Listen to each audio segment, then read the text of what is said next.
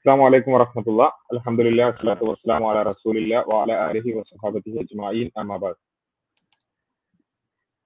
أعوذ بالله من الشيطان الرجيم. بسم الله الرحمن الرحيم. هو الذي أرسل رسوله بالهدى ودين الحق ليظهره على الدين كله ولو كره المشركون.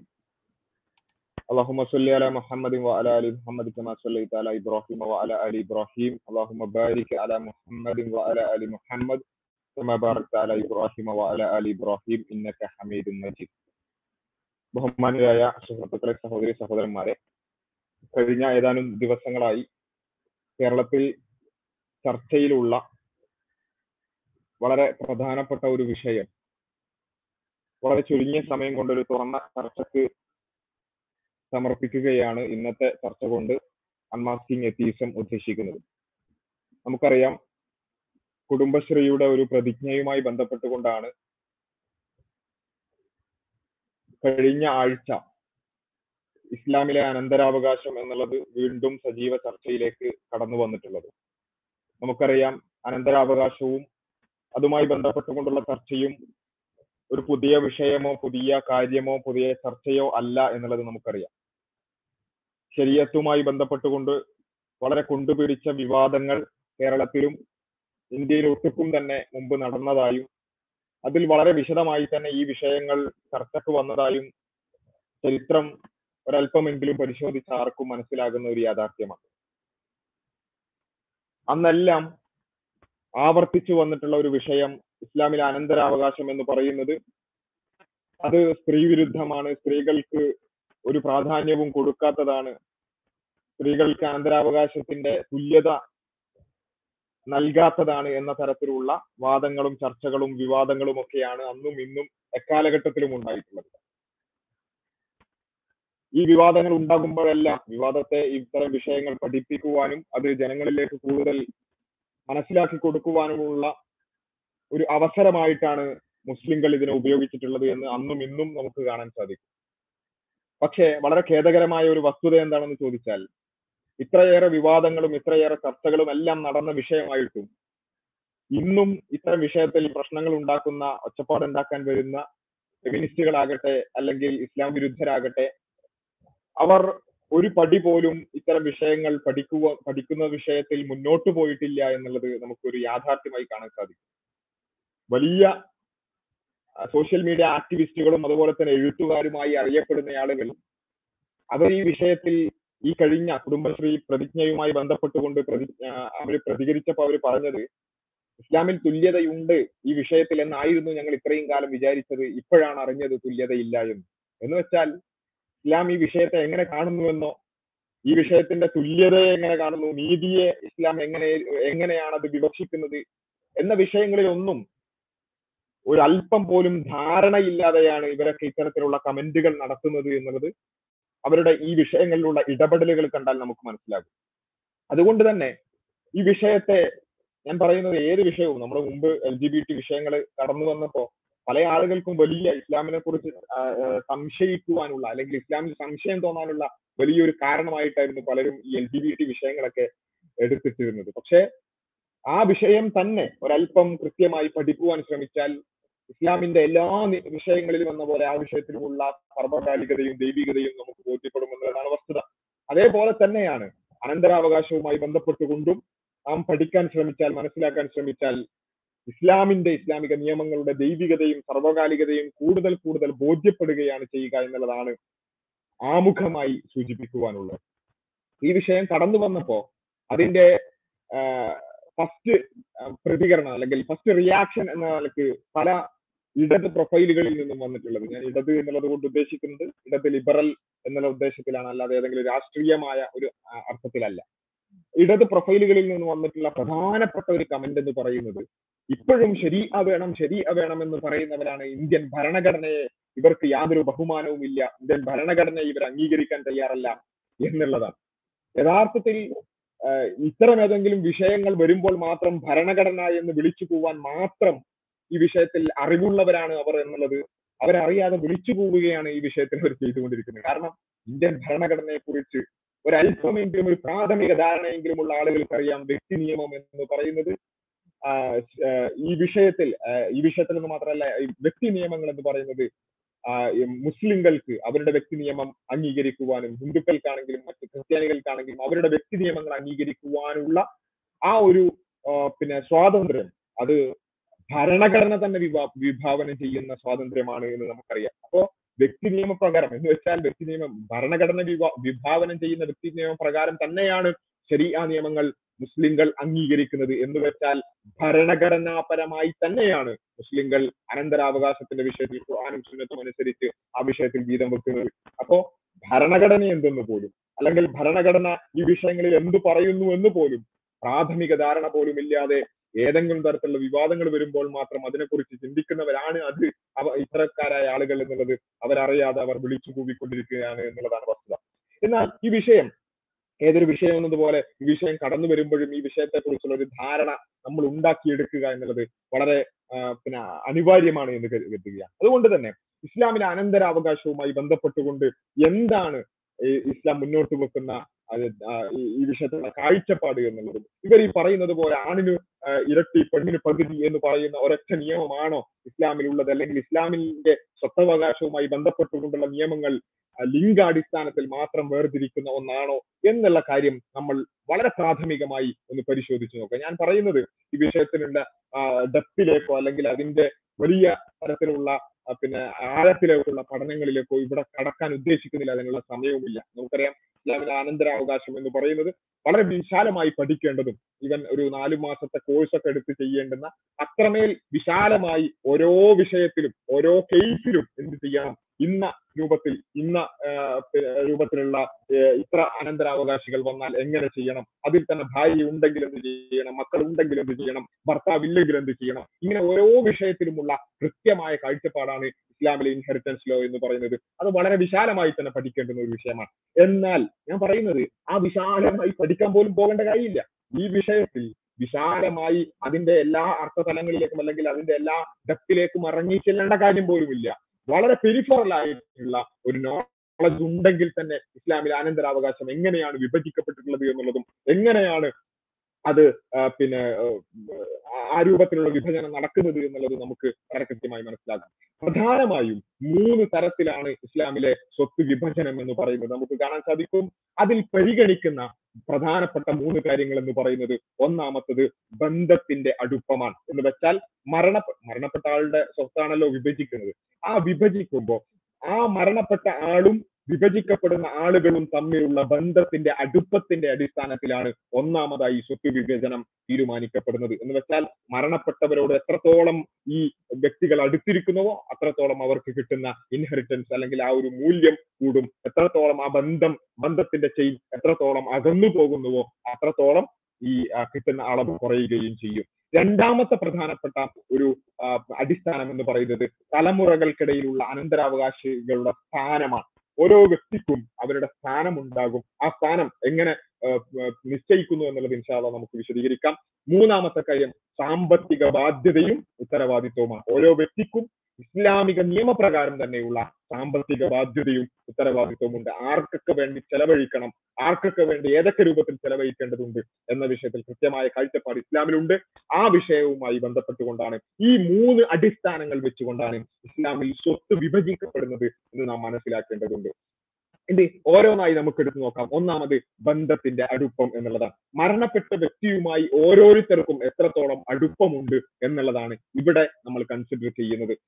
അവിടെ ആ ബന്ധത്തിന്റെ ചെയിൻ ഞാൻ നേരത്തെ പറഞ്ഞതുപോലെ ആ ബന്ധത്തിന്റെ ചെയിൻ എത്രത്തോളം നീണ്ടു പോകുന്നുവോ അത്രത്തോളം കിട്ടുന്ന അളവ് അല്ലെങ്കിൽ അനന്തരാവകാശം കിട്ടുന്നതിന്റെ അളവ് കുറയും. എത്രത്തോളം അടുത്തു നിൽക്കുന്നുവോ മരണപ്പെട്ട ആളുമായി അടുത്തു നിൽക്കുന്നുവോ അത്രത്തോളം കിട്ടുന്നതിന്റെ ആ പിന്നെ അളവ് കൂടുകയും ചെയ്യും. അതിന്റെ ഒരു ഉദാഹരണം ഞാൻ ജസ്റ്റ് ഈ വിഷയം മനസ്സിലാകാൻ വേണ്ടി മാത്രം ഒരു ഉദാഹരണം പറയുകയാണ്. ഇവിടെ പിന്നെ മരണപ്പെട്ട ആളുടെ സ്വത്ത് അത് ആറു ഭാഗങ്ങളായി വിഭജിക്കുകയാണെങ്കിൽ ഇവിടെ നമുക്ക് കാണാൻ സാധിക്കും ഒരു കേസാണ് അവിടെ ഉമ്മയും ഉപ്പയും ഒത്ത രണ്ട് സഹോദരിമാരും ഉപ്പ മാത്രം ഒത്തിട്ടുള്ള ഉപ്പയൊത്ത ഒരൊറ്റ രണ്ട് സഹോദരന്മാരും ഉണ്ടെങ്കിൽ ഇവിടെ കൃത്യമായിട്ട് മനസ്സിലാക്കണേ എന്തുകൊണ്ടാണ് ഈ ഒരു കേസ് എടുത്തത് എന്നുള്ളത് ഞാൻ വിശദീകരിക്കാം.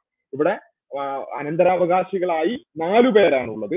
ഉമ്മയും ഉപ്പയും ഒത്ത സഹോദരിമാർ രണ്ടുപേരുണ്ട് ഉപ്പയൊത്ത സഹോദരന്മാർ രണ്ടുപേരുണ്ട് അങ്ങനെ നാല് അനന്തരാവകാശികളാണ് ഈ വ്യക്തിക്ക് ഉള്ളത് എങ്കിൽ ഇവിടെ നമുക്ക് കാണാൻ സാധിക്കും നാലു പേരുണ്ട്. പക്ഷെ നാലു പേരുടെയും ബന്ധത്തിന്റെ അടുപ്പം എന്ന് പറയുന്നത് ഒരേപോലെയല്ല. കാരണം ആദ്യത്തെ രണ്ട് സഹോദരിമാരുമായി ഉമ്മയും ഉപ്പയും ഒത്ത ബന്ധമുണ്ട്. ഉമ്മയിലൂടെയും ഉപ്പയിലൂടെയും എന്ത് ചെയ്യുന്നുണ്ട്? അവരിലേക്ക് ബന്ധം പോകുന്നുണ്ട്. എന്നാൽ രണ്ടാമത് വന്നിട്ടുള്ള സഹോദരന്മാരുടെ കേസാണെങ്കിൽ അവർക്ക് ഉപ്പയൊത്ത ബന്ധം മാത്രമാണുള്ളത്. ഉമ്മയിലൂടെയുള്ള ബന്ധമില്ല. എന്ന് വെച്ചാൽ ബന്ധത്തിന്റെ ചെയിന് അത്രത്തോളം സ്ട്രോങ് അല്ല. ഇവിടെ എങ്ങനെയാണ് സംഭവിക്കുന്നത്? ഇവിടെ ഈ വ്യക്തിയുടെ അനന്തരാവകാശം അല്ലെങ്കിൽ ആ സ്വത്ത് ആറായി വിഭജിക്കുകയാണെങ്കിൽ ഈ സഹോദരിമാർക്ക് നാല് ഭാഗം പോകും. എന്ന് വെച്ചാൽ രണ്ട് സഹോദരിമാരുണ്ടെങ്കിൽ അവർക്ക് ആറിൽ രണ്ട് ഭാഗം അതായത് വൺ ബൈ തേർഡ് അവർക്ക് കിട്ടും. ഈ രണ്ട് സഹോദരിമാർക്കും കൂടി ടു ബൈ തേർഡ് ആണ് അവർക്ക് കിട്ടുക. ഇവിടെ പ്രത്യേകിച്ച് മനസ്സിലാക്കണം സഹോദരിമാരാണ് സ്ത്രീയാണ്. എന്നാൽ അതേ സമയത്ത് അവിടെയുള്ള സഹോദരന്മാരുടെ സംബന്ധിച്ചിടത്തോളം ഉപ്പയെത്തത് മാത്രമാണ്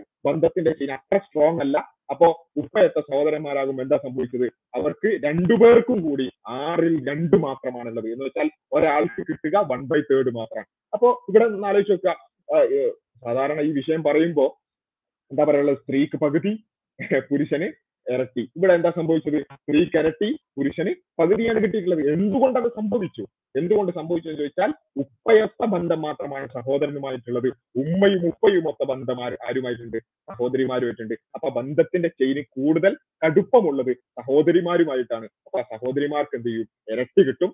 സഹോദരന്മാർക്ക് പകുതി കിട്ടും. ഇത് ഇസ്ലാമിക അനന്തരാവകാശമാണ് അപ്പൊ ഇവിടെ ഞാൻ പറയുന്നത് ഈ പിന്നെ സ്ത്രീക്ക് ഇരട്ടി കിട്ടുന്ന കേസ് ആയിട്ടല്ല. അത് നമുക്ക് വേറെ തന്നെ വിശദീകരിക്കാം ഇൻഷാല്ല പക്ഷെ ഇവിടെ നമുക്ക് കൃത്യമായി മനസ്സിലാകേണ്ടത് ആരുമായാണ് ബന്ധത്തിന്റെ ചെയിൻ കൂടുതൽ സ്ട്രോങ് ആയി നിൽക്കുന്നത്? ആരുമായാണ് കൂടുതൽ ബന്ധമുള്ളത്? ഉമ്മയും ഉപ്പയും ഒത്ത ബന്ധം ആദ്യത്തെ കേസിലുണ്ട്. ഉപ്പയും ഒത്ത ബന്ധം മാത്രമേ രണ്ടാമത്തേലുള്ളൂ അപ്പൊ അവിടെ ആ ബന്ധം കുറയുന്നു അതിനനുസരിച്ച് സ്വത്ത് കുറയുന്നു. ഇത് ഒന്നാമത്തെ അടിസ്ഥാനപരമായ ഏറ്റവും ബേസിക് ആയിട്ടുള്ള ഒരു ക്രൈറ്റീരിയ ആണ് ബന്ധത്തിന്റെ അടുപ്പം എന്ന് പറയുന്നത്. അത് നമ്മൾ കൃത്യമായി മനസ്സിലാക്കുക. ഇവിടെ സ്ത്രീക്ക് കൂടുതലാണ് പുരുഷന് കുറവാണ് എന്നുള്ളത് പ്രത്യേകം അടിവരയിട്ടുകൊണ്ട് മനസ്സിലാക്കുക. രണ്ടാമത്തെ ക്രൈറ്റീരിയ എന്ന് പറയുന്നത് രണ്ടാമത്തെ അടിസ്ഥാനം എന്ന് പറയുന്നത് തലമുറകൾക്കിടയിൽ അനന്തരാവകാശികൾക്കുള്ള സ്ഥാനവുമായി ബന്ധപ്പെട്ടുകൊണ്ടാണ്. ഈ സ്ഥാനം തന്നെ വളരെ കൃത്യമായി കൊണ്ട് ഇസ്ലാം നിശ്ചയിച്ചിട്ടുണ്ട്. നമുക്കറിയാം ഈ സ്ഥാനം എന്ന് പറയുമ്പോൾ നമ്മൾ പൊതുവെ വിചാരിക്കേണ്ട പിന്നെ പ്രായമുള്ള ആളുകൾക്ക് ഇങ്ങനെ സ്ഥാനം കൂടി കൂടി പോകും. പ്രായം കുറഞ്ഞ ആളുകൾക്ക് സ്ഥാനം കുറഞ്ഞു വരും എന്നാണല്ലോ. എന്നാൽ ഇസ്ലാം ആ രൂപത്തിലല്ല. കാരണം ഇവിടെ വിഭജിക്കപ്പെടുന്നത് സ്വത്താണ്. സ്വത്ത് വിഭജനവുമായി ബന്ധപ്പെടുന്നു. അപ്പോ പ്രായമുള്ള ആളുകളെ സംബന്ധിച്ചിടത്തോളം അവരുടെ ജീവിത കാലയളവ് കഴിയാറായി. പക്ഷേ പിന്നെ ചെറുപ്പക്കാരായ ആളുകളെ സംബന്ധിച്ചിടത്തോളം പ്രത്യേകിച്ചും വിവാഹമടക്കം കഴിഞ്ഞ് ആ രൂപത്തിൽ ഒരു ഒരു കുടുംബ ജീവിതത്തിലേക്ക് പ്രവേശിക്കാനിരിക്കുന്നതോ പ്രവേശിച്ചതോ ആയിട്ടുള്ള ചെറുപ്പക്കാരെ സംബന്ധിച്ചിടത്തോളം അവർക്ക് എന്താണ് സമ്പത്തിന്റെ ആവശ്യം കൂടുതലാണ്. അപ്പൊ ഇങ്ങനെയുള്ള ഈ രൂപത്തിലാണ് ഇസ്ലാം ആ സ്ഥാനത്തെ നിശ്ചയിച്ചിട്ടുള്ളത്. അത് വളരെ വിശാലമായി പഠിക്കേണ്ടുന്ന ഒരു വിഷയമാണ്. പക്ഷെ മനസ്സിലാക്കേണ്ടത് ഈ സ്ഥാനം എന്നുള്ളത് എന്താണ്? വളരെ പ്രധാനമാണ്. സ്വത്ത് വിഭജനവുമായി ബന്ധപ്പെട്ടുകൊണ്ട് പ്രായം കൂടുന്നവർക്ക് അല്ലെങ്കിൽ ഉപ്പ അങ്ങനെ ആ രൂപത്തിലേക്ക് പോകുമ്പോൾ സ്വത്ത് കുറയുന്നതായും എന്നാൽ മക്കൾ ആ രൂപത്തിലേക്ക് വരുമ്പോൾ സ്വത്ത് കൂടുന്നതായും കാണാൻ സാധിക്കും. എന്തുകൊണ്ടാണ് ഉപ്പ മക്കൾ എന്നുള്ളതിൽ അവിടെ തുല്യത ഉണ്ടോ ചോദിച്ചാൽ തുല്യതയില്ല. അവിടെ നീതി ഉണ്ടോ എന്ന് ചോദിച്ചാൽ നീതിയുണ്ട്. കാരണം എന്താ? ഇസ്ലാം ബന്ധ ആ സ്ഥാനത്തെ ആ രൂപത്തിലാണ് വിവക്ഷിച്ചിട്ടുള്ളത് അതുകൊണ്ടാണ് അത്തരത്തിലുള്ള ഒരു വ്യത്യാസം നമുക്ക് കാണാൻ സാധിക്കുന്നത്. ഒരു ഉദാഹരണം മാത്രം എടുക്കാം. നമുക്ക് എല്ലാവർക്കും അറിയാവുന്ന ഒരു കാര്യമാണ്. ഒരു ഒരാൾ മരണപ്പെട്ടു. അവർക്ക് പിതാവും മകനും മാത്രമായിട്ട് അനന്തരാവകാശികളായിട്ടുള്ളത് എങ്കിൽ അവിടെ വിഭജിക്കപ്പെടുന്നത് ആറ് ഭാഗങ്ങളായി വിഭജിച്ചാൽ പിതാവിന് വൺ ബൈ സിക്സ് മാത്രമാണ് കിട്ടുക. വൺ ബൈ സിക്സ് മാത്രമാണ് കിട്ടുക.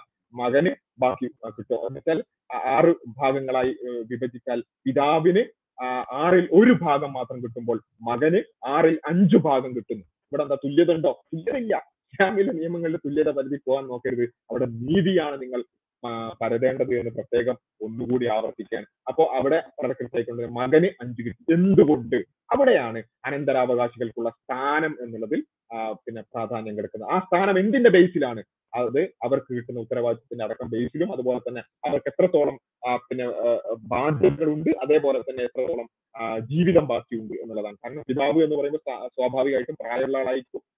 അദ്ദേഹത്തിന് കാലം കഴിയാറായിട്ടുണ്ടാവും. പക്ഷെ മകനെ സംബന്ധിച്ചിടത്തോളം ഒരു വലിയ ജീവിതം ബാക്കിയുണ്ട്. ഒരു കുടുംബ ജീവിതത്തിലേക്ക് കടക്കുകയോ കടക്കാനിരിക്കുകയോ ചെയ്യുന്നവരായിരിക്കും. അവർക്ക് ആ ഒരു കാര്യത്തെ പരിഗണിച്ചുകൊണ്ടാണ് ആ സ്ഥാനത്തെ ഇസ്ലാം പിന്നെ ആ രൂപത്തിൽ വിവക്ഷിച്ചിട്ടുള്ളത്. ഇത് പ്രധാനപ്പെട്ട ഒരു കാര്യമാണ്. ഇത് ഞാൻ ഒരു ഈ എക്സാമ്പിൾ മനസ്സിലാക്കാൻ വേണ്ടിയിട്ടാണ് പിതാവിന്റെയും മകന്റെയും കാര്യം പറഞ്ഞത് ഇതേ രൂപത്തിൽ ഓരോ വിഷയത്തിലും ആ സ്ഥാനം പരിഗണിച്ചുകൊണ്ടാണ് കൂടുകയും കുറയുകയും ചെയ്യുന്നത്. ഇത് വേറൊരു കേസാണ് ഭർത്താവും മകളും വരികയാണെങ്കിൽ ഭർത്താവും മകളും മാത്രമാണ് അനന്തരാവകാശികളായി ബാക്കിയുള്ളതെങ്കിൽ അവിടെയും നാലായി വിഭജിക്കുകയാണ്. ഭർത്താവിൽ ഭർത്താവിന് നാലിൽ ഒരു ഭാഗമാണ് കിട്ടുക. മകൾക്ക് വൺ ബൈ ടു പ്ലസ് ബാക്കിയുള്ളത് വെച്ചിട്ട് ഏകദേശം നാലായിട്ട് വിഭജിക്കുകയാണെങ്കിൽ ടു പ്ലസ് വൺ ത്രീ ഭാഗം. അതായത് നാലിൽ മൂന്ന് ഭാഗം മകൾക്കാണ് കിട്ടുക. അപ്പൊ ഇവിടെ എന്താണ് മകൾക്കാണ് സ്ഥാനം കൂടുതൽ ഭർത്താവിനേക്കാൾ. അപ്പൊ ഇങ്ങനെ ഒരു കേസ് വരികയാണെങ്കിൽ അവിടെ നിങ്ങൾ ആലോചിച്ച് നോക്കുക ഈ രൂപത്തിൽ ഇസ്ലാമിലെ നിയമങ്ങളൊക്കെ സ്ത്രീ വിരുദ്ധം സ്ത്രീകൾക്ക് പകുതി എന്ന് പറഞ്ഞിട്ട് പിന്നെ മാറ്റുന്ന ആളുകൾ ഇവിടെയും കാണേണ്ടതുണ്ട്. ഭർത്താവിന് നാലിൽ ഒരു ഭാഗം മകൾക്ക് നാലിൽ മൂന്ന് ഭാഗം. അവിടെ എന്താ സംഭവിച്ചത്? അവിടെ സ്ത്രീയും പുരുഷനും തമ്മിൽ ആയതുകൊണ്ടാണോ? അപ്പൊ സ്ത്രീ ആയതുകൊണ്ട് കൂടുതൽ കിട്ടിയെന്ന് പറഞ്ഞ് ഇവിടെ കണ്ണീരൊലിച്ചിട്ട് അങ്ങനെ ഉണ്ടാവും? അല്ല സ്ത്രീ ആയതുകൊണ്ടല്ല അവിടെ കൂടുതൽ കിട്ടിയത്. അവിടെ മകളായതുകൊണ്ടാണ് കൂടുതൽ കിട്ടിയത്. മകൾ എന്ന് പറയുന്ന സ്ഥാനം അലങ്കരിക്കുന്നത് കൊണ്ടാണ് എന്ത് ചെയ്തിട്ടുള്ളത്? അവിടെ നാലിൽ മൂന്ന് ഭാഗം കിട്ടിയിട്ടുള്ളത്. അപ്പൊ അത് വളരെ കൃത്യമായി കൊണ്ട് മനസ്സിലാക്കുക. ഇവിടെ അടിസ്ഥാനം സ്ഥാനമാണ്. അപ്പൊ സ്ഥാനത്തിന്റെ ബേസിൽ പുരുഷനായ ഭർത്താവിന് ശരി മനസ്സിലാക്കണേ? പുരുഷനായ ഭർത്താവിന് നാലിൽ ഒരു ഭാഗം കിട്ടുമ്പോൾ സ്ത്രീയായ മകൾക്ക് നാലിൽ മൂന്ന് ഭാഗം കിട്ടുന്നു. ഇങ്ങനെയാണ് എന്ത് ചെയ്യുന്നത്? ആ വിഭജനത്തിന്റെ വിഭജനത്തിൽ സ്ഥാനത്തിന്റെ ഒരു കേസ് വരുന്നത്. പിന്നെ വരുന്നത് സാമ്പത്തിക ബാധ്യതയും ഉത്തരവാദിത്വമാണ്. ഇസ്ലാമിലെ അനന്തരാവകാശത്തിൽ വളരെ പ്രധാനപ്പെട്ടതായിട്ടുള്ള ഒരു അടിസ്ഥാനമാണ് ഈ കിട്ടുന്ന ആളുകൾക്കുള്ള സാമ്പത്തിക ബാധ്യതയും. കാരണം ഇത് കിട്ടുന്ന സമ്പത്താണല്ലോ. അത് ആ സാമ്പത്തിക ബാധ്യത എത്രത്തോളം ഉണ്ട് എന്നുള്ളത് വളരെ പ്രധാനമായി കൊണ്ട് തന്നെ എന്ത് ചെയ്യുന്നുണ്ട്? ഇസ്ലാം ഈ വിഷയത്തിൽ കൺസിഡർ ചെയ്യുന്നുണ്ട്. എന്ന് വെച്ചാൽ ഈ കിട്ടുന്ന ആളുകളിൽ പിന്നെ ചെലവഴിക്കേണ്ടുന്ന അവർക്ക് ഒരുപാട് ഉത്തരവാദിത്തങ്ങൾ ഉണ്ട് എന്ന് വിചാരിക്കുക. അങ്ങനെയുള്ള ആളുകൾക്ക് സ്വാഭാവികമായി ബാധ്യതകളും ഉത്തരവാദിത്തങ്ങളും കൂടുതലുള്ള ആളുകൾക്ക് ആ, പിന്നെ സമ്പത്ത് കൂടുതൽ കിട്ടും. ബാധ്യതകളും ഉത്തരവാദിത്തങ്ങളും കുറഞ്ഞ ആളുകൾക്ക് സ്വാഭാവികമായും എന്ത് ചെയ്യും? കിട്ടുന്ന അളവ് കുറയുകയും ചെയ്യും. ഇവിടെയാണ് പലപ്പോഴും എന്ത് ചെയ്യുന്നത്? നമ്മുടെ വിഷയം വരുന്നത്. നമ്മളെ നമ്മുടെ ഈ വിമർശകരായ ആളുകളും അല്ലെങ്കിൽ ഫെമിനിസ്റ്റുകളായ ആളുകളും ആകെ ഇത് മാത്രമാണ് കണ്ടിട്ടുള്ളത്. എന്താണ്? ഒരാൾ മരിക്കുന്നു ഒരു മകനും മകളുമുണ്ട് അവർ എന്ത് ചെയ്യുന്നു? മകന് ഇരട്ടി കിട്ടുന്നു. മകൾക്ക് പകുതി കിട്ടുന്നു അല കഴിഞ്ഞു തീർന്നു ഇസ്ലാം തീർന്നു അല്ലെങ്കിൽ ഇസ്ലാമിന്റെ നിയമം അത് കാളവണ്ടി യുഗത്തിലെ നിയമമാണ് അല്ലെങ്കിൽ ഈ കാലഘട്ടത്തിലേക്ക് യോജിക്കാത്തതാണ്. വേറെ ചില ആൾക്കാരെ വേറെ ചില ആൾക്കാർ അങ്ങനെയൊന്നും പറയില്ല. ഇസ്ലാമിനെ വിമർശിക്കൊന്നും ചെയ്യില്ല. എന്താണ് ഇസ്ലാമിലെ നിയമങ്ങൾ ചിലതൊക്കെ കാലോചിതമായി ചെറിയ ചെറിയ മാറ്റങ്ങളൊക്കെ വരുത്തേണ്ടതില്ലേ? അപ്പോ ഈ വിഷയത്തിൽ നമുക്ക് എന്ത് ചെയ്യണം? കാലോചിതമായ മാറ്റങ്ങൾ വരുത്തേണ്ടതില്ലേ എന്നൊക്കെ പറയുന്ന ആളുകളുണ്ട്. അവർക്കൊക്കെ ആകെ അറിയുന്ന ഒരു കേസ് എന്താണ്? ആകെ അറിയുന്ന ഒരു കേസ് ഇതാണ്. ഒരാൾ മരിക്കുന്നു അയാൾക്ക് ഒരു മകനും മകളും ഉണ്ടാകുന്നു മകൾക്ക് പകുതി കിട്ടുന്നു മകന് ഇരട്ടി കിട്ടുന്നു. ശരിയാണ് ഇസ്ലാമിലെ അനന്തരാവകാശത്തിൽ ഇങ്ങനെ ഒരു കേസ് വന്നാൽ ഇങ്ങനെ തന്നെയാണ് വിഭജിക്കപ്പെടുന്നത്. യാതൊരു സംശയമില്ല പക്ഷേ എന്തുകൊണ്ട് ഈ വിഭജനം എന്ന് നമ്മൾ വളരെ കൃത്യമായി കൊണ്ട് മനസ്സിലാക്കേണ്ടതുണ്ട്. ഇവിടെ എന്തിന് എന്തുകൊണ്ട് മകന് ഇരട്ടി കിട്ടുന്നു? അതായത് ഈ ഇപ്പൊ ഈ ഞാനിവിടെ പൈസാർജി കാണിച്ചു വെച്ചിട്ടുള്ള ഈ ഒരു രൂപത്തിലാണ് മരണമെങ്കിൽ അതായത് മകനും മകളും മാത്രമാണ് ബാക്കിയാകുന്നത് എങ്കിൽ അവിടെ ഈ പിന്നെ നീല കളറിൽ കൊടുത്തിട്ടില്ല രണ്ട് നീല കളറിൽ കൊടുത്തിട്ടില്ല രണ്ട് ഭാഗവും. അതായത് മൂന്നിൽ രണ്ട് ഭാഗവും മകനാണ് പോവുക. മൂന്നിൽ ഒരു ഭാഗം എന്ത് ചെയ്യും? മകൾക്ക് പോകും. ഇതാണ് ഈ വിഷയത്തിൽ ഇസ്ലാമിന്റെ നിയമം. യാതൊരു സംശയമില്ല എന്തുകൊണ്ട് ഇവിടെ മകന് കൂടുതൽ കിട്ടുന്നു മകൾക്ക് കുറവ് കിട്ടുന്നു? അല്ലെങ്കിൽ മകൾക്ക് പകുതി കിട്ടുന്നു എന്നുള്ളത് നമ്മൾ പരിശോധിക്കണം. ഇവിടെയാണ് സാമ്പത്തിക ബാധ്യതയും ഉത്തരവാദിത്വവും എന്നുള്ളതിന്റെ പ്രസക്തി വളരെ കൃത്യമായിക്കൊണ്ട് നമ്മൾ മനസ്സിലാക്കേണ്ടത്. ഈ വിഭജനത്തിൽ ഈ വിഭജനത്തിൽ ഈ വൺ ബൈ തേർഡ് കിട്ടുന്ന അതായത് മരിച്ച ആളുടെ സ്വത്ത് മൂന്ന് ഭാഗങ്ങളാക്കി അതിൽ ഒരു ഭാഗം മകൾക്ക് കിട്ടുന്നു രണ്ട് ഭാഗം മകന് കിട്ടുന്നു. ഇതാണല്ലോ പ്രശ്നം. ഈ മകൾക്ക് കിട്ടുന്ന ഈ വൺ ബൈ തേർഡ് എന്ന് പറയുന്നത് അത് അവളുടെ മാത്രമാണ്. അത് അവളുടെ മാത്രമാണ് എന്ന് മാത്രമല്ല ആ വൺ ബൈ തേർഡ് അവൾക്കു വേണ്ടി ചെലവഴിക്കേണ്ട ഉത്തരവാദിത്വം പോലും അവൾക്കില്ല. കൃത്യമായി മനസ്സിലാക്കണേ. ആ വൺ ബൈ തേർഡ് അവൾക്ക് വേണ്ടി ചെലവഴിക്കേണ്ട ഉത്തരവാദിത്വം പോലും അവൾക്കില്ല. എന്നാൽ ഇവിടെ നമ്മൾ പിന്നെ അസമ അസമത്വം എന്നൊക്കെ വിളിച്ചു പോകുന്ന ഈ ടു ബൈ തേർഡ് കിട്ടിയ മകനുണ്ടല്ലോ ആ മകന്റെ കാര്യം എന്താ? ആ മകനെ സംബന്ധിച്ചിടത്തോളം ഈ മൂന്നിൽ രണ്ടു ഭാഗം അവന് കിട്ടി എന്ന് മാത്രമല്ല ഈ മൂന്നിൽ രണ്ട് ഭാഗം കിട്ടിയതിൽ നിന്ന് അവൻ എന്ത് ചെയ്യണം? അവൻ അവന്റെ കുടുംബക്കാരെ മുഴുവൻ എന്ത് ചെയ്യണം? അല്ലെങ്കിൽ അവന്റെ അവനുമായി ബന്ധപ്പെട്ടുകൊണ്ട് ആ ബാധ്യതയുള്ള എല്ലാവരുടെയും സാമ്പത്തിക ഉത്തരവാദിത്തം അവന്റെ തലയിലാണെന്ന് വെച്ചാൽ അവനൊരു ഭാര്യയുണ്ടെങ്കിൽ അവന് മക്കളുണ്ടെങ്കിൽ അവന് പിന്നെ വേറെ ഏതെങ്കിലും രൂപത്തിൽ എല്ലാ തരത്തിലുള്ള പിന്നെ ഈ ബാധ്യതകൾ പിന്നെ കുടുംബ ഇപ്പം മാതാപിതാക്കൾ ഉണ്ടെങ്കിൽ അങ്ങനെ ആ രൂപത്തിൽ ഏത് നിലക്കുള്ള പിന്നെ കുടുംബ കുടുംബവുമായി ബന്ധപ്പെട്ടുകൊണ്ടുള്ള എല്ലാ സാമ്പത്തിക ഉത്തരവാദിത്വം അവനാണ്. ഈ പറഞ്ഞ ഉത്തരവാദിത്തങ്ങൾ മുഴുവൻ ഈ പുരുഷനെ ഏൽപ്പിച്ചതിന് ശേഷമാണ് മൂന്നിൽ രണ്ട് ഭാഗം പുരുഷന് കൊടുക്കുന്നത്. എന്നാൽ ഈ മൂന്നിൽ ഒരു ഭാഗം കിട്ടിയ സ്ത്രീ ഉണ്ടല്ലോ അവളെ സംബന്ധിച്ചിടത്തോളം അവളുടെ ഭക്ഷണം പോലും. അവളുടെ വസ്ത്രം പോലും അല്ലെങ്കിൽ അവളുടെ ചിലവ് പോലും ആരുടെ ഉത്തരവാദിത്തമാണ്? അവളെ ഒരാളെ കല്യാണം കഴിച്ചിട്ടുണ്ടാവുമല്ലോ ആരാളുടെ ഉത്തരവാദിത്തമാണ്? എന്ന് മനസ്സിലാക്കണം. യാതൊരു സാമ്പത്തിക ബാധ്യതയും ഇല്ലാതെ യാതൊരു ഉത്തരവാദിത്വവും നൽകാതെ സ്ത്രീക്ക് എന്ത് ചെയ്യുന്നു? വൺ ബൈ തേർഡ് കൊടുക്കുന്നു. എല്ലാ ഉത്തരവാദിത്വവും കൊടുത്തതിനു ശേഷം എല്ലാവരുടെയും സാമ്പത്തിക ബാധ്യതകൾ ഉത്തരവാദിത്തങ്ങൾ ഏൽപ്പിച്ചതിനു ശേഷം പുരുഷൻ എന്ത് ചെയ്യുന്നു? ടു ബൈ തേർഡ് കൊടുക്കുന്നു. ഈ കാര്യമാണ് പലപ്പോഴും പല ആളുകൾക്കും മനസ്സിലാകാത്തത്. എന്തുകൊണ്ട് ഇത് സംഭവിക്കുന്നു എന്നുള്ളത് നമ്മൾ പ്രത്യേകിച്ച് മനസ്സിലാക്കണം. ഇവിടെ ഇസ്ലാമിനെ സംബന്ധിച്ചിടത്തോളം വീണ്ടും നമ്മൾ എല്ലാ ചർച്ചയിലും ആവർത്തിച്ച് പറയുന്നതാണ്. ഇസ്ലാമിൽ നിങ്ങൾക്ക് അന്ധമായ ബ്ലൈൻഡ് ആയ ഒരു ഇക്വാളിറ്റി കാണാൻ സാധ്യമല്ല. ഇവിടെ നിങ്ങൾക്ക് വേണമെങ്കിൽ ആലോചിക്കാം എന്തുകൊണ്ട് ഇങ്ങനെയൊക്കെ ചെയ്യണം ഇങ്ങനെയൊക്കെ ഭയങ്കര കോംപ്ലക്സ് ആയ ഒരു സിസ്റ്റം ഉണ്ടാക്കണം. എന്ത് പകുതിയും പകുതിയാക്കിയാൽ പോരെ? ആണിന് പകുതി പെണ്ണിന് പകുതിന് കൊടുത്താൽ പോരെ? കൊടുക്കാം. പക്ഷേ അവിടെ എന്ത് ചെയ്യണം? അവിടെ നീതി ഉണ്ടാകണമെങ്കിൽ പകുതി പകുതി കൊടുത്താലും പോരാ. അവർക്ക് സാമ്പത്തിക ബാധ്യത ഉത്തരവാദിത്വം ചെയ്യണം പകുതി പകുതി കൊടുക്കണം. എന്ന് വെച്ചാൽ പെണ്ണും പകുതി എന്ത് ചെയ്യണം? അവളുടെ കുടുംബത്തിന് വേണ്ടി പകുതി അധ്വാനിക്കണം. പകുതി ഉത്തരവാദിത്തങ്ങൾ ഏറ്റെടുത്തുകൊണ്ട് പെണ്ണും എന്ത് ചെയ്യണം? അതേപോലെ അധ്വാനിക്കണം. അതേപോലെ ആണും അതേപോലെ അധ്വാനിക്കണം എന്ന് വരും. അപ്പൊ അങ്ങനെ വരുമ്പോൾ അത് സ്ത്രീയോട് ചെയ്യുന്ന അനീതിയായി മാറും പലപ്പോഴും. കാരണം സ്ത്രീയെ സംബന്ധിച്ചിടത്തോളം സ്ത്രീയെ സംബന്ധിച്ചിടത്തോളം പലപ്പോഴും അവർക്ക് അമിത ഉത്തരവാദിത്തങ്ങൾ വേറെയും വരുന്നുണ്ട് അല്ലെ? മുലയൂട്ടൽ പോലെ പ്ര- പ്രസവം പോലെ പുരുഷന് തലകുത്തി നിന്നാലും ചെയ്യാൻ പറ്റാത്ത ഒരുപാട് അമിത ഉത്തരവാദിത്തങ്ങൾ സ്ത്രീ ഓൾറെഡി ചെയ്യുന്നുണ്ട്. ആ ഓൾറെഡി ചെയ്യുന്ന അതേപോലെ തന്നെ ശാരീരികമായ മറ്റു പ്രത്യേകതകൾ വേറെയും. ആ പ്രത്യേകതകളും ആ അമിത ഉത്തരവാദിത്തങ്ങളും എല്ലാമുള്ള സ്ത്രീയോട് പിന്നെ നമ്മൾ പറയാണ് ഇക്വാളിറ്റി നമുക്ക് തൽക്കാലം കുറച്ച് ഇക്വാളിറ്റി ഉണ്ടാക്കണം. അതിനു വേണ്ടിയിട്ട് നീ എന്ത് ചെയ്യണം? പകുതി അധ്വാനിച്ചു കൊണ്ടുവരണം. അല്ലെങ്കിൽ കുടുംബത്തിന്റെ സാമ്പത്തിക ഉത്തരവാദിത്വം പകുതി നീ ഏറ്റെടുക്കണം എന്ന് പറഞ്ഞാൽ അതിനേക്കാൾ വലിയ അനീതി വേറെയില്ല അതിനേക്കാൾ വലിയ അനീതി പറയില്ല അവിടെ ആ അനീതി ഒരിക്കലും ഇസ്ലാം മുന്നോട്ട് വെക്കുന്നില്ല. എന്നാൽ അതേ സമയത്ത് ഇങ്ങനെ സാമ്പത്തിക ഉത്തരവാദിത്വം സ്ത്രീയിൽ നിന്നും പൂർണമായി ഒഴിവാക്കി. സ്ത്രീക്ക് സ്വന്തം കാര്യം പോലും നോക്കേണ്ടതിന്റെ ഉത്തരവാദിത്തമില്ല. അതുപോലും ഭർത്താവിന്റെ ഉത്തരവാദിത്തമാണ്. അങ്ങനെ എല്ലാ നിലക്കും പൂർണമായ സാമ്പത്തിക ഉത്തരവാദിത്തം ഒഴിവാക്കി കൊടുത്തതിന് ശേഷം പുരുഷനും പുരുഷൻ എന്ത് ചെയ്യുന്നു? എല്ലാ സാമ്പത്തിക ഉത്തരവാദിത്തം കൊടുത്തു. എന്നുവെച്ചാൽ നൂറ് ശതമാനം ഉത്തരവാദിത്തം പുരുഷന് സീറോ ശതമാനം ഉത്തരവാദിത്തം സ്ത്രീക്ക്. ഇങ്ങനെ കൊടുത്തതിന് ശേഷം പിന്നെ പകുതിയാക്കിയാൽ എന്താ സംഭവിക്കുക? അവിടെ പുരുഷനോട് ചെയ്യുന്ന അനീതിയായിരിക്കും. ഇതെല്ലാം അറിയുന്ന ഈ കാര്യങ്ങൾ എല്ലാത്തിനെ പറ്റിയും കൃത്യമായി മനസ്സിലാക്കുന്ന കൃത്യമായി അറിയുന്ന സാമൂഹിക വ്യവസ്ഥകൾ എങ്ങനെ പിന്നെ എങ്ങനെ വർക്ക് ചെയ്യുന്നു എന്ന് കൃത്യമായി അറിയുന്ന നമ്മുടെ എല്ലാം അറിയുന്ന പടച്ചതമ്പുരാനാണ് എന്ത് ചെയ്തിട്ടുള്ളത്. ഇത് വളരെ കൃത്യമായി കൊണ്ട് നീതിയുടെ അടിസ്ഥാനം വെച്ചുകൊണ്ട് ഇവിടെ ഈ രൂപത്തിൽ പിന്നെ ഉത്തരവാദിത്വത്തിന്റെ അടിസ്ഥാനത്തിൽ വിഭജിച്ചിട്ടുള്ളത് എന്നുള്ളത് നമ്മൾ മനസ്സിലാക്കേണ്ടതുണ്ട്. അപ്പോ ഇവിടെ വളരെ കൃത്യമായി കൊണ്ട് തന്നെ ഈ ഉത്തരവാദിത്വവും അതുപോലെ തന്നെ ഇതുമായി ബന്ധപ്പെട്ടുകൊണ്ടുള്ള ഇസ്ലാമിന്റെ കുടുംബ സംവിധാനവും വളരെ കൃത്യമായി മനസ്സിലാകാത്ത ആളുകൾക്ക് അല്ലെങ്കിൽ അത്തരത്തിലുള്ള ഒരു പാരഡൈമിൽ ഇല്ലാത്ത ആളുകൾക്ക് സംബന്ധിച്ചിടത്തോളം ഈ വിഷയത്തിൽ ഒരു ഒരു അസ്വാഭാവികത തോന്നുക അല്ലെങ്കിൽ ആകങ്ങ് കെട്ടങ്ങേറാവുക എന്നുള്ളത് സ്വാഭാവികമാണ് നിങ്ങളുടെ വികാരം നമ്മൾ മനസ്സിലാക്കുന്നു. പക്ഷെ കാര്യങ്ങളെ ഒന്ന് പഠിക്കാൻ തയ്യാറാവുന്നതാണ് ഇസ്ലാം എന്ന് പറയുന്നത് നമ്മൾ സാധാരണ പറയാറുണ്ട് ഒരു മെഷീന് പോലെയാണ്. ഒരു മെഷീനെ സംബന്ധിച്ചിടത്തോളം അതിൽ ഏതെങ്കിലും ഒരു പാർട്ട് എടുത്തിട്ട് പിന്നെ അതിലേക്ക് പിന്നെ ഏതെങ്കിലും ഒരു പാർട്ട് എടുത്തിട്ട് അത് അതിലേക്ക് കറണ്ട് കൊടുത്താൽ അത് വർക്ക് ചെയ്യില്ല. കാരണം അതെല്ലാം കൂടുമ്പോഴാണ് ഒരു മെഷീൻ മൊത്തത്തിൽ കൂടുമ്പോഴാണ് എന്ത് ചെയ്യുന്നത്? അത് വർക്ക് ചെയ്യുന്നത്. അതേപോലെ ഇസ്ലാമിലെ അനന്തരാവകാശം മാത്രം എടുത്തിട്ട് അത് വർക്ക് ചെയ്യുന്നത് നോക്കിയാൽ നടക്കൂല.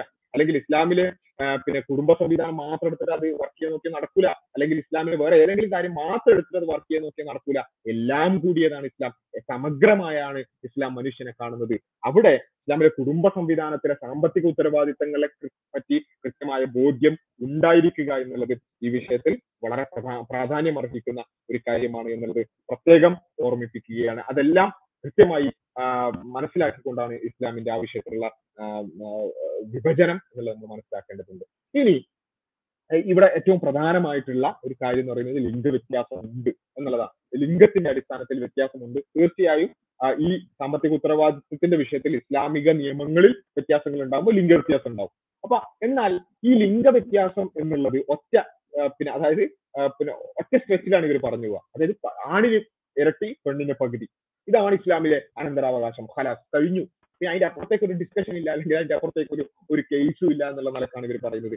എന്നാൽ തീർച്ചയായും ഇസ്ലാമിൽ ഈ ഉത്തരവാദിത്വത്തിന്റെ വിഷയത്തിലും ബന്ധങ്ങളുടെ ചെയിനിന്റെ വ്യത്യാസത്തിന്റെ വിഷയത്തിലൊക്കെ ഒരുപാട് വ്യത്യാസങ്ങൾ വരുന്നത് കൊണ്ട് തന്നെ ആണിനും പെണ്ണിനും ഇസ്ലാം കൊടുത്തിട്ടുള്ള ജെൻഡർ റോൾസ് വ്യത്യാസമുള്ളത് കൊണ്ട് തന്നെ വ്യത്യാസങ്ങൾ പിന്നെ ഉണ്ട് എന്നുള്ള കാര്യത്തിൽ യാതൊരു സംശയമില്ല എന്നാൽ ആ ലിംഗ വ്യത്യാസങ്ങൾ ഏതൊക്കെ രൂപത്തിലാണ് സ്വത്ത് വിഭജനത്തിലേക്ക് വരുമ്പോൾ വരുന്നത് എന്ന് നമ്മൾ കൃത്യമായി മനസ്സിലാക്കേണ്ടതുണ്ട്.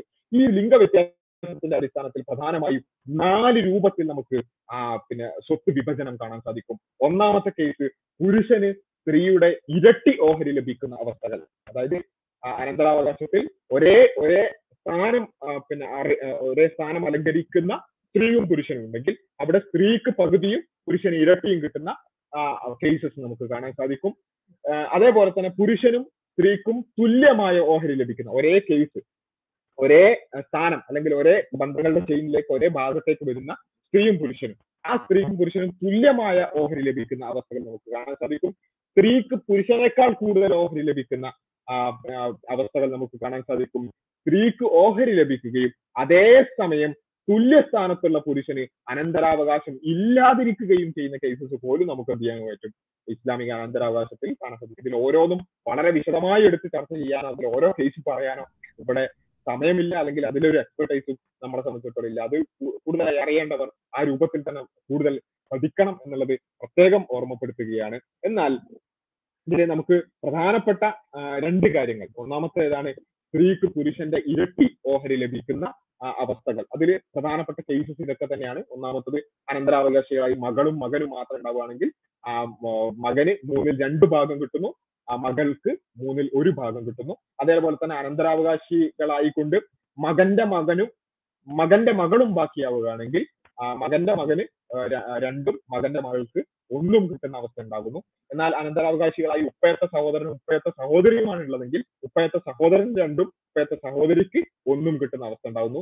ഉപ്പയും ഉമ്മയും ഒത്ത സഹോദരനും ഉപ്പയും ഉമ്മയും ഒത്ത സഹോദരിയുമാണെങ്കിലും ഇതേ രൂപത്തിൽ തന്നെയാണ് ഉള്ളത്. അതേപോലെ തന്നെ മാതാവും പിതാവും ഉണ്ടെങ്കിലും ഒക്കെ ഈ രൂപത്തിൽ ഇരട്ടി കിട്ടുന്ന ഒരു അവസ്ഥ പുരുഷന് ഇരട്ടി കിട്ടുന്ന അവസ്ഥകൾ നമുക്ക് കാണാൻ സാധിക്കും. എന്തുകൊണ്ട്? എന്തുകൊണ്ട്? അവിടെയാണ് നമ്മൾ ആദ്യം പറഞ്ഞ ബേസിലേക്ക് പോകേണ്ടത്. ഇവിടെയൊക്കെ നമ്മൾ നോക്കുന്നത് ആദ്യം പറഞ്ഞ മൂന്ന് കാര്യങ്ങളാണ്. ഇവിടെ ലിംഗം ലിംഗത്തിന്റെ അടിസ്ഥാനത്തിൽ ആണായതുകൊണ്ട് കൂടുതൽ പെണ്ണായതുകൊണ്ട് കുറവ് എന്നുള്ളതല്ല. മറിച്ച് ഈ പറഞ്ഞ സ്ഥാനം അതുപോലെ തന്നെ ഉത്തരവാദിത്തം അതുപോലെ തന്നെ ബന്ധങ്ങളുടെ ചെയിൻ ഇതിന്റെ അടിസ്ഥാനത്തിലാണ് എന്ത് ചെയ്യുന്നത്? ഇങ്ങനെ ഇരട്ടി കിട്ടുന്നത്. എന്നാൽ ഇതേപോലെ നമുക്ക് എന്ത് ചെയ്യാൻ സാധിക്കും?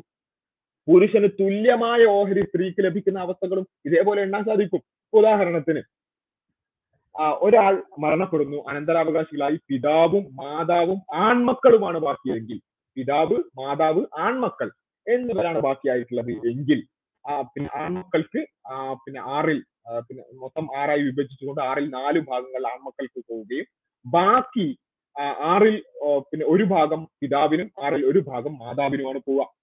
ഇവിടെ ഒന്ന് ആലോചിച്ച് നോക്കുക. പിതാവ് ആണാണ് മാതാവ് പെണ്ണാണ്. പക്ഷേ രണ്ടുപേർക്കും ലഭിക്കുന്നത് ഒരേ ഓഹരിയാണ്.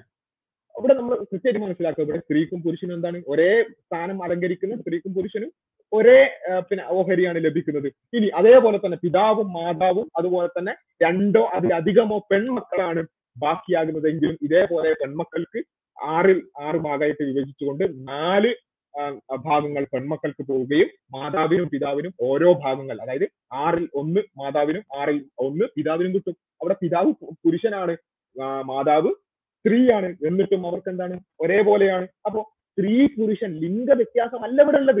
ഇവിടെ എന്തുകൊണ്ട് ഇങ്ങനെ തുല്യമായി കിട്ടുന്നു? അവിടെ ബന്ധങ്ങളുടെ ചെയ്യും. അതുപോലെ തന്നെ ഉത്തരവാദിത്വവും അതുപോലെ തന്നെ ആ കാര്യങ്ങളൊക്കെ ഒരേപോലെ വന്നതുകൊണ്ടാണ്. അപ്പൊ അത് വളരെ കൃത്യമായി കൊണ്ട് മനസ്സിലാക്കുക അതേപോലെ തന്നെ മറ്റ് എല്ലാ കേസുകളും ഞാൻ വിശദീകരിക്കുന്നത് ഇതുപോലെ ഒരുപാട് കേസസ് ഉണ്ട്. നമുക്ക് എണ്ണിയാൽ ഇപ്പൊ പിന്നെ പത്ത് പത്ത് പന്ത്രണ്ടെണ്ണം ഈ രൂപത്തിൽ നമുക്ക് പിന്നെ കാണാൻ സാധിക്കും. അപ്പോ ഭർത്താവും മാതാവും അതുപോലെ തന്നെ മാതാവത്വ സഹോദരനുമാണ് പിന്നെ അനന്തരാവകാശികളായിട്ടുള്ളതെങ്കിൽ അവിടെയും നമുക്ക് കാണാൻ സാധിക്കുന്നത് പലപ്പോഴും എന്താണ്? ആറ് ഭാഗങ്ങളാക്കിക്കൊണ്ട് ഭർത്താവിന് മൂന്നും മാതാവിന് രണ്ടും അതേപോലെ തന്നെ മാതാവത്തെ സഹോദരന് ഒന്നുമായി ഇങ്ങനെ ഒരു ഒരുപാട് കേസസിൽ നമുക്ക് എന്ത് ചെയ്യാൻ പറ്റും? തുല്യമായി പിന്നെ ഓഹരി വിഭജിക്കുന്ന അവസ്ഥകൾ നമുക്ക് കാണാൻ സാധിക്കും. ഇനി പിന്നെ അവസാനം പറഞ്ഞിട്ടുള്ള പിന്നെ രണ്ട് കേസസ് അതായത് സ്ത്രീക്കും പുരുഷനും. സ്ത്രീക്ക് കൂടുതൽ കിട്ടുന്നതും അതുപോലെ തന്നെ പുരുഷന് കിട്ടുന്നിടത്ത് പോലും സ്ത്രീക്ക് അല്ല സ്ത്രീക്ക് കിട്ടുന്നിടത്ത് പോലും പുരുഷന് കിട്ടാത്തതുമായിട്ടുള്ള അവസ്ഥകളുമുണ്ട്. അത് കുറച്ച് വിശദമായി തന്നെ പറയേണ്ട കാര്യമാണ്. കാരണം ഇസ്ലാമിക അനന്തരാവകാശത്തിൽ നിശ്ചിത ഓഹരിയും അതുപോലെ തന്നെ അധിക ഓഹരിയും അതിനെക്കുറിച്ച് നമുക്ക് കുറച്ച് വിശദമായി തന്നെ പറയേണ്ട ഔലും മറ്റു കാര്യങ്ങൾ കൺസെപ്റ്റ് ഒക്കെ കുറച്ച് വിശദമായി പറയേണ്ടുന്ന കാര്യമാണ്. അപ്പൊ അതിന്റെയൊക്കെ അടിസ്ഥാനത്തിൽ ഇസ്ലാമിലെ അനന്തരാവകാശത്തിൽ ചില അധിക ഓഹരികൾ വരുന്ന വിഷയങ്ങളിൽ ചില സ്ഥ- സ്ഥലത്ത് ഒരേ സ്ഥാനം അലങ്കരിക്കുന്ന സ്ത്രീക്കും പുരുഷനും. അതിൽ പിന്നെ സ്ത്രീക്ക് കൂടുതൽ കിട്ടുകയും പുരുഷനെ കുറവ് കിട്ടുകയും ചെയ്യുന്ന ഒരുപാട് കേസസ് നമുക്ക് കാണാൻ സാധിക്കും. അതേപോലെ തന്നെ സ്ത്രീക്ക് ഒരേ സ്ഥ- തുല്യസ്ഥാനം അലങ്കരിക്കുമ്പോൾ സ്ത്രീക്ക് കിട്ടുകയും എന്നാൽ പുരുഷന് കിട്ടുക പോലും ചെയ്യാത്ത അത് അനന്തരാവകാശമേ ഇല്ല പുരുഷന് എന്നാൽ സ്ത്രീക്കുണ്ട്. അങ്ങനെയുള്ള കേസസ് പോലും നമുക്ക് എന്ത് ചെയ്യാൻ സാധിക്കും?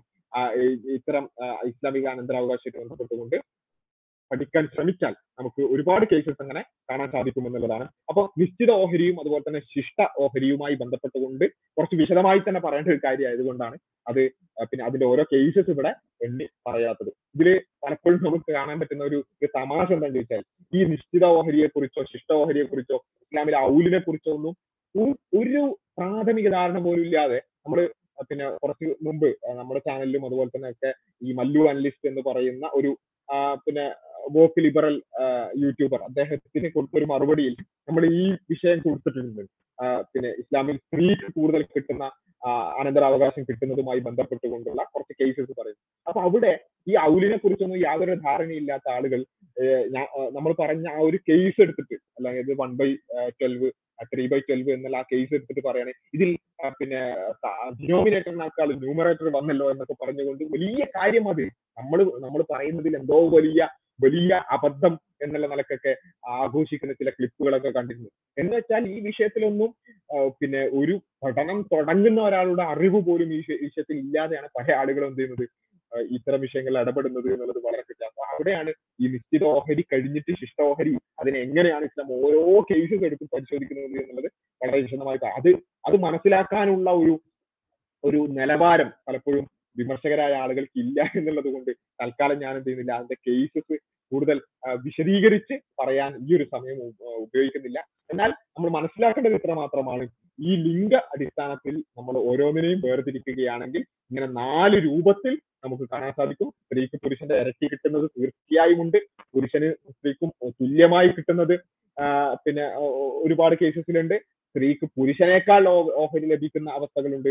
സ്ത്രീക്ക് ഓഹരി ലഭിക്കുകയും പുരുഷന് ഓഹരി ലഭിക്കുകയേ ചെയ്യാത്ത അവസ്ഥകളും നമുക്ക് ഇസ്ലാമിക അനന്തരാവകാശ വിഷയത്തിൽ അല്ലെങ്കിൽ ആ ഒരു കാര്യത്തിൽ നമുക്ക് കാണാൻ സാധിക്കും. അപ്പൊ ഇതെല്ലാം ഇതെല്ലാം അടങ്ങിയിട്ടുള്ള ഇവിടെയൊക്കെ നമ്മൾ പ്രധാനമായി മനസ്സിലാക്കേണ്ടത് ഇതെല്ലാം എന്തിന്റെ അടിസ്ഥാനത്തിലാണ്? ഇതെല്ലാം നേരത്തെ പറഞ്ഞ നാല് അടിസ്ഥാനങ്ങളുമായി ബന്ധപ്പെട്ടുകൊണ്ടാണ് അത് എന്താണ് ബന്ധത്തിന്റെ അടുപ്പവും തലമുറകൾക്കിടയിൽ അനന്തരാവകാശികൾക്കുള്ള സ്ഥാനവും സാമ്പത്തിക ബാധ്യതയും ബാധ്യതയും ഉത്തരവാദിത്വവും. ഇത് മൂന്നും ഈ മൂന്ന് അടിസ്ഥാനങ്ങൾ കൺസിഡർ ചെയ്തുകൊണ്ടാണ് ഈ വിഭജനം മൊത്തം. അതല്ലാതെ ആണായതുകൊണ്ട് കൂടുതൽ പെണ്ണായതുകൊണ്ട് കൂടുതൽ പെണ്ണായതുകൊണ്ട് കൂടുതൽ കിട്ടുന്നു ആണായതുകൊണ്ട് കിട്ടുന്നേ ഇല്ല അങ്ങനെ ഒന്നുമല്ല.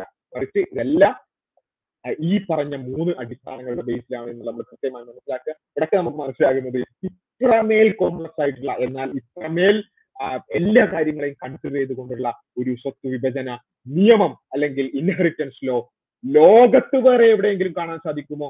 കാണിക്കാൻ സാധിക്കുമോ എന്നുള്ളത് ശരീരത്ത് നിയമ ശരീരത്ത് വിവാദവുമായി ബന്ധപ്പെട്ടുകൊണ്ട് അന്നേ ഞങ്ങൾ ചോദിക്കുന്ന ഒരു ചോദ്യമായിരുന്നു. ഇന്നും ഈ വിവാദം ഉണ്ടായപ്പോഴും ഞങ്ങൾക്ക് വീണ്ടും ചോദിക്കാനുള്ളത് അതേ ചോദ്യമാണ്.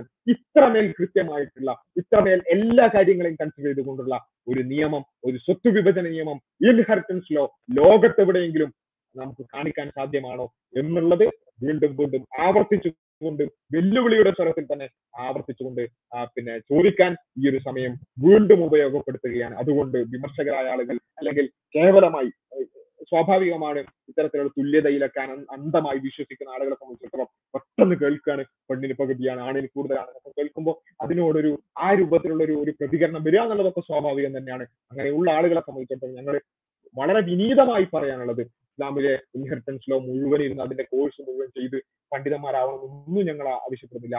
ഈ വിഷയത്തിലുള്ള ഇസ്ലാമിന്റെ ബേസിക്സ് എങ്കിലും ബേസിക്സ് എങ്കിലും മനസ്സിലാക്കാൻ ശ്രമിക്കുക പഠിക്കാൻ ശ്രമിക്കുക.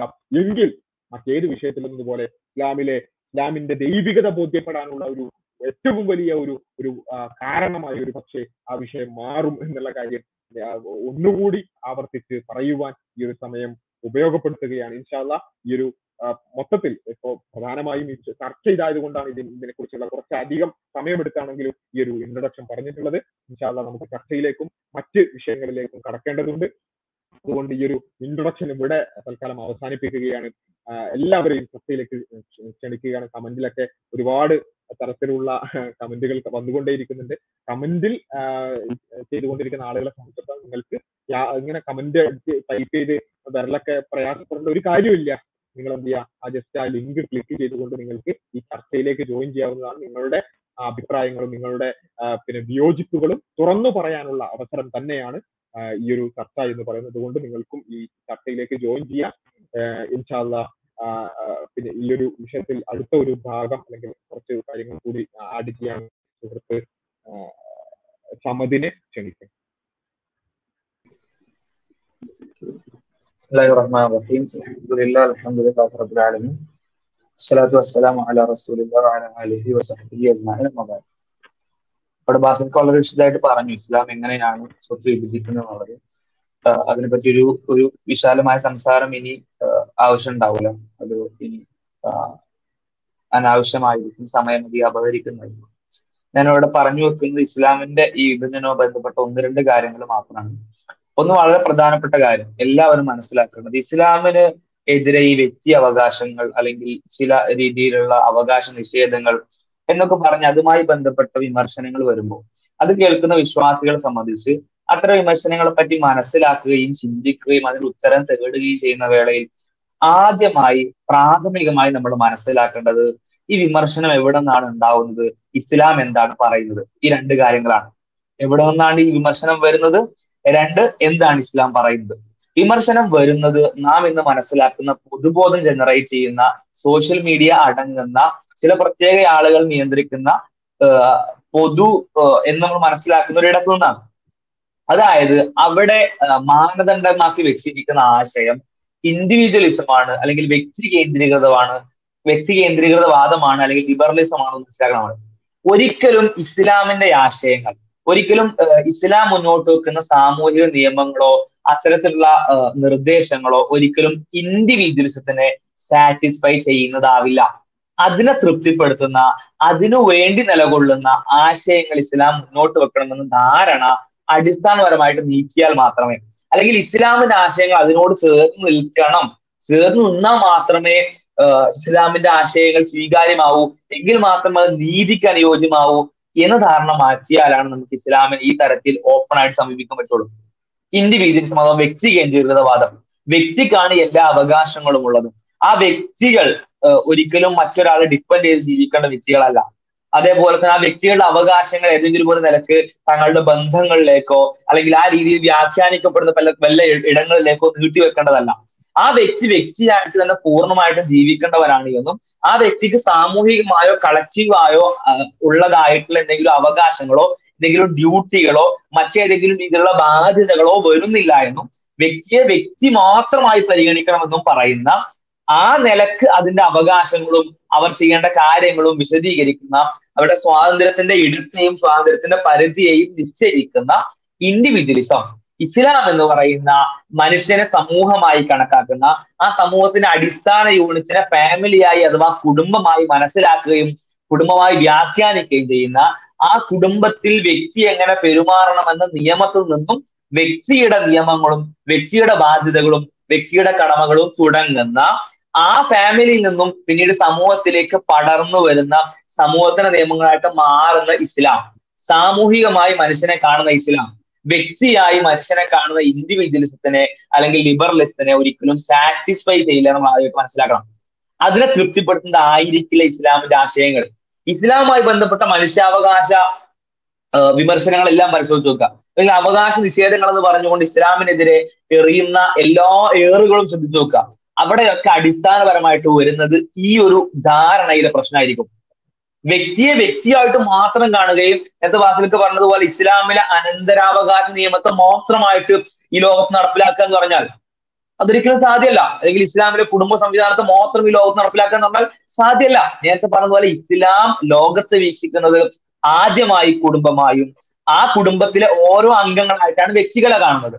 ആ വ്യക്തികളും വ്യക്തികൾ കുടുംബങ്ങളായി മാറി കുടുംബം സമൂഹമായിട്ട് മാറുന്ന അവസ്ഥയാണ് സ്വാഭാവികമായിട്ടും അവർക്ക് നൽകപ്പെടുന്ന ഓരോ അടിസ്ഥാന നിർദ്ദേശങ്ങളിൽ നിന്നും തുടങ്ങിയാണ് ഇസ്ലാമിന്റെ മറ്റ് നിയമങ്ങളും നിയമങ്ങളും വ്യാപിക്കപ്പെടുന്നത്. സ്വാഭാവികമായിട്ടും അത് മനസ്സിലാക്കാതെ ഏതെങ്കിലും പ്രത്യേക നിയമങ്ങളെ മാത്രം എടുക്കുമ്പോൾ ആ നിയമങ്ങൾ എടുക്കുന്നത് ഏത് കൾച്ചറിൽ നിന്നാണ്? ആ നിയമങ്ങൾ എടുക്കുന്നത് ഇൻഡിവിജ്വലിസ്റ്റിക് കൾച്ചറിൽ എന്നാണ് ആ നിയമങ്ങൾ നേരെ ഇസ്ലാമിൽ നിന്ന് അടർത്തി മാറ്റിയിട്ട് നേരത്തെ പറഞ്ഞ ഇസ്ലാം മുന്നോട്ട് വെക്കുന്ന കുടുംബത്തിൽ അധിഷ്ഠിതമായ സാമൂഹിക നിയമങ്ങളെ പരിഗണിച്ചുകൊണ്ടല്ല ഈ എടുക്കപ്പെടുന്ന ആ പ്രത്യേക നിയമമോ പ്രത്യേക കോണ്ടക്സ്റ്റോ പ്രത്യേക സാഹചര്യമോ വിമർശിക്കപ്പെടുന്നത്. മറിച്ച് അത് വിമർശിക്കപ്പെടുന്നത് അത് എടുത്തു മാറ്റി കൊണ്ടുവന്ന് വെക്കുന്ന ഇൻഡിവിജ്വലിസ്റ്റിക് കൾച്ചറിനിടയിലാണ് അതെങ്ങനെ കൂടിച്ചേരും? അതെങ്ങനെ ഒരുപോലെ വ്യാഖ്യാനിക്കാൻ പറ്റും? ഒരിക്കലും പറ്റൂല. ഇസ്ലാം നേരത്തെ പറഞ്ഞതുപോലെ ഡ്യൂട്ടി നൽകിയ ആളുകൾക്ക് സ്വത്തധികം നൽകിയിട്ടുണ്ട്. അതേപോലെ തന്നെ ചില പ്രത്യേക ആളുകൾക്ക് ചില പ്രത്യേക അധികാരങ്ങൾ നൽകിയിട്ടുണ്ട്. ചില പ്രത്യേക ആളുകൾക്ക് ചില പ്രത്യേക സംരക്ഷണങ്ങൾ നൽകിയിട്ടുണ്ട്.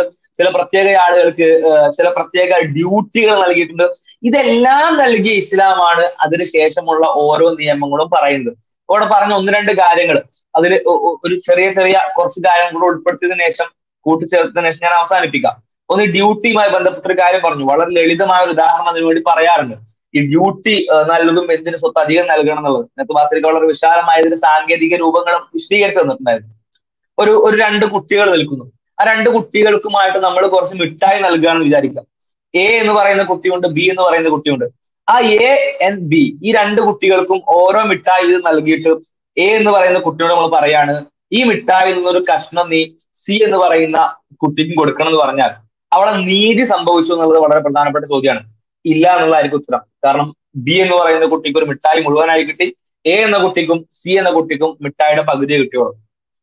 അവിടെ നമ്മൾ കൊടുക്കുന്നത് എ എന്ന കുട്ടിക്ക് രണ്ട് മിഠായി കൊടുക്കുകയും ബി എന്ന കുട്ടിക്ക് ഒരു മിഠായി കൊടുക്കുകയും എന്നിട്ട് എ എന്ന കുട്ടിയോട് പറയുകയാണ് നീ രണ്ട് മിഠായികൾ ഒരു മിഠായി സി എന്ന കുട്ടിക്ക് കൊടുക്കാന്ന് പറഞ്ഞാൽ സ്വാഭാവികമായിട്ടും അവിടെ നീതി സംഭവിച്ചു. അവിടെയാണ് ഈ നിർദ്ദേശം നൽകപ്പെടുന്ന പ്രത്യേക ബാധ്യത നൽകപ്പെടുന്ന ആ വ്യക്തിക്ക് ആ കേന്ദ്രത്തിന് കുറച്ച് അധികം നൽകുക എന്ന് പറയുന്നത്. ആ നൽകപ്പെടുന്ന കാര്യങ്ങളുടെ വിശദീകരണങ്ങളിലേക്ക് ഞാൻ പോകുന്നില്ല. അതുമായി ബന്ധപ്പെട്ട ഒരു ചെറിയ കാര്യം മാത്രം ഖുർആൻ സൂചിപ്പിക്കുകയാണ്. കാരണം അതിന്റെ വളരെ വിശാലമായ അവതരണം ഇതിനു മുന്നോട്ട് കഴിഞ്ഞു. ഈ ആളുകൾ വിമർശനത്തിനോട് ഉപയോഗിക്കുന്നത് സൂറത്ത് നിസയിലെ പതിനൊന്നാമത്തെ ആയത്താണ്. വിശുദ്ധ ഖുർആനിലെ നാലാം അധ്യായമായ സൂറത്ത് നിസയിലെ നാലാം അധ്യായം പതിനൊന്നാം വചനം. ആ വചനം ആരംഭിക്കുന്നത് എങ്ങനെയാണ് യൂസൈക്കും ഫി ഔലാദിക്കും ആ ഒറ്റ പ്രയോഗം മാത്രമാണ് ഇവർ കണ്ടിട്ടുള്ളത് എന്നാണ് നമുക്ക് ഇവരുടെ വിമർശനം കേട്ടാ തോന്നാൽ എന്താണ് ആ പ്രയോഗം പറയുന്നത്? ആ ആയത്തിന്റെ ആ വാക്യത്തിന്റെ ആദ്യത്തെ ഉപയോ പ്രയോഗമാണത്. ആ പ്രയോഗം പറയുന്നത് യൂസിക്കുമുള്ള നിങ്ങൾക്ക് ദൈവം ഒരു പ്രത്യേക വസീയത്ത് തന്നിട്ടുണ്ട്. ചില ഒരു പ്രത്യേക ബാധ്യത നൽകിയിട്ടുണ്ട്. നിങ്ങളോട് പടച്ചതമ്പുരൻ ഒരു കാര്യം പറഞ്ഞ് ഏൽപ്പിച്ചിരിക്കുകയാണ്. എന്താണ് ഏൽപ്പിച്ചിരിക്കുന്നത്? ഔലാദിക്കും. ആരുടെ കാര്യത്തിലാണ് ഏൽപ്പിച്ചിട്ടുള്ളത്? നിങ്ങളുടെ മക്കളുടെ കാര്യത്തിൽ. ഫി ഔലാദിക്കും നിങ്ങളുടെ മക്കളുടെ കാര്യത്തിൽ. ആ മക്കളുടെ കാര്യത്തിൽ അവിടെ ആൺമക്കളും പെൺമക്കളും പ്രസന്റ് ആണെങ്കിൽ അവിടെ ആൺമക്കൾക്ക് എന്ത് ചെയ്യണം? പെൺമക്കളുടെ ഇരട്ടി കൊടുക്കണം എന്ന് പറഞ്ഞിരിക്കുകയാണ്. ഈ ആയത്ത് ഇനിയും തുടരുന്നുണ്ട്. ഈ ആയത്ത് മുഴുവനായിട്ട് പറയുന്നത് അനന്തരാവകാശ നിയമത്തെ പറ്റിയാണ്. ഇതിന്റെ ആദ്യത്തെ വാചകത്തെ പറ്റി മാത്രമാണ് ഞാനിവിടെ പറഞ്ഞത്. ഇത് കഴിഞ്ഞിട്ടൊരായത്തുണ്ട്. ഈ ആയത്ത് തന്നെ അര പേജോളം നീളുന്ന വളരെ വലിയൊരു ആയത്താണ് ഞാൻ ഇപ്പൊ പറഞ്ഞ പതിനൊന്നാമത്തെ ആയത്ത്. അത് കഴിഞ്ഞിട്ടുള്ള പന്ത്രണ്ടാമത്തെ ആയത്ത് ഇതിനേക്കാൾ വലിയ ആയത്താണ് മുക്കാ പേജോളം വരും. അത് മുഴുവൻ പറയുന്ന അനന്തരാവകാശ നിയമത്തെ പറ്റിയാണ്. ഇതല്ലാത്ത ഖുർആാനിൽ ഒരുപാട് വചനങ്ങൾ നമുക്ക് അനന്തരാവകാശ നിയമമായിട്ട് ബന്ധപ്പെട്ട് കാണാൻ കഴിയും. ഇത് നിസ എന്ന് പറയുന്ന ഈ അധ്യായത്തിന്റെ രണ്ടായത്തുകളാണ്. ഇതല്ലാത്ത ഒരുപാട് ആയത്തുകൾ കാണാൻ കഴിയും. പ്രവാചകന്റെ ഒരുപാട് വചനങ്ങൾ കാണാൻ കഴിയും. ഈ അനന്തരാവകാശ നിയമം എന്ന് പറയുന്നത് എത്രത്തോളം കോംപ്ലക്സ് ആണെന്നുള്ളത്. അല്ലെങ്കിൽ എത്രത്തോളം മനസ്സിലാ മനസ്സിലാക്കാനുള്ളതിൽ അവർ ഇത് വ്യാഖ്യാനിക്കാനും അത് നടപ്പിലാക്കാനും എത്ര നീണ്ട സ്റ്റെപ്പുകൾ വേണം എന്നുള്ളത് നമുക്ക് ചരിത്രം പരിശോധിച്ചാൽ കാണാൻ കഴിയും. ബഹുമാനായ നാലാം ഖലീഫ അലി റബിഅള്ളാഹു അൻഹു പല വിഷയങ്ങൾക്ക് അറിയപ്പെട്ട വ്യക്തിയായിരുന്നു. ആ വ്യക്തി അറിയപ്പെട്ടതിൽ വളരെ പ്രധാനപ്പെട്ട ഒന്ന് അദ്ദേഹം അനന്തരാവകാശ വിഷയത്തിൽ അഗ്രഗണ്യനാണെന്നുള്ളതാണ്. അപ്പൊ ഒരു പണ്ഡിതൻ അതും ആ കാലത്ത് അറിയപ്പെട്ടിരുന്ന ഏഴ് ഫുഖഹാക്കളിൽ ഏഴ് കർമ്മശാസ്ത്ര പണ്ഡിതരിൽ ഒരാളാണ് അലി റദിള്ളാഹുനു അപ്പൊ അത്രയും വലിയ പണ്ഡിതനായ അലി റദിള്ളാഹുനു മറ്റേത് ശാഖകളേക്കാൾ കൂടുതൽ അറിയപ്പെടുന്നത് അദ്ദേഹം കർമ്മശാസ്ത്ര സോറി അദ്ദേഹം അനന്തരാവകാശ നിയമങ്ങളിൽ അഗ്രഗണ്യനാണെന്നുള്ളതാണ്. അപ്പൊ ആ കാലത്ത് തന്നെ ഇത്തരത്തിൽ വളരെ വിശാലമായി വ്യാഖ്യാനിക്കപ്പെട്ട ഒരു ഏരിയയാണ് അനന്തരാവകാശം. ആ വിശോലമായി വ്യാഖ്യാനിക്കപ്പെട്ട ഒരു ജീവിതകാലം മുഴുവൻ ഇസ്ലാമിന് വേണ്ടി ത്യജിച്ച ഒരു പണ്ഡിതന്റെ തന്നെ ഏറ്റവും വലിയ കഴിവായി ഉയർത്തി കാണിക്കുന്ന ആ അനന്തരാവകാശ നിയമത്തെ ഇവർ മുഴുവനായി വ്യാഖ്യാനിക്കുന്നത് ഞാൻ നേരത്തെ പറഞ്ഞ സൂറത്ത് നിസായിലെ പതിനൊന്നാമത്തെ ആയത്തിന്റെ ആദ്യത്തെ ചെറിയ കഷ്ണം കൊണ്ട് മാത്രമാണ്. എത്ര വലിയ ആ ഒരു നിയമ സംഹിതയാണ്. ഒറ്റ വാക്കിനെ കൊണ്ടുള്ള വിമർശനങ്ങൾ അല്ലെങ്കിൽ ഒറ്റ വാചകത്തെ കൊണ്ടുള്ള വിമർശനങ്ങൾ കൊണ്ട് ഇവർ തകർത്ത് കളഞ്ഞത്. അല്ലെങ്കിൽ ഇത് അപ്രസക്തമാക്കി കളഞ്ഞത്. ഈ കളവുകളും നുണപ്രചരണങ്ങളും എത്രത്തോളമാണ് യാഥാർത്ഥ്യത ബാധിക്കാന്നതാണ് വളരെ മനസ്സിലാക്കേണ്ട കാര്യം. ഇനി ഈ പതിനൊന്നാമത്തെ ആയത്തിൽ തന്നെ എടുക്കുക. നേരത്തെ പറഞ്ഞ വിശാലമായ അനന്തരാവകാശ നിയമങ്ങളിലെ പല ആംഗിളുകളെയും പറ്റി നേരത്തെ ബാസിലേക്ക് സൂചിപ്പിച്ചിട്ടുണ്ടായിരുന്നു. അതിലേക്ക് കടക്കുന്നില്ല. ഈ പതിനൊന്നാമത്തെ ആയത്ത് മാത്രം പൂർണമായി വായിച്ചാൽ തന്നെ ഇസ്ലാമിന്റെ കൺസെപ്റ്റ് എന്താ മനസ്സിലാകാൻ പറ്റും. ആ പറഞ്ഞ ഈ കുട്ടികളുടെ കാര്യത്തിൽ ആൺകുട്ടികളും പെൺകുട്ടികളും ഉണ്ടെങ്കിൽ അവിടെ ആൺകുട്ടിക്ക് പെൺകുട്ടികളെ ഇരട്ടിയാണെന്ന് പറയുന്ന ആ ആയത്ത്. അങ്ങനെ പ്രാരംഭത്തിൽ പറഞ്ഞുകൊണ്ട് ആരംഭിക്കുന്ന ആ ആയത്ത്. ആയത്ത് എങ്ങോട്ടാണ് പോകുന്നത്? ആയത്തിന്റെ അത് കഴിഞ്ഞ് നടുവിൽ വരുന്ന ചില ഭാഗങ്ങൾ ഞാൻ വായിക്കാം.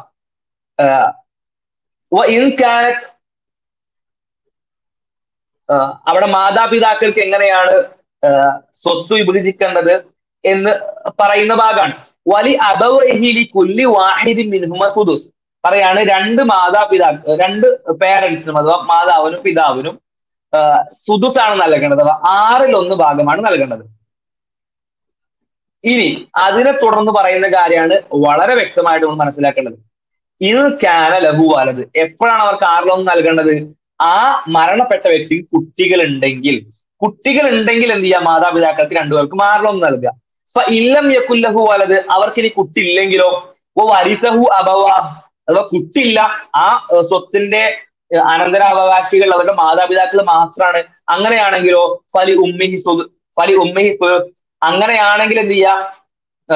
ഉമ്മക്ക് മൂന്നിൽ ഒന്നും നൽകുക ഉപ്പാക്ക് മൂന്നിൽ രണ്ടും നൽകുക. നേരത്തെ രണ്ടു പേർക്കും ആറിൽ ഒന്നായിരുന്നു രണ്ടു പേർക്കും തുല്യമായിരുന്നു ഇവിടെ ഉമ്മാക്ക് മൂന്നിൽ ഒന്നാണ് ഉപ്പാക്ക് മൂന്നിൽ രണ്ടാണ്. എന്തുകൊണ്ട്? കാരണം നേരത്തെ അവിടെ മക്കൾ ഉണ്ടായിരുന്നു ഇപ്പൊ അവിടെ മക്കളില്ല. നേരത്തെ ആ രണ്ടു പേരെയും ഒരുപോലെ കെയർ ചെയ്യാൻ മക്കൾ ഉണ്ടായിരുന്നു ആ രണ്ടു പേർക്കും സ്വാഭാവികമായിട്ടും തങ്ങൾക്ക് വേണ്ടി സമ്പത്ത് ചെലവഴിക്കേണ്ട ബാധ്യതയില്ല. അതുകൊണ്ട് തന്നെ അവർക്ക് രണ്ടു പേർക്കും തുല്യമായി വീതിക്കപ്പെട്ടു. ഇനി രണ്ടാമത്തെ കേസിൽ ഇല്ലം യക്കുല്ലഹു വലത് ആ മരണപ്പെട്ട വ്യക്തിക്ക് മക്കളില്ല. സ്വാഭാവികമായിട്ടും ഈ മരണപ്പെട്ട വ്യക്തിയുടെ മാതാപിതാക്കൾ അവർക്ക് പേരക്കുട്ടികൾ ഇല്ലാത്ത അവസ്ഥയിലാണ് മക്കളാണെങ്കിൽ മരണപ്പെടുകയും ചെയ്തു. സ്വാഭാവികമായിട്ടും ആ രണ്ടു പേരും സ്വയം ജീവിക്കണം. ആ രണ്ടു പേരിൽ ഉമ്മയെ നോക്കേണ്ട ബാധ്യത ഉപ്പാക്കാണ്. അപ്പൊ രണ്ടുപേർക്കും ഒരുപോലെ വീതിക്കാൻ പറ്റൂല. ഉമ്മക്ക് മൂന്നിൽ ഒന്ന് നൽകി ഉപ്പക്ക് മൂന്നിൽ രണ്ട് നൽകി. എന്തുകൊണ്ട്? അവിടെ രണ്ടു പേരെയും ഒരുപോലെ നോക്കാൻ മറ്റാരുമില്ല. ആ ഉമ്മയെ നോക്കേണ്ടത് ഉപ്പയാണ്. ഇതിന് ശേഷം പറയുന്നുണ്ട്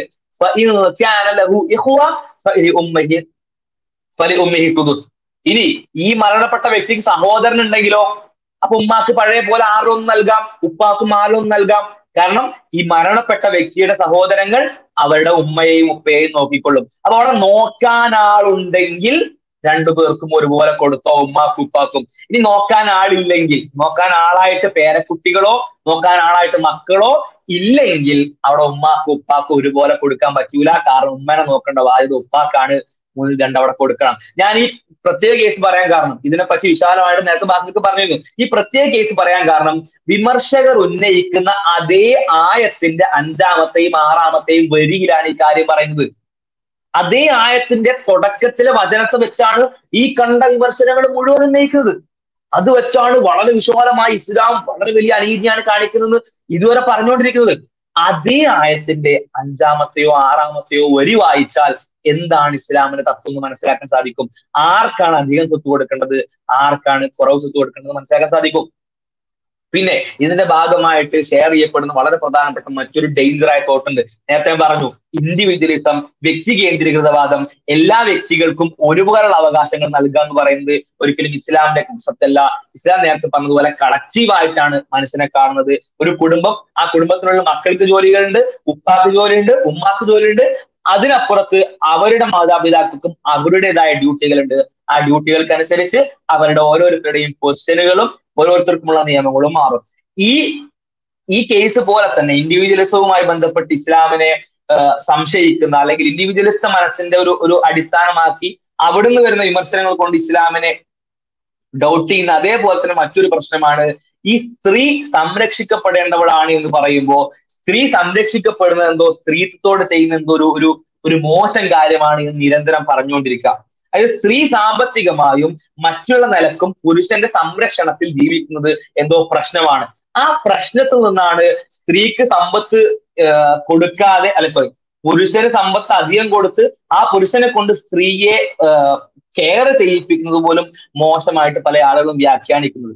എത്രത്തോളം മോശമായിട്ടുള്ള ഒരു വ്യാഖ്യാനമാണ് എന്നും എത്രത്തോളം അപകടാവസ്ഥ നിറഞ്ഞ വ്യാഖ്യാനമാണെന്ന് നമ്മൾ ചിന്തിക്കേണ്ടതുണ്ട്. നേരത്തെ ഇവിടെ സൂചിപ്പിച്ച കാര്യമാണ്. ഒരു സ്ത്രീയെ സംബന്ധിച്ച് ആ സ്ത്രീക്ക് ഒരുപാട് ഡ്യൂട്ടികൾ തന്റെ ഫാമിലിയിലുണ്ട്. ആ ഡ്യൂട്ടികളൊക്കെ ഒരേ സമയം നിർവഹിക്കുന്ന അതേ സ്ത്രീയുടെ മുകളിൽ ആ സ്ത്രീ അടങ്ങുന്ന കുടുംബത്തിന്റെ സാമ്പത്തിക ബാധ്യത ഏൽപ്പിക്കുക എന്ന് പറയുന്നത് തികച്ചും അനീതിയാണ്. സ്വാഭാവികമായിട്ടും ആ സാമ്പത്തിക ബാധ്യത ഏറ്റെടുക്കേണ്ടത് ഇത്തരം നിർബന്ധ ഡ്യൂട്ടികൾ ഇല്ലാത്ത പുരുഷൻ തന്നെയാണ്. ആ പുരുഷൻ സ്വാഭാവികമായിട്ട് സ്ത്രീക്ക് വേണ്ടി സമ്പാദിച്ചു കൊണ്ടുവരണം. ഈ കൊണ്ടുവരേണ്ട അഥവാ പുരുഷൻ അടങ്ങുന്ന കുടുംബത്തിന് വേണ്ടിയിട്ട് മക്കളെ പ്രസവിക്കുന്ന പുരുഷൻ അടങ്ങുന്ന കുടുംബത്തിന് വേണ്ടിയിട്ട് മക്കളെ മുലയൂട്ടുന്ന മക്കളെ പരിപാലിക്കുന്ന അത്തരത്തിലുള്ള കാര്യങ്ങളൊക്കെ ചെയ്യുന്ന ഒപ്പം തന്നെ പുരുഷനില്ലാത്ത ഒരുപാട് ശാരീരിക ബുദ്ധിമുട്ടുകൾ അവൾ അനുഭവിക്കുന്നുണ്ട്. പീരീഡ്സ് പോലെയുള്ള കാര്യങ്ങൾ പുരുഷനില്ല. ഇത് അനുഭവിക്കുന്നവരാണ് സ്ത്രീ. ആ ശാരീരിക ബുദ്ധിമുട്ടുകളുടെയും പ്രസവത്തിന്റെയും മറ്റു ഭാഗമായിട്ട് വരുന്ന സൈക്കോളജിക്കൽ പ്രയാസങ്ങൾ അനുഭവിക്കുന്നവരാണ് സ്ത്രീ. ഇതൊക്കെ അനുഭവിക്കുന്ന സ്ത്രീക്ക് ആ ശമ്പളമെങ്കിലും ആ സമ്പത്തെങ്കിലും പുരുഷന് കൊടുക്കാൻ കഴിയൂലേ? അതുപോലെ കൊടുക്കാൻ തയ്യാറല്ല ഞങ്ങൾ എന്നാണ് ഇന്ന് സ്ത്രീ. പെണ്ണെ തീയാവുക എന്ന് പറഞ്ഞുകൊണ്ട് അവളുടെ പിന്നാലെ കൂടുന്ന ആളുകൾ പറയുന്നത് അതുപോലും ഞങ്ങൾ തരില്ല നീ പ്രയാസങ്ങളൊക്കെ അനുഭവിച്ചോ ഒപ്പം നീ പണിയെടുത്ത് സമ്പാദിക്കുകയോ ചെയ്തോന്നത് ഇവിടെ ഈ ഇവൾക്ക് ലഭിക്കുന്ന സംരക്ഷണവും ഇവൾക്ക് ലഭിക്കുന്ന പ്രത്യേക പരിഗണനയും അവൾക്ക് ലഭിക്കുന്ന എന്തോ ഒരു മോശം കാര്യമാണെന്ന് അവരുടെ മനസ്സിൽ ചിന്തയാൽ ഉടലെടുപ്പിക്കുന്നത് ഈ നമ്മളെ നാട്ടിലെ ചില അവസ്ഥകളോട് താരതമ്യം ചെയ്താൽ അതിന്റെ ഒരു ഒരു ഗാഠത അതിന്റെ ഒരു ഒരു ഫ്രീക്വൻസി അവർക്ക് മനസ്സിലാക്കാൻ സാധിക്കും. പണ്ടത്തെ കാലത്ത് ജാതി വിവേചനം വളരെ അധികമായി നമ്മുടെ നാട്ടിൽ നിലനിന്നിരുന്നു. ഈ ജാതി വിവേചനത്തിന്റെ അല്ലെങ്കിൽ അത് നിലനിൽക്കാനുള്ള വളരെ പ്രധാനപ്പെട്ട ഒരു കാരണം ഇത്തരം വിവേചിക്കപ്പെടുന്ന ആളുകൾ ഇത്തരം അവഗണിക്കപ്പെടുന്ന ആളുകൾ ആ അവഗണിക്കപ്പെടുന്ന ആളുകളുടെ മനസ്സിൽ തോന്നൽ ഉണ്ടാക്കിച്ചാണ് നിങ്ങൾക്ക് ഈ അവഗണന അർഹിക്കുന്നു. അല്ലെങ്കിൽ നിങ്ങൾക്ക് ഈ അവകാശങ്ങൾ ലഭിക്കേണ്ടതല്ല. ആ ചിന്ത അവർ ഉണ്ടാക്കിയെടുക്കുമ്പോൾ സ്വാഭാവികമായിട്ടും ആ അവഗണനക്ക് അവർ യൂസ്ഡ് ആയിരിക്കും. ആ അവഗണന പിന്നീട് അവരുടെ അടിച്ചേൽപ്പിക്കാൻ വലിയ പ്രയാസം ഉണ്ടാവില്ല. സ്ത്രീക്ക് വേണ്ടി സമ്പത്ത് നൽകാതെ സ്ത്രീയെ സമ്പാദ്യ വിഷയത്തിൽ അവഗണിക്കുന്നതിന് വേണ്ടി അവളുടെ മനസ്സിൽ എനിക്ക് ഈ അവഗണനയാണ് വേണ്ടത് എന്നും ഇതാണ് എന്റെ അവകാശം എന്നുമുള്ള ചിന്ത ഉണ്ടാക്കിയെടുക്കാൻ അവർ ചെയ്യുന്നത്. വേറെ ലളിതമായിട്ട് ഉദാഹരണം പറഞ്ഞാൽ ബസ്സിൽ കുട്ടികൾ കൺസെഷൻ കൊടുത്ത് പോവാണ് യാത്ര ചെയ്യാണ് ആ കൺസെഷൻ കൊടുത്ത് യാത്ര ചെയ്യുന്ന വിദ്യാർത്ഥികൾ കൂടുതൽ കാശ് തരികയാണ് ബസ് കണ്ടക്ടർമാരുടെ ആവശ്യം. ആ ബസ് കണ്ടക്ടർമാർക്ക് എന്ത് ചെയ്താൽ മതി? അവരുടെ മനസ്സിൽ ചിന്ത ഉണ്ടാക്കിയെടുത്താൽ മതി. എത്ര മോശമാണ്. എത്ര വർഷങ്ങളാണ് നിങ്ങൾ ഈ ബസ്സിൽ യാത്ര ചെയ്യുന്നത്? അതും സാധാരണക്കാരായിട്ടുള്ള മറ്റാളുകളൊക്കെ ഫുൾ ചാർജ് കൊടുത്തു പോകുമ്പോൾ നിങ്ങൾ ഒരു രണ്ട് രൂപയാണ് കൊടുക്കുന്നത്. ആ രണ്ട് രൂപ കൊടുത്തു പോകാൻ നിങ്ങൾക്ക് നാണല്ലേ? എന്ന് ചിന്ത അവരിൽ ഉണ്ടാക്കിയെടുക്കും. അല്ലെങ്കിൽ ആ രണ്ട് രൂപ കൊടുക്കുമ്പോൾ നിങ്ങൾക്ക് സീറ്റ് ഇരിക്കേണ്ട ആവശ്യമുണ്ടോ? അല്ലെങ്കിൽ നിങ്ങൾ ആ രണ്ട് രൂപ മാത്രം കൊടുത്തു പോകുന്ന വേളയിൽ കൺസിന്റെ റേറ്റ് ഒക്കെ പല രീതിയിൽ വ്യത്യാസമുണ്ട്. ഉദാഹരണം പറയാണ്. ആ കുറച്ച് പൈസ മാത്രം കൊടുത്തു പോകുന്ന രീതിയിൽ ഫുൾ ചാർജ് കൊടുക്കുന്ന ആളുകൾ കയറി കഴിഞ്ഞ് നിങ്ങൾ ബസ്സിൽ കയറിയപ്പോൾ പോലെ എന്ന ചിന്ത അവരെ മനസ്സിലാക്കി എടുത്താൽ ബസ് കണ്ടക്ടർമാരെ സംബന്ധിച്ച് അത് വളരെ ഉപകാരപ്പെട്ട കാര്യമാണ്. കാരണം എന്താ? ഈ വിദ്യാർത്ഥികൾക്ക് ലഭിക്കേണ്ട അവകാശമാണ് ചെറിയ തുകയിൽ മറ്റുള്ളവരെ പോലെ ഇരുന്ന് യാത്ര ചെയ്യുക എന്ന് പറയുന്നത്. അപ്പൊ ആ അവകാശത്തു നിന്ന് അവരെന്ത് ചെയ്യണം? പിന്നോട്ട് വലിക്കണം. ആ അവകാശം അവർക്ക് ലഭിക്കാതിരിക്കണം. ആ അവകാശം അവർക്ക് ലഭിക്കാതിരുന്നാൽ മാത്രമേ നേരത്തെ പറഞ്ഞ ബസ് ഉടമകൾക്ക് ലാഭം ഉണ്ടാവുള്ളൂ. ഞാൻ ഈ ഉദാഹരണം പറയുമ്പോൾ ഏതെങ്കിലും ബസ് ഉടമകൾ ഉണ്ടെങ്കിൽ അവർ വേദനിക്കേണ്ട ആവശ്യമില്ല. അവർ ഉദാഹരണം മാത്രമാണ്. നല്ല രീതിയിൽ പെരുമാറുന്ന ഒരുപാട് കണ്ടക്ടർമാർ ഒരുപാട് ബസ് ഉടമകളുണ്ട്. ഉദാഹരണം ഉദാഹരണങ്ങളായിട്ട് എടുക്കാം. അപ്പോ അവരെ സംബന്ധിച്ച് എന്താണ് വേണ്ടത്? വിദ്യാർത്ഥികൾക്ക് ഈ അവകാശങ്ങൾ ലഭിക്കാതിരിക്കണം. ആ അവകാശങ്ങൾ ലഭിക്കാതിരിക്കാനുള്ള ഏറ്റവും ബെറ്റർ കാര്യം എന്താണ്? ഈ അവകാശങ്ങൾ ലഭിക്കുന്നത് നിങ്ങൾക്ക് മോശമാണ് എന്ന് അവരെ ബോധ്യപ്പെടുത്തുക. ഈ അവകാശങ്ങൾ നിങ്ങൾക്ക് ലഭിക്കാതിരിക്കുന്നതാണ് നിങ്ങൾക്ക് നല്ലത്. അതാണ് നിങ്ങളുടെ അഭിമാനം. ആ പൊസിഷനിലേക്കാണ് നിങ്ങൾ ന്യായമായും വരേണ്ടത് എന്ന ചിന്ത അവരുടെ മനസ്സിൽ ഉണ്ടാക്കിയെടുക്കുക. ഇവിടെയും മറ്റൊന്നുമല്ല നടക്കുന്നത്. സ്ത്രീയെ സംബന്ധിച്ച് അവരുടെ അവകാശമാണ് പുരുഷനടങ്ങുന്ന കുടുംബത്തിന് വേണ്ടി പുരുഷന് കഴിയാത്ത ഒരുപാട് കാര്യങ്ങൾ ചെയ്യുന്ന അവസ്ഥയിൽ പുരുഷൻ അവൾക്ക് സാമ്പത്തികമായ ഒരു ഒരു സംരക്ഷണം നൽകുക എന്ന് പറയുന്നത്. ആ അവകാശം തങ്ങൾക്ക് വേണ്ടതല്ല. തങ്ങൾക്ക് അവകാശം ലഭിക്കാതിരിക്കുന്നിടത്താണ് വിപ്ലവവും സ്വാതന്ത്ര്യവും ഉള്ളത് എന്ന ബോധ്യം ഉണ്ടാക്കിയെടുക്കുന്നത് ഇത്തരത്തിൽ ചൂഷണം ചെയ്യുന്നതിനാണ്. സ്ത്രീയുടെ വിഷയം നേരത്തെ പറഞ്ഞു അവൾക്ക് ലഭിക്കുന്ന അനന്തരാവകാശമായി ലഭിക്കുന്ന സ്വത്ത് അവൾക്കുണ്ട്. ഒരു വ്യക്തിക്ക് വേണ്ടിയും അത് നിർബന്ധമായും ചെലവഴിക്കാനുള്ള ബാധ്യത അവൾക്കില്ല. അവൾ സമ്പാദിക്കാൻ പോവാം. അവൾക്ക് സാമ്പത്തികമായി ഏണിങ്സ് ഉള്ള ജോലികളിൽ അവൾക്ക് ഏർപ്പെടാം. ആ ഏർപ്പെടുന്ന വേളയിലും അങ്ങനെ നേടിയ സ്വത്തിലും ഒരു തരി പോലും ചോദിക്കാൻ പുരുഷന് അവകാശമില്ല.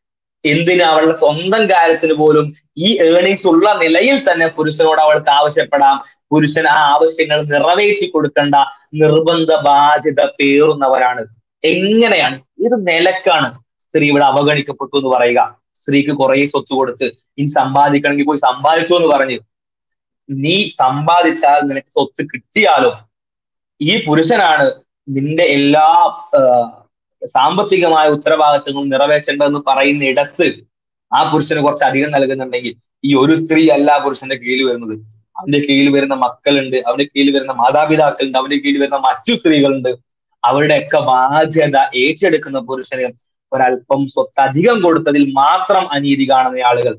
ഒന്നുകിൽ കണ്ണടക്കുകയാവും അല്ലെങ്കിൽ നേരത്തെ പറഞ്ഞ പല രീതിയിലുള്ള മാനിപ്പുലേഷൻസ് അവരെ കൊണ്ട് അത്തരത്തിൽ ചിന്തിക്കുക ചിന്തിപ്പിക്കുകയായിരിക്കും. ആദ്യം പറഞ്ഞ കാര്യം വീണ്ടും ഓർമ്മിപ്പിക്കുന്നു. ഇസ്ലാം ഒരിക്കലും ഇൻഡിവിജ്വൽസിന്റെ ന്യായങ്ങളെ സാറ്റിസ്ഫൈ ചെയ്യിക്കുന്ന ഒരാശയമല്ല. ഇസ്ലാം മുന്നോട്ട് വെക്കുന്ന മറ്റൊരു അടിസ്ഥാനമാണ് ഇസ്ലാമിന്റെ ശരി എല്ലാം അറിയുന്ന പടച്ചവന്റെ ശരിയാണ്. മനുഷ്യന്മാർ ഏതെങ്കിലും ഒരു നിലയ്ക്ക് വ്യാഖ്യാനിച്ചെടുക്കുന്ന ശരികളല്ല. ഇസ്ലാം വലൈക്കും വലൈക്കും ഇസ്ലാം വർഹമത്തുള്ള അലഹമില്ല പിന്നെ ഇസ്ലാമിക അനന്തരാവകാശത്തിന്റെ സർവകാലികതയും ദൈവികതയും കുറച്ചുകൂടി വിശദമായ രൂപത്തിൽ നമ്മത് ഇവിടെ സംസാരിച്ചിട്ടുണ്ട് നമ്മൾ ചർച്ചയിലേക്ക് വീണ്ടും ആവർത്തിക്കുകയാണ്. കമന്റിലൊക്കെ ഒരുപാട് തരത്തിലുള്ള വിയോജിപ്പുകളൊക്കെ രേഖപ്പെടുത്തുന്ന ആളുകൾ അവർക്ക് ലിങ്ക് വഴി ജോയിൻ ചെയ്യാവുന്നതാണ്. ചില ആളുകൾ ജോയിൻ ചെയ്ത് അവർക്ക് സംസാരിക്കാൻ പറ്റാത്ത ചെറിയ പ്രശ്നം പറയുന്നത് കണ്ടു. മേ ബി നിങ്ങളുടെ ഡിവൈസ് കണക്റ്റഡ് അല്ലെങ്കിൽ അങ്ങനെ സംഭവിച്ചേക്കാം. അതായത് പിന്നെ ഇയർഫോണും അതുപോലെ തന്നെ മൈക്കും അതുപോലെ തന്നെ ഓഡിയോയും അത് കണക്ട് ചെയ്യപ്പെട്ടിട്ടില്ല എങ്കിൽ നിങ്ങൾക്ക് ചർച്ചയിലേക്ക് ജോയിൻ ചെയ്യാൻ പറ്റില്ല അപ്പോ അത് കണക്റ്റഡ് ആണ് എന്ന് ഉറപ്പ് വരുത്തുക ജോയിൻ ചെയ്യുമ്പോൾ അങ്ങനെ ഉറപ്പ് വരുത്തിയതിനു ശേഷം നിങ്ങൾ ജോയിൻ ചെയ്യുകയാണെങ്കിൽ നിങ്ങൾക്ക് ചർച്ചയിലേക്ക് പങ്കെടുക്കാവുന്നതാണ്. നമ്മൾ ഇവിടെ ചർച്ച ചെയ്തുകൊണ്ടിരിക്കുന്ന ഇസ്ലാമിക അനന്തരാവകാശം അത് നമ്മൾ പറഞ്ഞു സമത്വം എന്നുള്ളത് ബ്ലൈൻഡ് ആയ അബ്സല്യൂട്ട് ആയ ഒരു ഇക്വാളിറ്റി അല്ല അവിടെ കാണുന്നത് മറിച്ച് നീതിയാണ് എന്നുള്ളതാണ്. ഓരോരുത്തർക്കും കൊടുത്ത് ഉത്തരവാദിത്തത്തിന്റെയും ബന്ധത്തിന്റെ ചെയിന്റെയും മറ്റു കാര്യങ്ങളെയും എല്ലാം അടിസ്ഥാനത്തിൽ അത് വളരെ കൃത്യമായിക്കൊണ്ട് തന്നെ ആ നീതി ഇസ്ലാം നടപ്പിലാക്കിയിട്ടുണ്ട്. ഇത് ഒന്നും വേണ്ട. ഇസ്ലാമിലെ ഈ അനന്തരാവകാശ നിയമങ്ങൾ പ്രാവർത്തികമായ പ്രാവർത്തികമാകുമ്പോൾ ഏറ്റവും ഭംഗിയായ രൂപത്തിൽ ഇസ്ലാമിന്റെ എല്ലാ സിസ്റ്റവും പ്രാവർത്തികമാകുന്ന ഇസ്ലാമിന്റെ ആദ്യ കാലഘട്ടങ്ങളിൽ എന്ത് സംഭവിച്ചു എന്ന് പരിശോധിച്ചാൽ തന്നെ മതി. ഇസ്ലാമിൽ നീതിയാണോ ഉള്ളത്? അല്ലെങ്കിൽ സ്ത്രീകളെ അവഗണിക്കുകയാണോ ചെയ്തത്?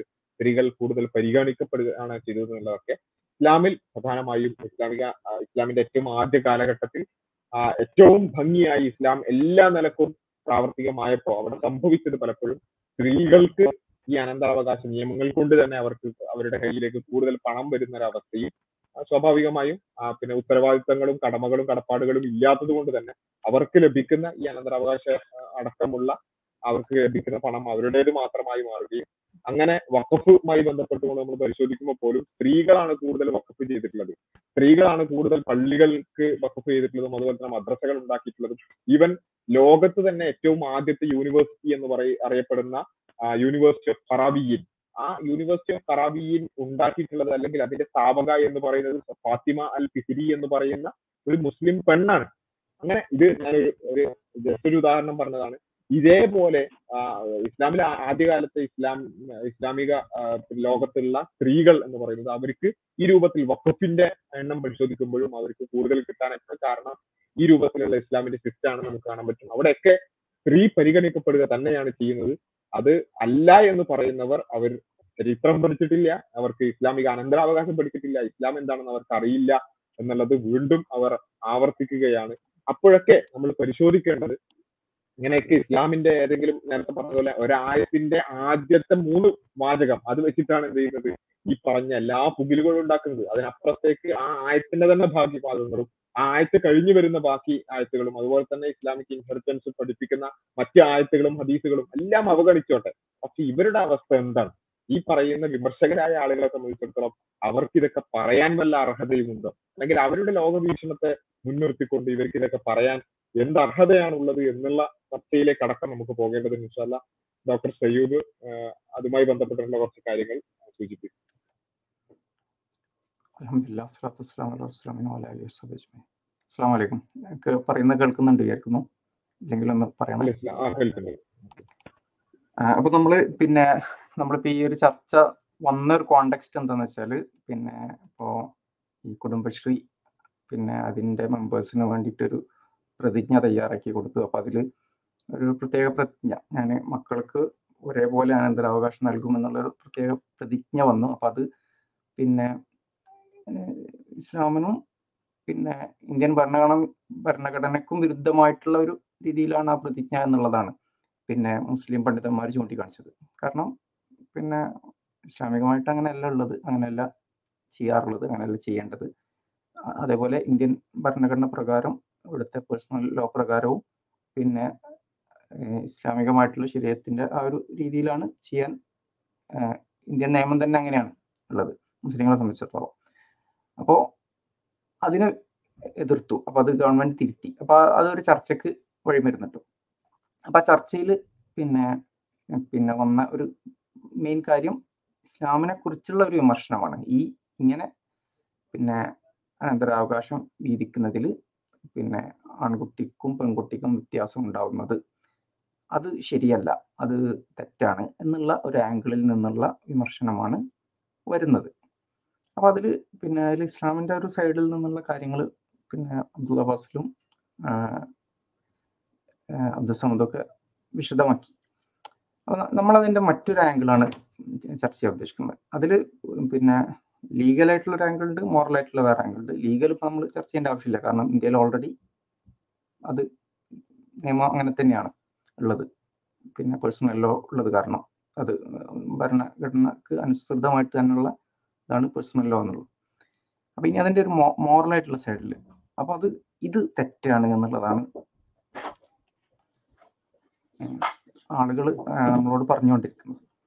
അപ്പൊ അത് പറയാൻ അവർക്ക് അപ്പൊ ഇങ്ങനെ ഈ ഒരു ചോദ്യം വരുമ്പോൾ നമ്മൾ ചെയ്യേണ്ടത് എന്താണെന്ന് വെച്ചാൽ നമ്മൾ എല്ലായ്പ്പോഴും ഇപ്പോൾ നേരത്തെ പറഞ്ഞ നമ്മൾ വിശദമാക്കിയ കാര്യങ്ങളൊക്കെ വിശദമാക്കി കൊടുക്കേണ്ട ചില ആളുകൾക്ക് അത് വിശദമാക്കി കൊടുക്കേണ്ടി വരും. അവർ പഠിക്കാൻ ആഗ്രഹിക്കുന്നവരായിരിക്കും. പക്ഷെ എല്ലായ്പ്പോഴും ഇത് വിശദമാക്കുക എന്ന് വിശദമാക്കിക്കൊണ്ടേ ഇരിക്കുക എന്നുള്ളതിന് പകരം നമ്മൾ ആ ചോദ്യങ്ങളെ ഒന്ന് ബ്രേക്ക് ഡൗൺ ചെയ്ത് ഒരു ഒരു ഫസ്റ്റ് പ്രിൻസിപ്പൾ തിങ്കിങ് രൂപത്തിൽ അതിനെ അതിന്റെ ഏറ്റവും ഫണ്ടമെന്റൽ ആയിട്ടുള്ള പ്രിൻസിപ്പളുകളിലേക്ക് ബ്രേക്ക് ഡൗൺ ചെയ്തുകൊണ്ട് ചിന്തിച്ച് അതിനുള്ള ക്വസ്റ്റ്യൻസ് അവരോട് തിരിച്ചു ചോദിക്കുക എന്നുള്ളതാണ് നമ്മൾ ചെയ്യേണ്ട പ്രധാനപ്പെട്ട ഒരു സംഗതി. ഇപ്പോൾ ഉദാഹരണത്തിന് ഇവിടെ ഇവിടെ ഇപ്പം നടക്കുന്നത് ഇവിടെ നമ്മൾ അവരുടെ അടുത്ത് പോയിട്ട് അവരോട് പറയുകയല്ല ചെയ്യുന്നത്. എന്ത്? പിന്നെ മുസ്ലിങ്ങളാരും അവരുടെ ലിബറൽസിന്റെ അടുത്ത് പോയി പറയുകയല്ല. ഞങ്ങളുടെ ഇൻഹെറിറ്റൻസ് രീതി നിങ്ങൾ പിന്തുടരൂ എന്ന് പറയുകയല്ല ഈ ഒരു കോണ്ടെക്സ്റ്റ് ഇപ്പോൾ കേട്ടോ അപ്പൊ നമ്മൾ പ്രബോധനം എന്തെങ്കിലും പ്രവർത്തനം അങ്ങനത്തെ സംസാരമൊക്കെ നടത്തുമ്പോൾ സ്വാഭാവികമായിട്ട് അങ്ങനെ ചെയ്യും. പക്ഷെ ഇപ്പം ഇപ്പോഴത്തെ ഒരു കോണ്ടെക്സ്റ്റിൽ ഈ ഒരു ചർച്ച പൊന്തി വന്ന സാഹചര്യത്തിൽ അതല്ല നടക്കുന്നത്. ഇപ്പൊ എന്താ നടക്കുന്നത് വെച്ചാൽ അവർ വന്ന് നമ്മളോട് പിന്നെ നമ്മളോട് ചില മോറൽ ഇൻസ്ട്രക്ഷൻസ് തരികയാണ്. അല്ലെങ്കിൽ അവർ വന്ന് നമ്മളോട് ചില പിന്നെ ഇത് തരികയാണ്. കൽപ്പനകൾ നിങ്ങൾ ചെയ്യുന്നത് ശരിയല്ല. നിങ്ങൾ നിങ്ങളുടെ കാര്യം ശരിയല്ല എന്നുള്ള രീതിയിൽ അവർ നമ്മളോട് വന്നിട്ട് പിന്നെ ചില മോറൽ ഇൻജക്ഷൻസ് തരികയാണ് ചെയ്യുന്നത്. അപ്പൊ നമ്മൾ അപ്പൊ അതിൽ ആ പറയുന്ന കാര്യത്തെ ജസ്റ്റിഫൈ ചെയ്യാനുള്ള ബാധ്യത അവർക്കാണുള്ളത്. അതായത് അവർ വന്നിട്ട് നമ്മളോടാണ് പറയുന്നത് നിങ്ങൾ ഈ ചെയ്യുന്നത് ശരിയല്ല. അപ്പൊ നമ്മൾ തിരിച്ചു ചോദിക്കുക ചോദിക്കേണ്ടത് എന്തുകൊണ്ട് ശരിയല്ല എന്നുള്ളതാണ്. നേരെ മറിച്ച് നമ്മൾ പിന്നെ അവർ നിശ്ചയിച്ച ചില പാരഡൈംസ് അല്ലെങ്കിൽ അവരുടെ ചില പ്രമേസ് വെച്ചിട്ട് അതിൽ നിന്ന് ജസ്റ്റിഫൈ ചെയ്ത് കൊടുക്കാൻ വേണ്ടി ശ്രമിക്കുക അല്ല നമ്മൾ ചെയ്യേണ്ടത് അപ്പോൾ ഒരു ഇതിനെ ഒരു മനസ്സിലാക്കാൻ ഒരു ഉദാഹരണം പറഞ്ഞാൽ ഇപ്പോൾ ഒരു ലിബറൽ വന്നിട്ട് നമ്മളോട് പറയാണ്. ഇപ്പം ഇസ്ലാമിന്റെ ഏറ്റവും അടിസ്ഥാനം തൗഹീദാണല്ലോ. ഒരു ലിബറൽ വന്നിട്ട് നമ്മളോട് പറയാണ്. പിന്നെ ലിബറലിസം ആണ് ഏറ്റവും ശരി. കാരണം ശരിയായ തൗഹീദ് അവിടെയാണ് കിടക്കുന്നത്.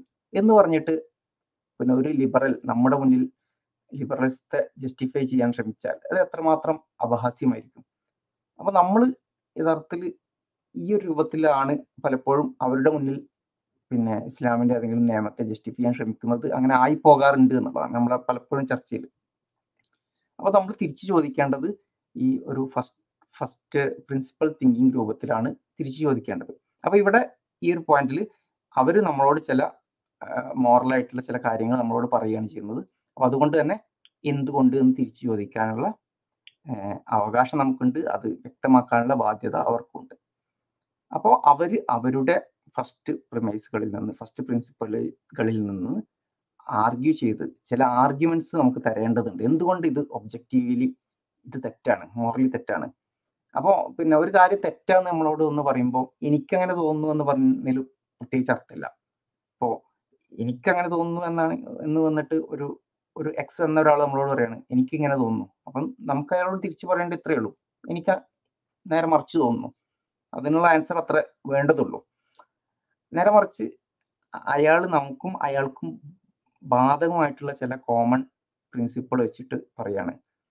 ഇങ്ങനെ എന്തെങ്കിലും ഒരു ഒരു അടിസ്ഥാനം വെച്ചിട്ട്.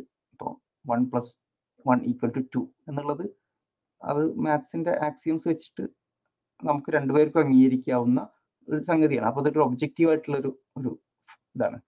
അപ്പൊ അത്തരം കാര്യങ്ങൾ ആണ് നമ്മളോട് പറഞ്ഞിരുന്നത് അപ്പൊ അങ്ങനെയാണ് അങ്ങനെ അങ്ങനത്തെ കാര്യത്തിൽ ഈ പറഞ്ഞ രൂപത്തിലുള്ള ഒരു വിമർശനത്തിന് പ്രസക്തിയുള്ളൂ. അപ്പം അവർ അവരുടെ ഈ ഒരു പൊസിഷൻ ഈ എന്താണ് സ്വത്ത് വിഭജനത്തിൽ ഇക്വാലിറ്റി പാടില്ല എന്നുള്ള പൊസിഷന് പിന്നെ നമ്മൾ പാലിക്കണം എന്ന് അവർക്ക് വാദമുണ്ടെങ്കിൽ അവർ ചെയ്യേണ്ടത് എന്താണ്? അത് തെളിയിച്ചു തരണം. എന്തുകൊണ്ട് നമ്മൾ ചോദിക്കുമ്പോൾ അവർ തെളിയിക്കേണ്ട ആവശ്യമുണ്ട്. അപ്പോൾ പിന്നെ ഈ ഒരു ചോദ്യമാണ് നമ്മൾ ഉന്നയിക്കേണ്ടത്. എന്ത്? എസ് ഇസ്ലാമിൽ അങ്ങനെയാണ്. പിന്നെ സ്വത്ത് വിഭജനം പല പല തരത്തിലാണ്. അത് ജെൻഡർ വൈസ് വ്യത്യാസമുണ്ട്. പിന്നെ നേരത്തെ ബാസിൽ വിശദീകരിച്ച പോലെ അതിന്റെ തലമുറകൾ തമ്മിൽ നോക്കുമ്പോൾ പല വ്യത്യാസങ്ങളുണ്ട്. ബന്ധത്തിന്റെ അടിസ്ഥാനത്തിലുള്ള വ്യത്യാസമുണ്ട്. അങ്ങനെ പല വ്യത്യാസങ്ങളുണ്ട്. അതൊക്കെ അത്തരം ഇനീക്വാലിറ്റികൾ അത് അത് എന്തുകൊണ്ടാണ് നിങ്ങൾ തെറ്റായി കരുതുന്നത്? എന്തുകൊണ്ടാണ് തെറ്റാവുന്നത്? എന്ന് നിങ്ങൾ ജസ്റ്റിഫൈ ചെയ്ത് തരേണ്ട ആവശ്യമുണ്ട്. അപ്പോൾ ഇതിനെ ഈ ഒരു ചോദ്യം നമ്മൾ ഉന്നയിക്കേണ്ടതുണ്ട്. അപ്പൊ ഈ ചോദ്യത്തിനെ ഞാൻ ഒന്നും കൂടി ഒന്ന് വിശദമാക്കുക എന്നുള്ളതാണ് ഉദ്ദേശിക്കുന്നത്. അപ്പോൾ അപ്പോ ഇതിൽ പിന്നെ യഥാർത്ഥത്തിൽ അവരുടെ ചോദ്യത്തെ ഒന്ന് അനലൈസ് ചെയ്താൽ അതിൽ ചില അതിന്റെ അടിയിൽ കിടക്കുന്ന ചില എന്താ ഫസ്റ്റ് പ്രിൻസിപ്പിൾ അവർ പറഞ്ഞിട്ടില്ലെങ്കിലും ഹിഡൻ ആയിട്ട് കിടക്കുന്ന ചില ഫസ്റ്റ് പ്രിൻസിപ്പിൾസ് നമുക്ക് കാണാൻ കഴിയും. ഒന്ന് ജെൻഡർ ഇക്വാലിറ്റി ആണ്. പിന്നെ മറ്റൊന്ന് ഇക്വാലിറ്റി വേണം എന്നുള്ളതാണ്. പിന്നൊന്ന് ഇൻഹെറിറ്റൻസ് എന്നുള്ളത് ഒരു അവകാശമാണ് എന്നുള്ളതായിരിക്കാം. ഒരുപക്ഷെ നമുക്കതിനെ അനലൈസ് ചെയ്താൽ മനസ്സിലാക്കാം അപ്പോൾ ഇതൊക്കെ ഓരോന്ന് നമ്മളൊന്ന് ബ്രേക്ക് ഡൗൺ ചെയ്ത് നോക്കാം ഒന്ന് ജെൻഡർ ഇക്വാലിറ്റി വേണം. അല്ലെങ്കിൽ ജെൻഡർ ഇക്വാലിറ്റിക്ക് വേണ്ടി പ്രവർത്തിക്കാൻ നമുക്ക് ഓരോരുത്തരും ബാധ്യത ഉണ്ട് നമ്മൾ ഓരോരുത്തരും ജെൻഡർ ഇക്വാലിറ്റിയുടെ രൂപത്തിൽ ചെയ്യണം കാര്യങ്ങൾ. എന്ന് വാദിക്കാൻ അവർക്ക് എന്താണ് അവരുടെ അടിസ്ഥാനമായിട്ടുള്ളത് എന്നുള്ളതാണ്. അതിന് എങ്ങനെയാണ് അവർക്ക് യുക്തിപരമായിട്ട് തെളിയിക്കാൻ കഴിയുക? ഇപ്പൊ ജെൻഡർ ഇക്വാലിറ്റി വേണോ എന്ന് അവരൊന്ന് നമ്മളോട് പറയണം. അപ്പോൾ വൈ എന്ന് ചോദിച്ചാൽ എന്താണ് അവരുടെ മറുപടി? എന്താണ് അതിനൊരു ജസ്റ്റിഫിക്കേഷൻ ഇക്വാലിറ്റി വേണമെന്ന് നിങ്ങൾ പറയുമ്പോഴേക്കും അതായത് ഞാൻ ഞാൻ ഞാനിപ്പോ ഈ ചർച്ച കൊണ്ട് ഉദ്ദേശിക്കുന്നത് ഇക്വാലിറ്റി വേണ്ട എന്ന് വേണ്ട എന്നുള്ളതല്ല എന്റെ വിഷയം. അല്ലെങ്കിൽ പിന്നെ ഇസ്ലാമിൽ അങ്ങനെ ഇല്ല എന്നുമല്ല ഇസ്ലാമിൽ ഇക്വാലിറ്റി ചില ഘട്ടങ്ങളിൽ ഇക്വാലിറ്റി ഉള്ള സ്ഥലം പല ഘട്ടങ്ങളിലും ഇക്വാലിറ്റി ഉള്ള സ്ഥലങ്ങളുണ്ട്. ജനറൽ ആയിട്ടുള്ള ഒരു ഇക്വാലിറ്റി ഉണ്ട്. ചില ഘട്ടങ്ങളിൽ ഇക്വാലിറ്റി ഇല്ലാത്തൊരു സമയങ്ങളുണ്ട്. പക്ഷെ ഇസ്ലാമിന്റെ ബേസ് തന്നെ ഇക്വാലിറ്റി എന്നുള്ളതല്ല. പഠിച്ചവൻ അനുസരിക്കുക എന്നുള്ളതാണ്. അതാണ് ഇസ്ലാമിന്റെ ബേസ് ആ ഒരു ബേസ് എല്ലാ ഘട്ടത്തിലും കൺസിസ്റ്റന്റ് ആയിട്ട് അപ്ലൈ ചെയ്യപ്പെടുന്നുണ്ട്. അപ്പൊ ഇക്വാലിറ്റി ഉള്ള ഘട്ടമായാലും ഇക്വാലിറ്റി ഇല്ലാത്ത ഘട്ടമായാലും ഈ ഒരു ബേസ് അവിടെ കൺസിസ്റ്റന്റ് ആയിട്ട് അപ്ലൈ ചെയ്യപ്പെടുന്നുണ്ട്. അതേസമയം ഇവരെ സംബന്ധിച്ചിടത്തോളം ഇവർ പറയുകയാണ് ഇപ്പൊ ഇസ്ലാമിൽ തൗഹീദ് എന്ന് പറയുന്ന പോലെ ഇവർ പറയാണ് ഇക്വാലിറ്റിയാണ് ഞങ്ങളുടെ ബേസ് എന്ന് പറഞ്ഞിട്ടാണ് അവർ വരുന്നത്. അപ്പൊ നമുക്ക് തിരിച്ചു ചോദിക്കേണ്ടത് എന്തുകൊണ്ട്? വൈ?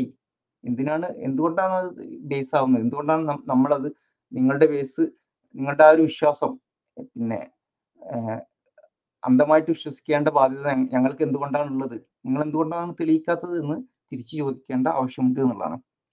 അപ്പോൾ പിന്നെ ജെൻഡർ ഇക്വാലിറ്റി പൊതുവിലും പിന്നെ ജെൻഡർ ഇക്വാലിറ്റി വിശേഷിച്ചും ഈ ഇക്വാലിറ്റി പൊതുവിലും പിന്നെ ഇങ്ങനെ ജസ്റ്റിഫൈ ചെയ്യാൻ വേണ്ടി അവരോട് ആവശ്യപ്പെടുക എന്നുള്ളതാണ്. കാരണം ഇത് യഥാർത്ഥത്തിൽ പിന്നെ ഒരു ഒരു ലിബറൽ അല്ലെങ്കിൽ ഭൗതികവാദ പശ്ചാത്തലത്തിൽ നിന്നുകൊണ്ട് ഇതിന് പ്രത്യേകിച്ച് ജസ്റ്റിഫിക്കേഷൻ ഒന്നുമില്ല. ഇതിന് പ്രത്യേകിച്ച് ഒരു ജസ്റ്റിഫിക്കേഷൻ കൊടുക്കാനൊന്നും കഴിയില്ല. കാരണം മനുഷ്യൻ എങ്ങനെയോ ഉണ്ടായി. എങ്ങനെയോ പിന്നെ എന്താ പരിണാമങ്ങളിലൂടെ ഒക്കെ സംഭവിച്ചു വന്നു. അപ്പൊ അതിൽ ഈ മൊറാലിറ്റിക്ക് തന്നെ പ്രത്യേകിച്ച് ഒരു അടിസ്ഥാനം കൊടുക്കാൻ അവർക്ക് കഴിയില്ല. എന്തുകൊണ്ട് ആയിരിക്കണം എന്ന് പറയാൻ പിന്നെ ആകെ കൊടുക്കാൻ പറ്റുക എന്താണ്? പിന്നെ സർവൈവലുമായിട്ട് ബന്ധപ്പെട്ടാണ്. സർവൈവൽ ആ ചോദ്യത്തെ നമുക്ക് എളുപ്പത്തിൽ പൊളിക്കാവുന്നത് മാത്രമാണ്. അപ്പോൾ അവരുടെ ആ ഒരു നമ്മൾ ഓട്ട് ആയിട്ട് മസ്റ്റ് ആയിട്ട് എന്തായാലും ഇക്വാലിറ്റി ചെയ്യണം എന്നുള്ള ആ ഒരു കൽപ്പന അല്ലെ? അത് നമ്മൾ അംഗീകരിക്കാൻ എന്തുകൊണ്ട് ബാധ്യസ്ഥരാണ് എന്നുള്ള ചോദ്യം ആണ് നമ്മൾ ഉന്നയിക്കേണ്ടത്. യഥാർത്ഥത്തിൽ ഈ നമ്മൾ ഇപ്പോൾ ഈ ചർച്ചയിലൊക്കെ വരുന്ന ലിബറലോട് നമുക്ക് ആവശ്യപ്പെടാനുള്ളതാണ്. നിങ്ങളതിനെ ജസ്റ്റിഫൈ ചെയ്ത് തരൂ നിങ്ങളതിനെ തെളിവുകളുടെ അടിസ്ഥാനത്തിൽ പിന്നെ അല്ലെങ്കിൽ പ്രൂഫിന്റെ അടിസ്ഥാനത്തിൽ അല്ലെങ്കിൽ ഒരു ഒരു ഗ്രൗണ്ടിങ് കൊടുത്തിട്ട് അതിനെ ഞങ്ങൾക്ക് ജസ്റ്റിഫൈ ചെയ്ത് തരൂ എന്നുള്ളതാണ്. അപ്പോൾ ഇക്വാലിറ്റി എന്നുള്ള സംഗതി തന്നെ ഒരു ലിബറൽ ഭൗതികവാദ വേൾഡ് വ്യൂവിൽ നിന്ന് നിങ്ങൾക്കത് ഒരു നിങ്ങളെ നിങ്ങൾക്കത് ആർബിട്രറി ആയിട്ട് വെറുതെ ചുമ്മാ അങ്ങ് ഓക്കെ ഞങ്ങൾക്ക് ഇക്വാലിറ്റി വേണം എന്ന് വെച്ചിട്ട് അങ്ങ് പറയാവൂ എന്നേ ഉള്ളൂ. അതൊരു വിശ്വാസമായിട്ട് അവിടെ നിലനിൽക്കും. അപ്പോൾ നിങ്ങളുടെ ഒരു വിശ്വാസം നിങ്ങളുടെ ഞങ്ങളോട് വന്നിട്ട് നിങ്ങൾ ഇത് എന്തായാലും വിശ്വസിക്കണം എന്ന് പറയുമ്പോൾ തീർച്ചയായും നിങ്ങൾക്ക് നിങ്ങളുടെ മതം നിങ്ങളുടെ ലിബറൽ മതം പിന്നെ പ്രബോധനം ചെയ്യാനുള്ള അവകാശമുണ്ട്. പക്ഷെ അതേസമയം അത് എന്തുകൊണ്ട് എന്ന് അതിന് തെളിവ് ചോദിക്കുക എന്നുള്ളത് ഞങ്ങളുടെ അവകാശവുമാണ്. അപ്പോൾ ആ രൂപത്തിൽ നിങ്ങളത് എക്സ്പ്ലെയിൻ ചെയ്തു തരണം എന്നുള്ളതാണ് നമുക്ക് പറയാനുള്ളത്.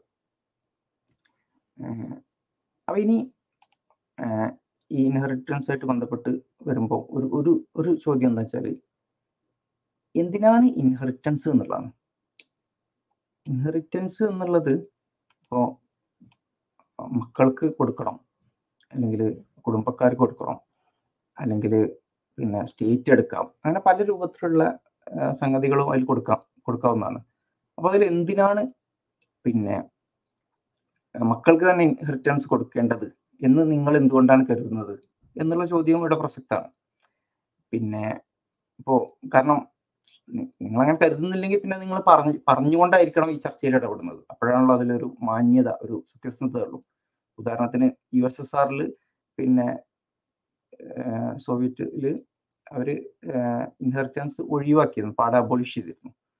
പിന്നെ സ്റ്റേറ്റ് ഏറ്റെടുക്കും. പിന്നെ ചെറിയ എന്തോ അതിൽ ചില എക്സെപ്ഷൻസ് ഒക്കെ ഉണ്ടായിരുന്നു.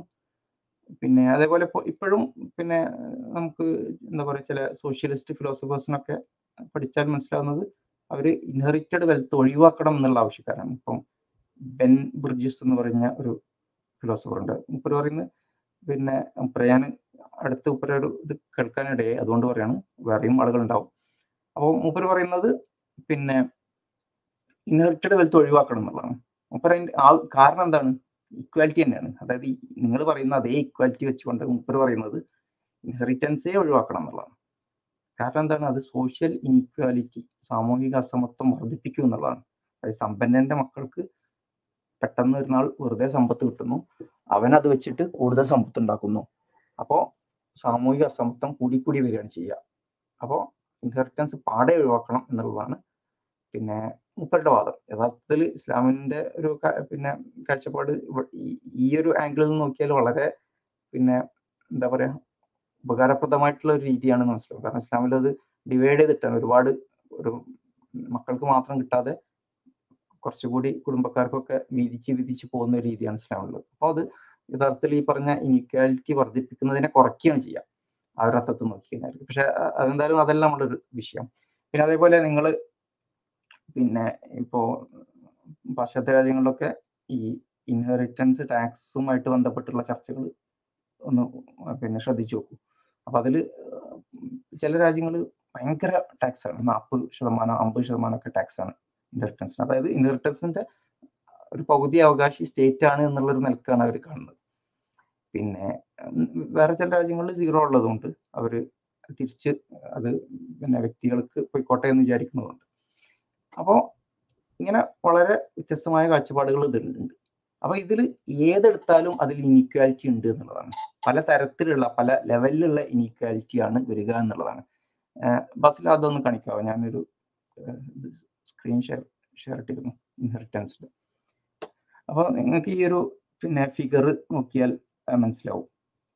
ഇപ്പോ ഇതിൽ ഇപ്പോൾ പല തലത്തിലുള്ള ഇപ്പോൾ നമ്മളിപ്പോ ഉം, ഒരു ലിംഗത്തിൽപ്പെട്ട മക്കൾ പിന്നെ എല്ലാ മക്കളും അപ്പോൾ അവരുടെ ഇടയിൽ ഇനീക്വാലിറ്റി പാടില്ല എന്നുള്ളതാണ് നിങ്ങളുടെ ആവശ്യം. അപ്പോൾ അവർക്കിടയിൽ തുല്യമായിട്ട് സമ്പത്ത് വിധിക്കണം. എന്നാൽ അടുത്ത ഒരു ചോദ്യം നമുക്ക് ചോദിക്കാവുന്നത് എന്തിനാ എന്തുകൊണ്ടാണ് മക്കളിൽ മാത്രമാക്കുന്നത്? അടുത്ത ബന്ധുക്കൾ അവരും മനുഷ്യരല്ലേ? അവരും സ്വതന്ത്രരായ പതിനെട്ട് വയസ്സ് തികഞ്ഞ ലിബറൽ ആയിട്ടുള്ള മനുഷ്യരല്ലേ? അവർക്കും വ്യക്തി സ്വാതന്ത്ര്യമില്ലേ? അവർ എല്ലാ മനുഷ്യർക്കും തുല്യരല്ലേ? എന്തുകൊണ്ടാണ് അവർക്കിടയിലും മക്കൾക്കിടയിലും ഒരു ഒരു വിവേചനം ആവശ്യപ്പെടുന്നത്? ഒരു പക്ഷെ അവരായിരിക്കാം ഈ പിന്നെ ഈ മരിച്ച ആൾക്ക് കൂടുതൽ ഉപകാരം ചെയ്തിട്ടുണ്ടാവുക മക്കളെക്കാൾ. അപ്പൊ അവർ അവർക്കിടയിൽ എന്തിനാണ് വിവേചനം? എന്ന് ചോദിച്ചുകൊണ്ട് ആ ഒരു ഇനീക്വാലിറ്റി വേണ്ട എന്ന് പറഞ്ഞിട്ട് പിന്നെ അത് ഒഴിവാക്കാലോ അങ്ങനെ ആ- ആ ഒരു ഇനീക്വാലിറ്റി ഒഴിവാക്കാം. ഇനി നേരെ മറിച്ച് അടുത്ത ബന്ധുക്കൾ മാത്രമാക്കുന്നത് എന്തിനാണ്? എന്തുകൊണ്ട് അകന്ന ബന്ധുക്കൾ പറ്റില്ല? അവർക്കിടയിൽ എന്തിനാണ് വിവേചനം? അവരൊക്കെ മനുഷ്യരല്ലേ? അവർക്ക് ഇടയിൽ ഈക്വാലിറ്റി വേണ്ടേ? എന്ന് ചോദിച്ചുകൊണ്ട് അതും ഒഴിവാക്കാം. പിന്നെ ഇത് ഞാൻ ചുമ്മാ ഭാവനയിൽ നിന്നെടുത്ത് പറയല്ല. ഓൾറെഡി ഞാൻ പറഞ്ഞല്ലോ. അങ്ങനെ അങ്ങനത്തെ വാദങ്ങൾ നിലവിലുണ്ട്. പിന്നെ ഇപ്പോൾ യു എസ് എസ് ആറിലൊക്കെ സംഭവിച്ച പോലെ സ്റ്റേറ്റ് തന്നെ ഏറ്റെടുക്കുന്ന അവസ്ഥയുണ്ട്. പൂർണമായിട്ടും. പിന്നെ അതേപോലെ സമൂഹ സമൂഹത്തിലും ബന്ധുക്കൾ സമൂഹം എന്നുള്ള ഒരു വിഭജനം എന്തിനാണ്? അവർക്കിടയിൽ എന്തിനാണ് ഒരു ഇനീക്വാലിറ്റി പിന്നെ അവർക്കിടയിൽ തുല്യമായിട്ട് ഈ സമ്പത്ത് അങ്ങ് വിധിച്ചൂടെ? എന്ന് ചോദിക്കാം. പിന്നെ എന്തിനാണ് രാജ്യം രാജ്യത്തിൽ എന്താ പറയാ ഒരാൾ മരിച്ചാൽ ലോകർക്ക് മുഴുവൻ ആ സമ്പത്ത് അങ്ങ് വീതിക്കുന്ന പോലെ ആക്കിക്കൂടെ? U N ഏറ്റെടുത്തൂടെ? എന്നൊക്കെ ചോദിക്കാം. അപ്പൊ അതിലൊക്കെ ഓരോ ലെവലിൽ ഇനീക്വാലിറ്റി തന്നെയാണ് വരുന്നത്. യഥാർത്ഥത്തിൽ പിന്നെ ഇതിലൊന്നും ഒരു ഒരു ഒരു ബൗണ്ടറി വരയ്ക്കുന്നതിന് പിന്നെ എന്താ പറയുക ഭൗതികവാദികളുടെ കാഴ്ചപ്പാടിൽ ആ ഒരു തലത്തിൽ നിന്നാൽ പ്രത്യേകിച്ച് അർത്ഥമൊന്നുമില്ല. മതത്തിൽ ഇതിൽ തീർച്ചയായും ഇതിനൊക്കെ അർത്ഥമുണ്ട്. കാരണം പിന്നെ അത് കൃത്യമായിട്ട് ഡിഫൈൻ ചെയ്തിട്ടുണ്ട്. എന്താണ് ഓരോരുത്തരുടെ ബാധ്യത എന്താണ് ഓരോരുത്തർ ആരോട് കൂടുതൽ ബാധ്യത ഉണ്ട് ആരോട് കുറച്ച് പിന്നെ അടുത്ത ബാധ്യത ആരോടാണ്. അങ്ങനെ ഓരോ ലെയർ ആയിട്ട് പിന്നെ ഇസ്ലാമിലും പിന്നെ അല്ലെങ്കിൽ പൊതുവെ ട്രഡീഷണൽ ആയിട്ട് മതങ്ങളിലൊക്കെ അതിന് ഒരു ഡെഫിനിഷൻ കൊടുക്കപ്പെട്ടിട്ടുണ്ട്. എന്നാൽ ലിബറൽ വേൾഡ് വ്യൂവിൽ ഇതിനൊന്നും പ്രത്യേകിച്ച് അർത്ഥമില്ല എന്നുള്ളതാണ്. ഇതൊക്കെ ഇനീക്വാലിറ്റി തന്നെയാണ്. അപ്പൊ നിങ്ങൾക്ക് നിങ്ങളുടെ ഇനീക്വാലിറ്റിയുടെ പിന്നെ ഒരു വര എവിടെയോ ഒന്ന് വരക്കാം. എന്നിട്ട് അതിന് പ്രത്യേകിച്ച് കാരണമൊന്നുമില്ല. ആർബിട്രറി ആയിട്ട് വരക്കാം. എന്നിട്ട് ഞങ്ങളോട് പിന്നെ നിങ്ങൾ വരച്ചത് തെറ്റാണ് എന്ന് പറയുക എന്നുള്ളതിലൊരു വൈരുദ്ധ്യം അവിടെ കിടക്കുന്നുണ്ട് അപ്പോൾ ഇങ്ങനത്തെ കുറെ പ്രശ്നങ്ങൾ നമ്മൾ തിരിച്ചു ചോദിക്കേണ്ട കാര്യങ്ങളുണ്ട് എന്നുള്ളതാണ്. അപ്പോൾ എന്തുകൊണ്ടാണ് നിങ്ങൾ ഇക്വാലിറ്റി പറയുകയാണെങ്കിൽ ഇക്വാലിറ്റി പറയുകയാണെങ്കിൽ നിങ്ങൾ ഇൻഹെറിറ്റൻസ് ഒഴിവാക്കണം എന്ന് പറയേണ്ടി വരും എന്നുള്ളതാണ്. പിന്നെ പിന്നുള്ള ഒരു ചോദ്യം ഇതിൽ വരുന്നത് എന്താ വെച്ചാൽ ഈ ഇക്വാലിറ്റി ആർഗ്യുമെന്റ് ഓൾറെഡി ഫെയിൽ ചെയ്തതായിട്ട് നമ്മൾ കണ്ടു. പിന്നുള്ള ചോദ്യം വരുന്നത് ഈ ഇൻഹെറിറ്റൻസ് ഒരു അവകാശമാണ് എന്ന് അവകാശമാണോ എന്നുള്ളതാണ്. ഉദാഹരണത്തിന് ഒരു എനിക്ക് അവകാശപ്പെട്ട ഒരു കാര്യം പിന്നെ എനിക്കും വേറൊരാൾക്കും അവകാശപ്പെട്ട രണ്ടുപേർക്കും അവകാശമുള്ള ഒരു കാര്യത്തിൽ നമുക്ക് ഒരു പിന്നെ എന്താ പറയാ വ്യത്യസ്തമായിട്ട് നൽ നൽകിയാൽ നമ്മളതിൽ പിന്നെ എന്തെങ്കിലും പരാതിപ്പെടുന്നതിൽ അർത്ഥമുണ്ട്. നേരെ മറിച്ച് എനിക്ക് പ്രത്യേകിച്ച് അവകാശമൊന്നുമില്ല. വഴിയെ പോകുമ്പോൾ ഒരാൾ വന്നിട്ട് എനിക്ക് കുറച്ച് കാശ് തന്നു. വേറെ കിട്ടിയില്ല. അപ്പൊ ആ കിട്ടാത്ത ആൾ പോയിട്ട് ഇയാളോട് അത് ക്വസ്റ്റ്യൻ ചെയ്യുന്നതിൽ അർത്ഥമൊന്നുമില്ല.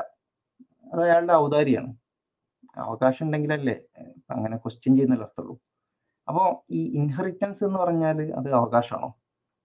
അതായത് പിന്നെ മതത്തിൽ അത് അവകാശമാണ്. മതത്തിന്റെ അടിസ്ഥാനത്തിൽ അവകാശമാണ്.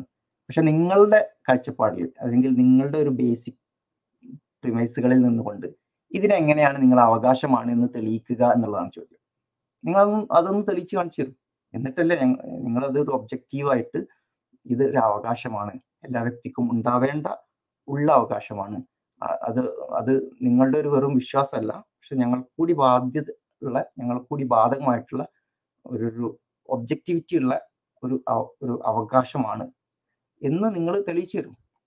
അപ്പൊ ഇൻഹെറിറ്റൻസ് എങ്ങനെയാണ് നിങ്ങൾ അവകാശമാകുക ഒരാൾ മരിച്ചു. അത് മരിച്ച ആ ജീവിതകാലത്ത് അയാൾക്ക് അതിൽ ആ സ്വത്തിൽ അവകാശമുണ്ട്. അയാളുടെ ഇഷ്ടപോലെ ചെലവഴിക്കാന്ന് വെക്കുക. അയാൾ മരിച്ചു കഴിഞ്ഞാൽ പിന്നെ അയാളുടെ ആ ഇത് കഴിഞ്ഞു അവിടെ അയാളുടെ ഓണർഷിപ്പ് കഴിഞ്ഞു. അങ്ങനെ ഒരു സംഭവം ഇല്ല. ഇപ്പം മതത്തിന്റെ കാര്യത്തിലാണെങ്കിൽ അയാൾക്ക് സോൾ ഉണ്ട്. അയാളുടെ ഒരു എക്സിസ്റ്റൻസ് അവിടെ കണ്ടിന്യൂ ചെയ്യുന്നുണ്ട് മറ്റൊരു ലോകത്ത് അല്ലെങ്കിൽ മറ്റൊരു തലത്തിൽ പക്ഷെ നിങ്ങളെ സംബന്ധിച്ചിടത്തോളം ഒന്നുമില്ല. എല്ലാം കഴിഞ്ഞു അവിടെ പിന്നെ കുറെ ആറ്റംസും മോളിക്യൂൾസും ഒക്കെ ഉള്ളൂ. അപ്പൊ നിങ്ങൾ എന്തിനാണ് അതിലൊരു അവകാശം? എന്തിനാണ് ആറ്റങ്ങൾക്കും മോളിക്യൂൾസിനൊക്കെ എന്ത് അവകാശം ഉള്ളത്? അപ്പൊ പിന്നെ അപ്പൊ മരിച്ചു കഴിഞ്ഞാൽ പിന്നെ ഈ ഒരു സംഗതി എങ്ങനെയാണ് മറ്റൊരാളുടെ അവകാശമാവുക? കുട്ടികൾക്ക് എങ്ങനെയാണ് അവകാശമാവുക? ഇതിൽ നമ്മൾ ശ്രദ്ധിക്കേണ്ട ഒരു ചോദ്യം ഒരു സംഗതി എന്ന് വെച്ചാൽ പിന്നെ ഒരാൾ പ്രായപൂർത്തിയായ കുട്ടികളുടെ കാര്യത്തിൽ പ്രായപൂർത്തിയായ ഒരു പൗരൻ ആണ്.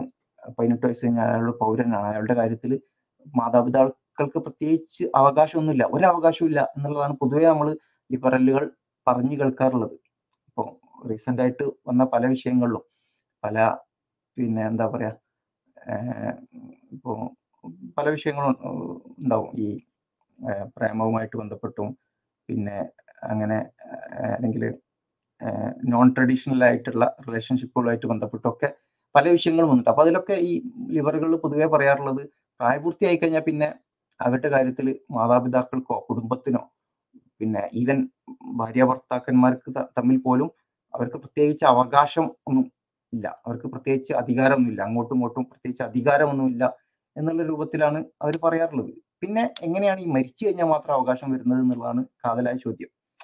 നിങ്ങൾ ജീവിച്ചിരിക്കുമ്പോൾ പോലും പിന്നെ ഈ ഈ തരത്തിൽ അവകാശങ്ങൾ വകവെച്ചു കൊടുക്കുന്നില്ല. അങ്ങനെ അവകാശമുണ്ട് എന്ന് വിശ്വസിക്കുന്നില്ല എങ്കിൽ പിന്നെ മരിച്ചു കഴിഞ്ഞാൽ എവിടുന്നാണ് ഈ അവകാശം വരുന്നത്. അപ്പോൾ പിന്നെ നിങ്ങളുടെ ഒരു ബേസിൽ നിന്നുകൊണ്ട് ഇങ്ങനെ ഒരു അവകാശമുണ്ട് എന്ന് തെളിയിക്കാൻ കഴിയില്ല. അപ്പൊ അവകാശമുണ്ടെങ്കിലല്ലേ നമ്മൾ അത് എങ്ങനെ വീതിക്കണം എന്ന് ചർച്ച ചെയ്യുന്ന അവസ്ഥയുള്ളൂ അല്ലെങ്കിൽ അതൊരു പിന്നെ എന്താ പറയുക ഞാൻ നേരത്തെ ഉദാഹരണമായിട്ട് പറഞ്ഞ പോലെ ഔദാര്യമായി കിട്ടുന്ന സംഗതിക്ക് നമ്മൾ പിന്നെ ഈ ഒരു ചർച്ചയിൽ പ്രസക്തി ഇല്ലല്ലോ. അപ്പോൾ നിങ്ങൾക്കത് അവകാശമാണെന്ന് തെളിയിക്കാൻ കഴിയില്ല. പിന്നെ ഇക്വാലിറ്റി എന്നുള്ളത് നമ്മൾ നിർബന്ധമായിട്ട് ചെയ്യേണ്ട നിർബന്ധ ബാധ്യതയാണ് എന്ന് തെളിയിക്കാനും നിങ്ങൾക്ക് നിങ്ങളുടെ പ്രമിസുകളിൽ നിന്നുകൊണ്ട് നിങ്ങൾ പിന്നെ ലോജിക്ക് ഉപയോഗിച്ച് സയൻസ് ഉപയോഗിച്ച് നിങ്ങൾ എന്തായാലും വിശ്വാസം അംഗീകരിക്കുന്നില്ല. അപ്പോൾ അത്തരം കാര്യങ്ങളൊക്കെ ഉപയോഗിച്ചുകൊണ്ട് നിങ്ങൾ തെളിയിക്കും. പിന്നെ പിന്നുള്ളത് കോൺസ്റ്റിറ്റ്യൂഷൻ വെച്ചിട്ടാണ്. കോൺസ്റ്റിറ്റ്യൂഷനിൽ ഓൾറെഡി പിന്നെ പേഴ്സണൽ ലോ ഉണ്ട്. അപ്പൊ അത് ആസ് ഓഫ് നൗ അതാണ് കോൺസ്റ്റിറ്റ്യൂഷണൽ അപ്പൊ നിങ്ങൾ ഇത് മോറലായിട്ട് തെറ്റാണെന്ന് കരുതുന്നുണ്ടെങ്കിൽ നിങ്ങൾ തെളിയിക്കൂ. നിങ്ങൾ തെളിയിക്കൂ. നിങ്ങൾ തെളിയിക്കാനുള്ള ബാധ്യതയുണ്ട്. നമുക്ക് പിന്നെ നമുക്ക് നമ്മൾ ഈ കാര്യത്തിൽ ചർച്ച ചെയ്യുമ്പോൾ നമുക്ക് ഈ ചോദ്യം ചോദിക്കാനുള്ള ബാധ്യതയുണ്ട്. കാരണം നമ്മളെപ്പോഴും ഇങ്ങനെ എക്സ്പ്ലെയിൻ ഈ കാര്യങ്ങൾ എക്സ്പ്ലെയിൻ ചെയ്ത് കൊടുക്കുക മാത്രമല്ല അത് തീർച്ചയായിട്ടും അത് പ്രസക്തമാണ്. അത് ആ ഒരു അർത്ഥത്തിൽ വിഷയത്തെ സമീപിക്കുന്ന ആളുകൾക്ക് അതൊക്കെ മനസ്സിലാക്കി കൊടുക്കേണ്ട ബാധ്യതയുണ്ട്. അതേസമയം പിന്നെ ഇത് വേറെ തരത്തിൽ ഇതിനെ സമീപിക്കുന്ന ആളുകൾക്ക് അവർക്ക് ചില ഇത്തരം ചോദ്യങ്ങൾ അവർക്ക് പലപ്പോഴും ആളുകൾ അഭിമുഖിച്ച് ഈ ചോദ്യങ്ങൾ അഭിമുഖീകരിച്ച് പരിചയമില്ല. എന്നിട്ട് അവർ ഇത് കേൾക്കുമ്പം ചിരിച്ചുകൊണ്ടും പരിഹസിച്ചുകൊണ്ടും അത് രക്ഷപ്പെടാനാണ് ശ്രമിക്കുന്നത്. പക്ഷെ ഇതൊക്കെ പ്രസക്തമായ ചോദ്യങ്ങളാണ്. നമ്മൾ ഇത്തരം ഫസ്റ്റ് പ്രിൻസിപ്പൽ തിങ്കിങ്ങിലൂടെ ഇത്തരം വിഷയങ്ങളൊന്ന് ബ്രേക്ക് ഡൗൺ ചെയ്ത് അനലൈസ് ചെയ്യേണ്ടത് ഈ ഒരു വിഷയത്തിൽ എന്ന പോലെ എല്ലാ വിഷയത്തിലും ആവശ്യമാണ് എന്ന് മാത്രം സൂചിപ്പിക്കുകയാണ്. അപ്പം ഈ ഒരു വിഷയത്തിൽ ചർച്ചയ്ക്ക് പിന്നെ താല്പര്യമുള്ള ആരെങ്കിലും ഉണ്ടെങ്കിൽ ഏതെങ്കിലും ലിബറൽ ആയിട്ടുള്ള ആളുകൾ ഉണ്ടെങ്കിൽ നിങ്ങൾ ഈ ഞാൻ പറഞ്ഞ ചോദ്യങ്ങൾക്കൊരു ഒരു ഉത്തരം നൽകിക്കൊണ്ട് അത് തുടങ്ങണം എന്നാണ് എനിക്ക് അഭ്യർത്ഥിക്കാനുള്ളത്. അസ്സാം വലൈക്കും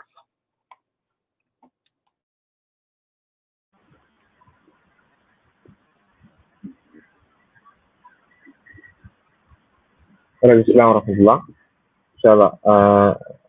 ഈ ഇത്തരം വിഷയങ്ങളിൽ വിമർശനവുമായി വരുന്നതിന് മുമ്പ് ആദ്യം ഈ വിമർശനങ്ങളുടെ അടിസ്ഥാനങ്ങൾ ഈ വിമർശകർ തന്നെയാണ് സ്ഥാപിക്കേണ്ടത് എന്നുള്ളതാണ് പ്രധാനമായും ഇതിൽ നമ്മൾ ചർച്ച ചെയ്തിട്ടുള്ളത്. ഇക്വാളിറ്റി പറയുമ്പോൾ എന്തുകൊണ്ട് എന്നുള്ളതും അതല്ല അനന്തരാവകാശം അത് പറയുമ്പോൾ അതെന്തിന് എന്നുള്ളതും അത് അത് അവകാശമാണെന്ന് പറയുമ്പോൾ അത് എങ്ങനെ അവകാശമാകുന്നു എന്നുള്ളതടക്കം സ്ഥാപിക്കേണ്ടത് മറ്റെല്ലാ വിഷയങ്ങളിലൊന്നും പോലെ ലിബറലിസത്തെ സംബന്ധിച്ചിടത്തോളം ലിബറലുകളെ സംബന്ധിച്ചിടത്തോളം ഒന്നിലും ഒരു ബേസ് ഇല്ലാത്തത് കൊണ്ട് അവർക്ക് ഇത്തരം ചോദ്യങ്ങൾക്ക് കൂടി മറുപടി പറയാതെ മുന്നോട്ട് വിമർശനങ്ങളുമായി പോകാൻ പറ്റില്ല എന്നുള്ളത് കൂടി ഓർമ്മിപ്പിക്കുകയാണ് പ്രധാനമായും.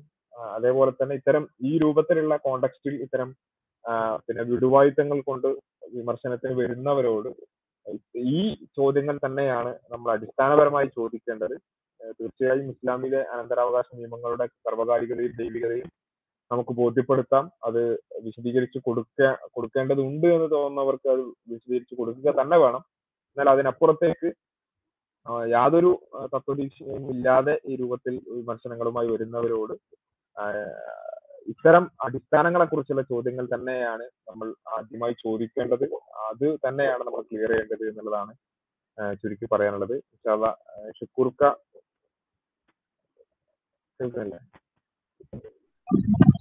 അസ്സലാമലൈക്കും. കേൾക്കുന്നുണ്ടല്ലോ അല്ലേ ആ കേൾക്കാം കേൾക്കാം. നമ്മളിവിടെ ചർച്ച ചെയ്യുന്നത് അനന്തരാവകാശവുമായി ബന്ധപ്പെട്ടാണല്ലോ. അപ്പൊ ഇവിടെ ലിബറലുകളെ സംബന്ധിച്ചിടത്തോളം അടിസ്ഥാനപരമായി അവർ ലക്ഷ്യം വെക്കുന്നത് അല്ലെങ്കിൽ അവരുടെ പിന്നിലുള്ളവർ ലക്ഷ്യം വെക്കുന്നത് ഇന്ന് സ്ത്രീകൾക്ക് ലഭിച്ചുകൊണ്ടിരിക്കുന്ന ആനുകൂല്യങ്ങൾ. ലഭിക്കേണ്ട ആനുകൂല്യങ്ങൾ എന്ന് വേണമെങ്കിൽ കൃത്യമായിട്ട് പറയാം. ലഭിക്കേണ്ട ആനുകൂല്യങ്ങൾ ഇല്ലാതാക്കുക എന്നുള്ളതാണ്. ഇപ്പൊ ഈ ആനുകൂല്യങ്ങളൊന്നും പറ്റേണ്ട ആവശ്യം ഉള്ള ആളുകളല്ല ഞങ്ങൾ. എന്ന് ചില ആളുകൾക്ക് ചില ഫെമിനിസ്റ്റുകൾക്കൊക്കെ ചിലപ്പോൾ തോന്നാം. പക്ഷെ യഥാർത്ഥത്തിൽ അത് അവരുടെ അവകാശമാണ്. അത് വെറുതെ ഉള്ളതല്ല. ഇവിടെ ഒരുപാട് തവണ പറഞ്ഞ പോലെ തന്നെ പിന്നെ ഒരു പുരുഷന് ഒരിക്കലും തന്നെ ചെയ്യാൻ പറ്റാത്ത ഒരു പുരുഷൻ എത്ര തന്നെ ശ്രമിച്ചാലും കഴിയാത്ത ഗർഭം ചുമക്കുക എന്നുള്ളത് മുലയൂട്ടുക വളർത്തിയെടുക്കുക എന്ന് പറയുന്ന വളരെ അധികം ആദരിക്കപ്പെടുന്ന ഈ സമൂഹത്തിന് ഈ മനുഷ്യകുലത്തിന് നൽകുന്ന വലിയൊരു കോൺട്രിബ്യൂഷൻ ഇതിന് പകരം അല്ലെങ്കിൽ ഇതിന് ഇത്തരം ഒരു കാര്യം ചെയ്യുന്നതിന് ആയിട്ടാണ് അർത്ഥത്തിൽ സ്ത്രീകൾക്ക് പ്രത്യേക പരിഗണനകൾ ആവശ്യം വരുന്നത് എന്നുള്ളതാണ്. പിന്നെ നമുക്ക് നമ്മൾ മനസ്സിലാക്കേണ്ട ഒരു കാര്യം. ഇവിടെ യഥാർത്ഥത്തിൽ ലിബറലുകളെ സമയത്തോളം അല്ലെങ്കിൽ ലിബറലുകൾക്ക് സ്പോൺസർ ചെയ്യുന്നവരെ സംബന്ധിച്ചിടത്തോളം ഇത്തരം ആനുകൂല്യങ്ങളെല്ലാം തന്നെ ഇല്ലാതാക്കുകയും പിന്നെ സ്ത്രീകളെ സ്വതന്ത്രമാക്കുകയും ചെയ്തു കഴിഞ്ഞാൽ അവരെ വിൽപ്പന ചരക്കാക്കാൻ അവരെ കൊണ്ട് ഈസിയായി കഴിയും എന്നുള്ളതാണ് അവർ ലക്ഷ്യം വെക്കുന്ന ഒരു കാര്യം. അതിന്റെ ഭാഗമായി കൊണ്ടാണ് അവർ പുരുഷത്വത്തെയും പുരുഷൻ ചെയ്യുന്ന പ്രവൃത്തികളെയൊക്കെ മഹത്വവൽക്കരിക്കുക ചെയ്തുകൊണ്ടിരിക്കുന്നത്. അപ്പൊ ഇതിലൂടെ സംഭവിക്കുന്നത് സ്ത്രീകൾക്ക് സ്ത്രീകളെ ചൂഷണം ചെയ്യാൻ കഴിയും എന്നുള്ളതാണ്. അതേപോലെ തന്നെ പുരുഷനെ സ്വതന്ത്രമാക്കാൻ കഴിയും എന്നുള്ളത്. അപ്പോ ഇവിടെ അനന്തരാവകാശവുമായി ബന്ധപ്പെട്ടുകൊണ്ട് ആദ്യം നമ്മൾ കേൾക്കുന്നത് പിന്നെ ഇതൊരു പുരോഗമനമാണ്. അവർ ഈക്വൽ ആയിട്ട് ഷെയർ ചെയ്യണം എന്നുള്ളതാണ് നമ്മൾ പറയുന്നത്. എന്നാൽ ഇവിടെ അത്ര ഇപ്പൊ ഇപ്പൊ പറഞ്ഞിട്ടുള്ളൂ. പക്ഷെ ഇനിയും ഒരുപാട് കാര്യങ്ങൾ വരാനുണ്ട്. പുരോഗമനത്തിന്റെ പേരും പറഞ്ഞിട്ട്. ഒരാൾ മുൻ പണ്ട് ഒരാൾ ഒരു ഹോട്ടലിൽ കയറിയ ഒരു കഥയുണ്ട്. അയാൾ ഹോട്ടൽ കയറിയതിന് ശേഷം പറഞ്ഞു ഒരു ബിരിയാണിക്ക് ഓർഡർ ചെയ്തു. അതിനുശേഷം അയാൾ ചുറ്റുള്ള എല്ലാവരോടും പറഞ്ഞു ഞാൻ ഈ ബിരിയാണി ഓർഡർ ചെയ്ത പോലെ നിങ്ങളും എല്ലാവരും ബിരിയാണി ഓർഡർ ചെയ്തോളൂ എന്ന് പറഞ്ഞു. അങ്ങനെ അയാൾ ബിരിയാണി ഒക്കെ കഴിച്ചതിന് ശേഷം നേരെ പോയി ഹോട്ടലിന്റെ മുതലാളിക്ക് ബിരിയാണിയുടെ പൈസ കൊടുത്തു. കൊടുത്തതിന് ശേഷം അദ്ദേഹം പറഞ്ഞത് എല്ലാവരോടും ഞാൻ ഈ കൊടുത്തതുപോലെ നിങ്ങളും ഇതുപോലെ പൈസ കൊടുക്കുക അപ്പോഴാണ് മറ്റുള്ളവർക്ക് അമളി മനസ്സിലായത്. ഏകദേശം ഇതിന്റെ ഈ ആദ്യത്തെ ഒരു ഘട്ടം എല്ലാവരും ബിരിയാണി വാങ്ങിക്കോളൂ എന്ന് പറയുന്നത്. ഇത് കേൾക്കുമ്പോഴുള്ള സന്തോഷത്തിലാണ് ഇപ്പൊ ഇവിടെയുള്ള ഫെമിനിസ്റ്റുകളും പിന്നെ ഇത്തരം പുരോഗമന ടീമുകളൊക്കെ ഉള്ളത്. സ്ത്രീ സ്ത്രീകളുള്ളത്. പക്ഷെ ഇതിന്റെ അടുത്ത സെഷൻ കേൾക്കുമ്പോഴായിരിക്കും അവരുടെ ബോധം പോവുക എന്നുള്ളതാണ് യാഥാർത്ഥ്യം. അത് കൃത്യമായും വരിക തന്നെ ചെയ്യും. അതായത് ഇത് അവകാശത്തെ കുറിച്ച് പറയുമ്പോൾ സ്വാഭാവികമായിട്ടും ഇനി വരാനുള്ളത് ബാധ്യത തന്നെയാണ്. അപ്പൊ ഇവിടെ പറയുന്ന ഒരു കാര്യം ഈ ഈ ഒരു കാര്യം തിരിച്ചറിയണം എന്നുള്ളതാണ് ഏറ്റവും പ്രധാനപ്പെട്ട കാര്യം. മാഷല്ല പലപ്പോഴും നമുക്ക് ഇന്ന് ഒരുപാട് പെൺകുട്ടികൾ ഈ ഒരു ചതിയെ കുറിച്ച് തിരിച്ചറിയുകയും കൃത്യമായി തന്നെ അതിനനുസരിച്ചുള്ള നിലപാട് സ്വീകരിക്കുകയും ചെയ്യുന്നതായിട്ട് നമുക്ക് കാണാൻ കഴിയുന്നുണ്ട്. ഇനിയിപ്പോ ലിബറലുകൾ അനന്തരാവകാശവുമായിട്ട് പറയുന്ന ഒരുപാട് വിഷയങ്ങൾ ഇസ്ലാമിനെ വിമർശിച്ചുകൊണ്ടിരിക്കുക. പക്ഷെ ഞാൻ ആലോചിക്കുന്ന ഒരു കാര്യം ഈ ലിബറലുകൾ അവരുടെ ഒരു അനന്തരാവകാശം എങ്ങനെയായിരിക്കും എന്നുള്ളതാണ്. ഇവിടെ സയ്യൂബ് കൃത്യമായിട്ട് എന്തിനാണ് അനന്തരാവകാശം എന്നുള്ളതിനെ കുറിച്ച് കൃത്യമായി ചോദ്യം ചെയ്തു. അതിന്റെ ഒരു യുക്തി എന്ത്? പ്രത്യേകിച്ച് സ്വന്തം കാര്യം മാത്രം നോക്കി തിന്നുക കുടിക്കുക രമിക്കുക എന്നൊരു തിയറി ഉള്ള മാക്സിമം എൻജോയ് ചെയ്യുക എന്നൊരു തിയറി ഉള്ള ആളുകളെ സംബന്ധിച്ചിടത്തോളം സ്വന്തം സ്വത്തെടുത്ത് മക്കൾക്ക് കൊടുക്കുന്ന തരത്തിലാക്കുന്ന സ്ഥിതി എന്തിനാണ്? അപ്പോ ഇനി അങ്ങനെ ഉണ്ട് തന്നെ വിചാരിക്കുക. ഈ ലിബറലുകൾ എങ്ങനെയായിരിക്കും അവരുടെ സ്വത്ത് പിന്നെ കൈമാറ്റം ചെയ്യുക? അടിസ്ഥാനപരമായി കുടുംബ വ്യവസ്ഥക്കെതിരാണ് ഇവർ അടി ഇവിടെ ഒരു ഒരു സംഭവം ആർക്കെങ്കിലും ഒന്ന് കൊടുക്കണം എന്നുണ്ടെങ്കിൽ ആദ്യം ഒരു കുടുംബ സെറ്റപ്പ് വേണ്ടേ? ഒരു ലിബറലിന് കയ്യിൽ പണമുണ്ട് എങ്കിൽ അയാൾ മരണപ്പെടുന്ന സമയത്ത് പിന്നെ പണമുണ്ട് എങ്കിൽ എന്തായിരിക്കും അത് അനന്തരാവകാശം അതിന് അത് പിന്നെ വീതിച്ച് നൽകണം എന്നുള്ള ഒരു ബുദ്ധിമുട്ട് എത്രമാത്രമായിരിക്കും? ആദ്യമായിട്ട് വേണ്ടി വരെ ഇങ്ങനെ ഒരു മനുഷ്യന് മരണപ്പെട്ടിട്ടുണ്ട് എന്നുള്ളത് പത്രത്തിലും മറ്റൊക്കെ വളരെ ഗസറ്റ് എന്ന് പറഞ്ഞിട്ട് പോലെ പരസ്യപ്പെടുത്തേണ്ടി വരും. ആരൊക്കെയാണ് അവകാശികളായിട്ട് എവിടെല്ലാം ഉണ്ടോ അവരെല്ലാം തന്നെ ഹാജരാകുകയും അവരുടെ ഡി എൻ എ സാമ്പിളുകൾ ഇവിടെ ഹാജരാക്കുകയും ചെയ്യണം എന്ന് പറയേണ്ടി വരും. എന്നിട്ട് ഈ മരണപ്പെട്ട വ്യക്തിയുമായിട്ട് നോക്കി ആരൊക്കെയാണ് ഇയാളുടെ പിൻഗാമികൾ എന്ന് നോക്കിയിട്ട് വേണ്ടി വരും അവർക്ക്. പിന്നെ ഈ ഇത്തരത്തിൽ അനന്തരാവകാശം തീരുമാനാക്കാൻ. അതിൽ തന്നെ ലിബറലുകളെ സമയത്തോളം അവർക്ക് മാത്രമുള്ള ഒരു പ്രത്യേകത എന്ന് പറയുന്നത് അവരുടെ പേരക്കുട്ടികളും അവരുടെ കുട്ടികളും ഒന്ന് തന്നെ ആവാനും സാധ്യത ഉണ്ട് എന്നുള്ളതാണ്. കാരണം അവർ ഇൻസസ്റ്റിനെ അംഗീകരിക്കുന്നത് കൊണ്ട് തന്നെ അവർക്ക് സ്വന്തം മക്കളിൽ തന്നെ മക്കൾ ഉണ്ടാകാൻ സാധ്യത ഉണ്ട് അങ്ങനെയുള്ള വളരെ പ്രൗഡായിക്കൊണ്ട് ഫോട്ടോ ഇട്ട പല ലിബറലുകൾ ഫോട്ടോസ് ഒക്കെ നമുക്ക് ഇന്റർനെറ്റിൽ അവൈലബിൾ ആണ്. അപ്പൊ അവിടെ കാൽക്കുലേഷൻ നടത്തുമ്പോൾ ഏറ്റവും പുതിയ ക്വാണ്ടം കമ്പ്യൂട്ടിങ്ങിൽ പോലും പിന്നെ കണ്ടെത്താൻ പറ്റാത്ത തരത്തിലുള്ള അനന്തരാവകാശ പ്രശ്നങ്ങളൊക്കെ ആയിരിക്കും ലിബറലുകൾക്ക് നേരിടേണ്ടി വരിക. അപ്പൊ അടിസ്ഥാനപരമായി ലിബറലുകളോട് നമുക്ക് പറയാനുള്ള കാര്യം നിങ്ങൾ ഇസ്ലാമിലെ അനന്തരാവകാശത്തെ കുറിച്ചൊക്കെ വിമർശിക്കുന്നതിന് മുമ്പായിട്ട് നിങ്ങൾ നിൽക്കുന്ന പ്ലാറ്റ്ഫോം ഏതാണ് എന്നും കുടുംബ വ്യവസ്ഥ എന്ന് പറയുന്നതിനെ പോലും അംഗീകരിക്കാത്ത നിങ്ങളെ സമയത്തോളം എങ്ങനെയാണ് നിങ്ങൾ അനന്തരാവകാശത്തെ കുറിച്ച് നിങ്ങൾക്ക് എന്താണ് പറയാൻ കഴിയുക എന്നുള്ളതെങ്കിലും അറ്റ്ലീസ്റ്റ് ചിന്തിച്ചതിന് ശേഷം വിമർശിക്കാൻ വരണം എന്നാണ് ഞങ്ങൾക്ക് പറയാനുള്ളത്. മറ്റൊന്ന് കമ്മ്യൂണിസ്റ്റ് സർക്കാരുമായിട്ട് ബന്ധപ്പെട്ടിട്ടുണ്ട്. കമ്മ്യൂണിസ്റ്റ് സർക്കാരാണ് ഈ മറ്റു പ്രതിജ്ഞയും മറ്റൊക്കെ കൊണ്ടുവന്നിട്ടുള്ളത്. ഇവിടെ അവർ പുരോഗമനമായിക്കൊണ്ടാണ് ഇതിനെ അവതരിപ്പിച്ചിട്ടുള്ളത്. പക്ഷേ എനിക്ക് നമുക്ക് മനസ്സിലാകാത്തൊരു കാര്യം എന്താന്ന് വെച്ച് കഴിഞ്ഞാൽ സ്വത്ത് വിഭജനവുമായി ബന്ധപ്പെട്ടുകൊണ്ട് ഈക്വൽ ആയിക്കൊണ്ട് വിഭജിക്കണം എന്ന് പറയുന്ന ആളുകൾക്ക് കമ്മ്യൂണിസത്തിൽ എവിടെയാണ് വിഭജിക്കാൻ സ്വത്തുള്ളത്? സ്വകാര്യ സ്വത്ത് എന്നൊന്ന് തന്നെ ഇല്ലാത്ത ഒരു പ്രത്യയശാസ്ത്രമാണ് കമ്മ്യൂണിസം രണ്ട് വർഗങ്ങളായിക്കൊണ്ട് പുരുഷനെയും സ്ത്രീയും ആദ്യം വേർതിരിക്കുകയാണ് ചെയ്യുന്നത്. ഇസ്ലാം എന്ന് പറയുന്നത് സ്ത്രീയെയും പുരുഷനെയും പരസ്പര പൂരകമായിക്കൊണ്ട് അവർ ഒന്നിച്ചു നിന്നുകൊണ്ട് അവരൊരു കമ്മ്യൂണിറ്റിയുടെ ഭാഗമായിക്കൊണ്ട് പിന്നെ നിൽക്കുന്ന ഒരു സംവിധാനമാണ് ഇസ്ലാം പരിചയപ്പെടുത്തുന്നത്. ഇവിടെ മാർക്സിനെ സമയത്തോളം വർഗ സംഘടനത്തിന്റെ തുടക്കം തന്നെ സ്ത്രീയും പുരുഷനുമാണ്. ഇത് പഠിപ്പിക്കുന്ന സ്ത്രീയുടെയും പുരുഷന്റെയും സ്ഥിതി എന്തായിരിക്കും? എന്നാൽ അവർക്ക് ഈ പിന്നെ സ്വത്ത് എന്ത് ചെയ്യാൻ പറ്റില്ല? സ്വത്ത് ആർജിക്കാനുള്ള അവകാശം പോലും ഇല്ല മനുഷ്യന്റെ അടിസ്ഥാന അവകാശങ്ങളിൽപ്പെട്ട സമ്പത്ത് ഉണ്ടാക്കുക സ്വത്ത് ഉണ്ടാക്കുക എന്ന് പറയുന്ന അടിസ്ഥാന അവകാശം പോലും നൽകാത്ത കമ്മ്യൂണിസ്റ്റുകാരാണ് ഇവിടെ സ്വത്ത് വിഭജിക്കുന്നതിനെ കുറിച്ച് പറയുന്നത്. ഇതിനേക്കാളും വലിയൊരു വൈരുദ്ധ്യം മറ്റെന്തെങ്കിലും ഉണ്ടോ? അപ്പൊ സ്വന്തം പ്രത്യയശാസ്ത്രത്തെയൊക്കെ മറന്ന് ഇന്ന് മുതലാളിത്തം എന്താഗ്രഹിക്കുന്നോ? സ്ത്രീകളെ വെറും വിൽപ്പനച്ചരക്കാക്കി കമ്പോളത്തിൽ വിൽ വിൽക്കുക എന്നുള്ള പുരുഷന്റെ കാമപൂർത്തീകരണത്തിന് വേണ്ടി ഉള്ള വെറും ഒരു വസ്തുവാക്കി മാറ്റുക എന്നുള്ള ഒരു ലക്ഷ്യവുമായി മുന്നിട്ടിറങ്ങിയിട്ടുള്ള മുതലാളിത്തത്തിന്റെ കുഴലൂത്തുകാരായിട്ട് മാറിയിട്ടുണ്ട് ഇപ്പോൾ യഥാർത്ഥത്തിൽ കമ്മ്യൂണിസം എന്ന് പറയുന്നത്. അപ്പൊ ഈ തരത്തിൽ നമുക്കിവിടെ പറയാനുള്ളത് നിങ്ങൾ ഇവിടെ ഇസ്ലാമിനെ വിമർശിക്കാൻ വരുമ്പോൾ തങ്ങൾ ഏത് പ്ലാറ്റ്ഫോമിലാണ് തങ്ങളുടെ സ്ഥിതി എന്താണ്? സ്വത്തവകാശവുമായി ബന്ധപ്പെട്ട് തങ്ങളുടെ നിലപാടുകൾ എന്താണ്? തങ്ങൾക്ക് എന്തൊക്കെ ചെയ്യാൻ കഴിയും?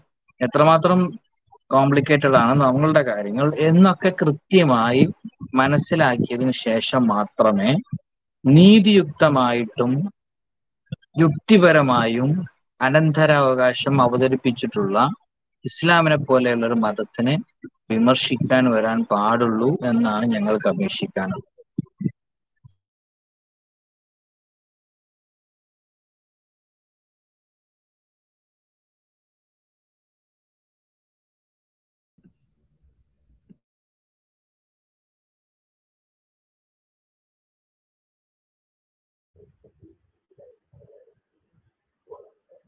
അതിൽ കേൾക്കുന്നുണ്ടോ? ഹലോ. എനിക്ക് ആദ്യമായിട്ട് പറയാനുള്ളതേ നമ്മളുടെ ലിബറലുകളുടെ സൈഡിൽ നിന്ന് ഇതിനെതിരെയുള്ള ഒരു മുറവിളി കേൾക്കുന്നത് നമുക്ക് മനസ്സിലാക്കാം. പക്ഷേ മുസ്ലിം സഹോദരങ്ങളുടെ ഇടയിൽ നിന്ന് തന്നെ ഇത് തെറ്റല്ലേ? അങ്ങനെ കൊടുക്കുന്നത് മോശമല്ലേ? എന്നുള്ള രീതിയിൽ ഉള്ള സംസാരങ്ങൾ വരുമ്പോൾ എനിക്ക് നിങ്ങൾ നിങ്ങളോട് ആത്മാർത്ഥമായിട്ട് ചോദിക്കാനും പറയാനും ഉള്ളത് ഒരു മുസ്ലിം ആയിട്ടുള്ള ഒരാൾക്ക് ഇസ്ലാമിലെ പല കാര്യങ്ങളിലും പല സമയത്തും സംശയങ്ങളും കാര്യങ്ങളും ഉണ്ടാവും. അപ്പൊ ഏറ്റവും ആദ്യം ചെയ്യേണ്ടത് അറിവുള്ളവരെ അടുത്ത് അത് ചോദിച്ച് മനസ്സിലാക്കുക എന്നുള്ളതാണ്. സ്വന്തമായിട്ട് വായിക്കാം. ഏറ്റവും നല്ലത് അറിവുള്ളവരെ അടുത്ത് ചോദിച്ച് മനസ്സിലാക്കുക എന്നുള്ളതാണ്. അതിന് പോവാതെ ഈ ലിബറൽ സൈഡിൽ നിന്ന് വരുന്ന ഈ ഒരു ഈ ഒരു നറേറ്റീവ് നിരന്തരം ഇങ്ങനെ ഇന്റേണലൈസ് ചെയ്തിട്ട് അത് ഇസ്ലാമിന്റെ ഉള്ളിലെ പ്രശ്നമാണ് പ്രശ്നമാണ് എന്ന് പറയുന്നതിന് പകരം ഒരു മുസ്ലിമിന്റെ കടമ എന്ന് പറയുന്നത് ഏറ്റവും ആദ്യമായിട്ട് അതിനെപ്പറ്റിയുള്ള ഇൽമ നേടുക എന്നുള്ളതാണ്. ഒന്നാമത്തെ കാര്യം. രണ്ടാമത്തെ കാര്യം ഇപ്പൊ ആണെങ്കിലും ഇവിടെ ഷുക്കൂർക്കാണെങ്കിലും സയ്യൂബ്ക്കാണെങ്കിലും ബാസിൽക്കാണെങ്കിലും പറഞ്ഞതിന്റെ ആകെ ഒരു തുക എന്ന് പറയുന്നത് ഇസ്ലാമിൽ ഇക്വാലിറ്റി അല്ല ഇക്വിറ്റി ആണുള്ളത്. അവരവരുടെ കഴിവിനും അവരവരുടെ ഉത്തരവാദിത്തങ്ങളും മറ്റു സംഗതികളും അനുസരിച്ചിട്ട് ഒരു പ്രൊപ്പോഷണൽ ആയിട്ടുള്ള ഡിസ്ട്രിബ്യൂഷനാണ് ഇസ്ലാം വിഭാവനം ചെയ്യുന്നത്. ഈ ആധുനിക പുരോഗമനവാദികളുടെ ഈ സമത്വം എന്ന് പറഞ്ഞു കഴിഞ്ഞാൽ ഈ ഉണക്കമടൽ പോലെയാണ്. ഒരു സൈഡിൽ ചവിട്ടുമ്പോൾ മറ്റേ സൈഡ് പൊന്തും മറ്റേ സൈഡിൽ ചവിട്ടുമ്പോൾ ഈ സൈഡ് പൊന്തും ഇനി രണ്ട് സൈഡും കൂടി ചവിട്ടി കഴിഞ്ഞാൽ നടു പൊന്തും. ഇവരുടെ ഈ ഈ സമത്വവാദവും മറ്റു സംഗതികളും ഒക്കെ ഖണ്ഡിക്കണമെന്നുണ്ടെങ്കിൽ ഇസ്ലാമിന്റെ അഗാധമായിട്ടുള്ള തിയോളജിയോ മറ്റു സംഗതികളോ ഒന്നും ആവശ്യമില്ല. ഇവരുടെ തന്നെ നേരെ അപ്പുറത്ത് കിടക്കുന്ന പുരോഗമനവാദത്തിന്റെ വേറെ ഒരു വാദം എടുത്ത് തിരിച്ചിട്ട് കഴിഞ്ഞ് കഴിഞ്ഞാൽ അവരോടുള്ള ചോദ്യമായി ഉത്തരവായി. എന്ത് വെറുതെ പറയുന്നതല്ല. ഇപ്പൊ ഒരു ഉദാഹരണം പറയുകയാണെങ്കിൽ സ്ത്രീകളും പുരുഷന്മാരും അല്ലെങ്കിൽ ഒരു ഒരു കുടുംബത്തിലെ ഒരു സ്ത്രീയും പുരുഷനും തുല്യമായ ഉത്തരവാദിത്തങ്ങൾ ഏറ്റെടുക്കുന്നു. എല്ലാവരും കുട്ടികൾ വേണ്ട എന്ന് വെച്ച് കഴിഞ്ഞാലും കുറച്ചെങ്കിലും ആൾക്കാർ കുട്ടികൾ വേണമെന്ന് വെച്ചാലാണല്ലോ നമ്മളെ മനുഷ്യന്മാരുടെ റേസ് നിലനിന്ന് പോവുള്ളൂ. അപ്പോൾ എന്താ ചെയ്യുന്നു? ഈ ഇവർ പ്രഗ്നന്റ് ആവുന്നു. ജോലിയുള്ള ആളാണ്. ഈ നിറവേറും വെച്ചിട്ട് ജോലിക്ക് പോകുന്നത് ഇതിലൊക്കെ സമത്വം വേണമല്ലോ ആണും ജോലി എടുക്കാണ് പെണ്ണ് വെറുതെ ഇരിക്കാൻ പാടില്ലല്ലോ. എന്തിനു വേണം? ജോലിക്ക് പോകണം ജോലി എടുക്കണം. അതിപ്പോ പ്രസവത്തിന്റെ തൊട്ട് തലേ ദിവസം വരികയാണെങ്കിലും അത് അങ്ങനെ ചെയ്യണം. വേറെ ഒരു ബുദ്ധിമുട്ടുകളോ കാര്യങ്ങളോ ഒന്നും നോക്കണ്ട. ഇനി അതല്ല ഇങ്ങനെ ഒരു ഇതൊരു ഒരു പ്രത്യേക അവസ്ഥയാണ്. ഇവർക്ക് വീട്ടിലിരിക്കാനുള്ള അവസരം കൊടുക്കണം സൗകര്യങ്ങൾ ചെയ്തു കൊടുക്കണം എന്നുണ്ടെങ്കിൽ അവിടെ ഒരു അനീതി തുടങ്ങുകയാണ്. പുരുഷന്മാരോടുള്ള അനീതി തുടങ്ങുകയാണ്. ഒന്നത്. ഞാനിത് ലൈക്ക് പുരുഷന്മാരുള്ള അനീതി എന്നുള്ള റിട്ടോറിക്കലായിട്ട് പറയുന്നതാണ്. ആരും അതിന് സീരിയസ് ആയിട്ട് എടുക്കേണ്ട. ഒരു എക്സാമ്പിൾ പറയുന്ന കൂട്ടത്തിൽ വരുന്നതാണ് ഇനി അതല്ല. അവർക്ക് റെസ്റ്റ് മെറ്റേണിറ്റി ലീവ് കാര്യങ്ങളൊക്കെ കൊടുക്കുകയാണെന്നുണ്ടെങ്കിൽ ഒരു കമ്പനിയെ സംബന്ധിച്ചിടത്തോളം പ്രൈവറ്റ് കമ്പനിയെ സംബന്ധിച്ചിടത്തോളം ഇനിയിപ്പോൾ ഗവൺമെന്റ് ആണെങ്കിൽ പോലും എന്ത് ചെയ്യണം? ശമ്പളം കൊടുക്കണം. അത് ജോലി ചെയ്യാതെ ശമ്പളം വാങ്ങിക്കുക എന്ന് പറയുന്നത് ശരിയായ നടപടിയാണോ? ഒരാൾ ഒരു പുരുഷൻ അപ്പുറത്തുള്ള പുരുഷൻ രാവിലെ ഒമ്പത് മുതൽ പത്ത് വൈകിട്ട് അഞ്ചു വരെ ജോലി എടുക്കുന്നു. വേറൊരു സ്ഥലത്ത് ഒരു സ്ത്രീ എന്ത് ചെയ്യുന്നു? പ്രഗ്നന്റ് ആണ് എന്ന് പറഞ്ഞിട്ട് ജോലി എടുക്കാതിരിക്കുന്നു. അപ്പൊ നമുക്ക് തിരിച്ചു ചോദിക്കാവുന്ന ഒരു കാര്യം എന്താണ്? നിങ്ങളോട് ആര് പറഞ്ഞു പ്രഗ്നന്റ് ആവാൻ? ഞങ്ങൾ പറഞ്ഞിട്ടില്ലല്ലോ. എന്നുള്ള രീതിയിൽ വേണമെങ്കിൽ ചോദിക്കാം. ഇനി അതുമല്ല. ഓക്കെ. ശമ്പളം തരാൻ പറ്റില്ല. പൈസ കട്ട് ചെയ്യാം. പണിയെടുക്കുന്നില്ലല്ലോ എന്ന് പറയുകയാണെങ്കിൽ അവിടെ എന്തായി? സ്ത്രീക്ക് ഉത്തരവാദിത്തം നിറവേറ്റാൻ പറ്റാത്ത അവസ്ഥയായി. അതായത് തുല്യമായിട്ട് ലൈക്ക് ബില്ലുകളും കാര്യങ്ങളൊക്കെ സ്പ്ലിറ്റ് ചെയ്യണമല്ലോ ശമ്പളം കിട്ടിയില്ല വെച്ചെങ്കിൽ എങ്ങനെ സ്പ്ലിറ്റ് ചെയ്യും? അപ്പൊ അൾട്ടിമേറ്റ്ലി നമ്മൾ ചെന്നെത്തുന്നത് എന്താണ്? ഈ സ്ത്രീക്ക് ഇതൊരു ഒരു ഒരു പരിഭാവനമായിട്ടുള്ള ഒരു ഹ്യൂമൻ റൈറ്റ്സിനെ കൺസിഡർ ചെയ്യുകയാണെങ്കിൽ പരിഭാവനമായിട്ടുള്ള ഒരു ഡ്യൂട്ടിയാണ് ചെയ്തുകൊണ്ടിരിക്കുന്നത്. അപ്പൊ അതിന് വേണ്ടിയിട്ട് ആ സ്ത്രീയെ പ്രോപ്പർലി റിവാർഡ് ചെയ്യണം കെയർ ചെയ്യണം. അവർക്ക് എന്ത് ചെയ്യണം? ജോലി എടുത്തിട്ടില്ല എങ്കിലും ശമ്പളം കൊടുക്കണം എന്നുള്ളത് പറയുകയാണെങ്കിൽ അവിടെ വീണ്ടും എന്തായി? തുല്യത ഇല്ലാതായി ഇക്വിറ്റി ആയി മാറി. എടുക്കുന്ന ജോലിക്കുള്ളതല്ല കിട്ടുന്നത് എന്നുള്ള അവസ്ഥ വന്നു. അപ്പൊ ഇങ്ങനെ നോക്കുകയാണെങ്കിൽ ഒരു സ്ഥലത്ത് നിന്ന് തുല്യത എന്ന് പറഞ്ഞു തുടങ്ങി അവസാനത്തേക്ക് എത്തുമ്പോഴത്തേക്കും അനീതി വരും. ഇവിടുന്ന് തിരിച്ച് തുല്യത തുടങ്ങി കഴിഞ്ഞു കഴിഞ്ഞാൽ അപ്പുറ സ്ഥലത്തേക്ക് എത്തുമ്പോഴത്തേക്കും അനീതി വരും. അതുകൊണ്ടാണ് ഞാൻ ആദ്യത്തിൽ പറഞ്ഞത് ഇവരുടെ വാദങ്ങൾ ഖണ്ഡിക്കാൻ ഇതുപോലുള്ള വളരെ വളരെ സിമ്പിൾ ആയിട്ടുള്ള എക്സാമ്പിൾ എടുത്തിട്ട് അവരുടെ വാദം തന്നെ എടുത്തു കഴിഞ്ഞു കഴിഞ്ഞാൽ ഒരു തലയിൽ നിന്ന് ഇങ്ങനെ പൊളിഞ്ഞു വരുന്നത് കാണാൻ പറ്റും. വേറൊരു കാര്യമുള്ളത്. ഈ വ്യക്തി താല്പര്യങ്ങളാണല്ലോ ബേസിക്കലി ലിബറലിസത്തിന്റെ അടിസ്ഥാനപരമായിട്ടുള്ള കാര്യം. അത് കേസ് ബൈ കേസ് എടുക്കാൻ പറ്റില്ല എന്നാണ് ഞാൻ മനസ്സിലാക്കുന്നത്. എല്ലാതും ലൈക്ക് അതാണ് ഫണ്ടമെന്റൽ എന്നാണ്. അങ്ങനെയാണ് എന്നുണ്ടെങ്കിൽ പിതാവിന് അതല്ല എങ്കിൽ മാതാവിന് സ്വത്ത് നൽകണോ വേണ്ട എന്ന് തീരുമാനിക്കാനുള്ള അവകാശമില്ല. അവർ പറയുകയാണ് ഞങ്ങൾ നൽകുന്നില്ല. അതല്ല എങ്കിൽ എനിക്ക് ഒരാൾക്ക് കൊടുക്കാൻ ഇഷ്ടമുള്ളൂ. അവരുടെ ചോയ്സിനെ ചോദ്യം ചെയ്യാൻ നിങ്ങൾക്ക് എന്താ അവകാശം? അങ്ങനെയും ചോദിക്കാമല്ലോ. ഈ ലിബറൽ ലോകത്ത് തന്നെ രണ്ട് ചർച്ചകളും നടക്കുന്നുണ്ട്. അതാണ് ഏറ്റവും വലിയ രസകരമായിട്ടുള്ള അവസ്ഥ. അതായത് ഈ സ്വത്ത് കിട്ടണമെന്ന് പറയുന്നതും കൊടുക്കരുത് എന്ന് പറയുന്നതും വേറെ ഒരുപാട് കൊലാരങ്ങൾ നടക്കുന്നുണ്ട്. ഒരു ഉദാഹരണം പറയുകയാണെങ്കിൽ ഞാൻ ഫേസ്ബുക്കിൽ ഒരു കാർട്ടൂൺ കണ്ടതാണ്. ഒരു ഒരു കുട്ടിയുടെ മേലെ ഒരു ഒരു കുട്ടി ഒരു ഒരു പിഗ്ഗി ബാങ്ക് പോലെ ചിത്രീകരിച്ചിട്ട് ആ കുട്ടിയുടെ പിഗ്ഗി ബാങ്കിന്റെ ഹോൾ അടച്ചിട്ട് പറയുന്നത് stop considering them as an investment അവരെ നിങ്ങൾ ഈ ഭൂമിയിലേക്ക് കൊണ്ടുവന്നത് തന്നെ അവരുടെ അനുവാദം ഇല്ലാതെയാണ്. ഇനി അവരോട് നിങ്ങളെ നോക്കാനും കൂടി പറയരുത് എന്നുള്ളതാണ് ചോ- പറയുന്നത്. ഈ ആ ഒരു കേസ് നമ്മൾ ഈ ലിബറൽ ഇതിൽ എടുത്ത് നോക്കുകയെന്ന് വെച്ചെങ്കിൽ ഓക്കെ ഇങ്ങോട്ട് കൊണ്ടുവന്നു എന്നുള്ളതിന്റെ ഒരു ഒരു പ്രായശ്ചിത്തമായിട്ട് നോക്കി വളർത്തി പതിനെട്ട് വയസ്സ് വരെ എല്ലാ ചെലവുകളും നടത്തിയിട്ട് എന്ത് ചെയ്യാണ് സ്വന്തം കാലിൽ നിൽക്കാൻ പാകത്തിലാക്കിയിട്ട് പുറം ലോകത്തേക്ക് പറഞ്ഞു വിട്ടു എന്ന് വിചാരിക്കുക. അവർക്ക് മാതാപിതാക്കൾക്ക് ആ കുട്ടിയോടുള്ള കടമ കഴിഞ്ഞല്ലോ. പിന്നെ എന്താണ് കുട്ടിക്ക് അവിടെ ചെന്നിട്ട് എനിക്ക് സ്വത്തിൽ അവകാശം കിട്ടണമെന്ന് ചോദിക്കാൻ അവകാശമുള്ളത്?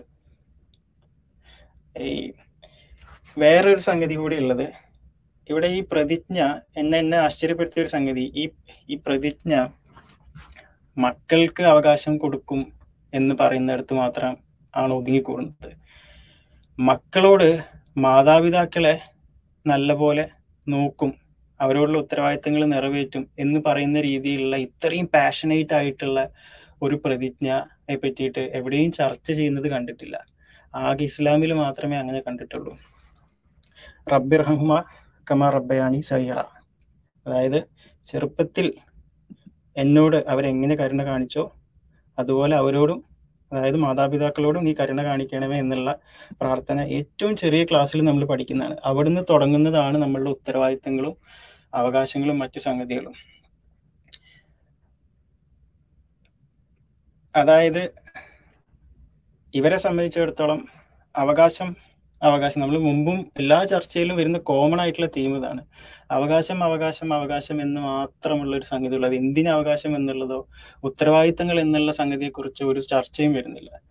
അതാണ് ഈ ഇസ്ലാമും ലിബറലിസമായി കൺസിഡർ കമ്പയർ ചെയ്യുമ്പോഴുള്ള പ്രധാനപ്പെട്ട വ്യത്യാസങ്ങൾ ഇനി ഈ ലിബറലിസം തന്നെ എടുത്തു നോക്കുകയാണെങ്കിൽ ഒരു സ്ഥലത്ത് ഒരു രീതിയിലാണ് വ്യാഖ്യാനമെങ്കിൽ ലോകത്തിന്റെ വേറൊരു സ്ഥലത്ത് ചെന്ന് കഴിഞ്ഞാൽ വേറെ രീതിയിലായിരിക്കും. പക്ഷെ ഇസ്ലാം അങ്ങനെയല്ല. ലോകത്തെ എല്ലാ സ്ഥലത്ത് ചെന്ന് കഴിഞ്ഞാലും ഒരേ നിയമങ്ങളാണ് ഒരേ ചിട്ടവട്ടങ്ങളാണ്. അതാണ് ഇസ്ലാമിനെ ഒരു സമൂഹം എന്നുള്ള നിലയ്ക്ക് ഒരു ഒരു കുടുംബ യൂണിറ്റ് ഒരു സമൂഹ യൂണിറ്റിന് ഏറ്റവും ആപ്റ്റ് ആയിട്ടുള്ള ഒരു നിയമ അതൊരു അതല്ല എങ്കിൽ ഒരു ഒരു സംഹിതയാക്കി മാറ്റുന്നത്. അത്രേ ഉള്ളൂ. അസ്സാം വലൈക്കും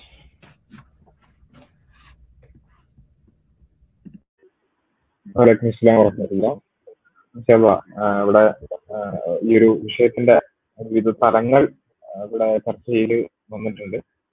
ഇൻഷാല്ല ഈ വിഷയത്തിൽ പലപ്പോഴും നേരത്തെ ആദ്യം പറഞ്ഞതുപോലെ പലപ്പോഴും ഫെമിനിസ്റ്റുകളും അല്ലെങ്കിൽ ഇടത് ലിബറൽ പ്രൊഫൈലുകളും ഒക്കെ അതിനോടുള്ള പ്രതികരണങ്ങൾ കാണുമ്പോൾ തന്നെ നമുക്കറിയാം ഈ വിഷയത്തിൽ എത്രത്തോളം ധാരണ ഈ ആളുകൾക്കുണ്ട് എന്നുള്ളത്.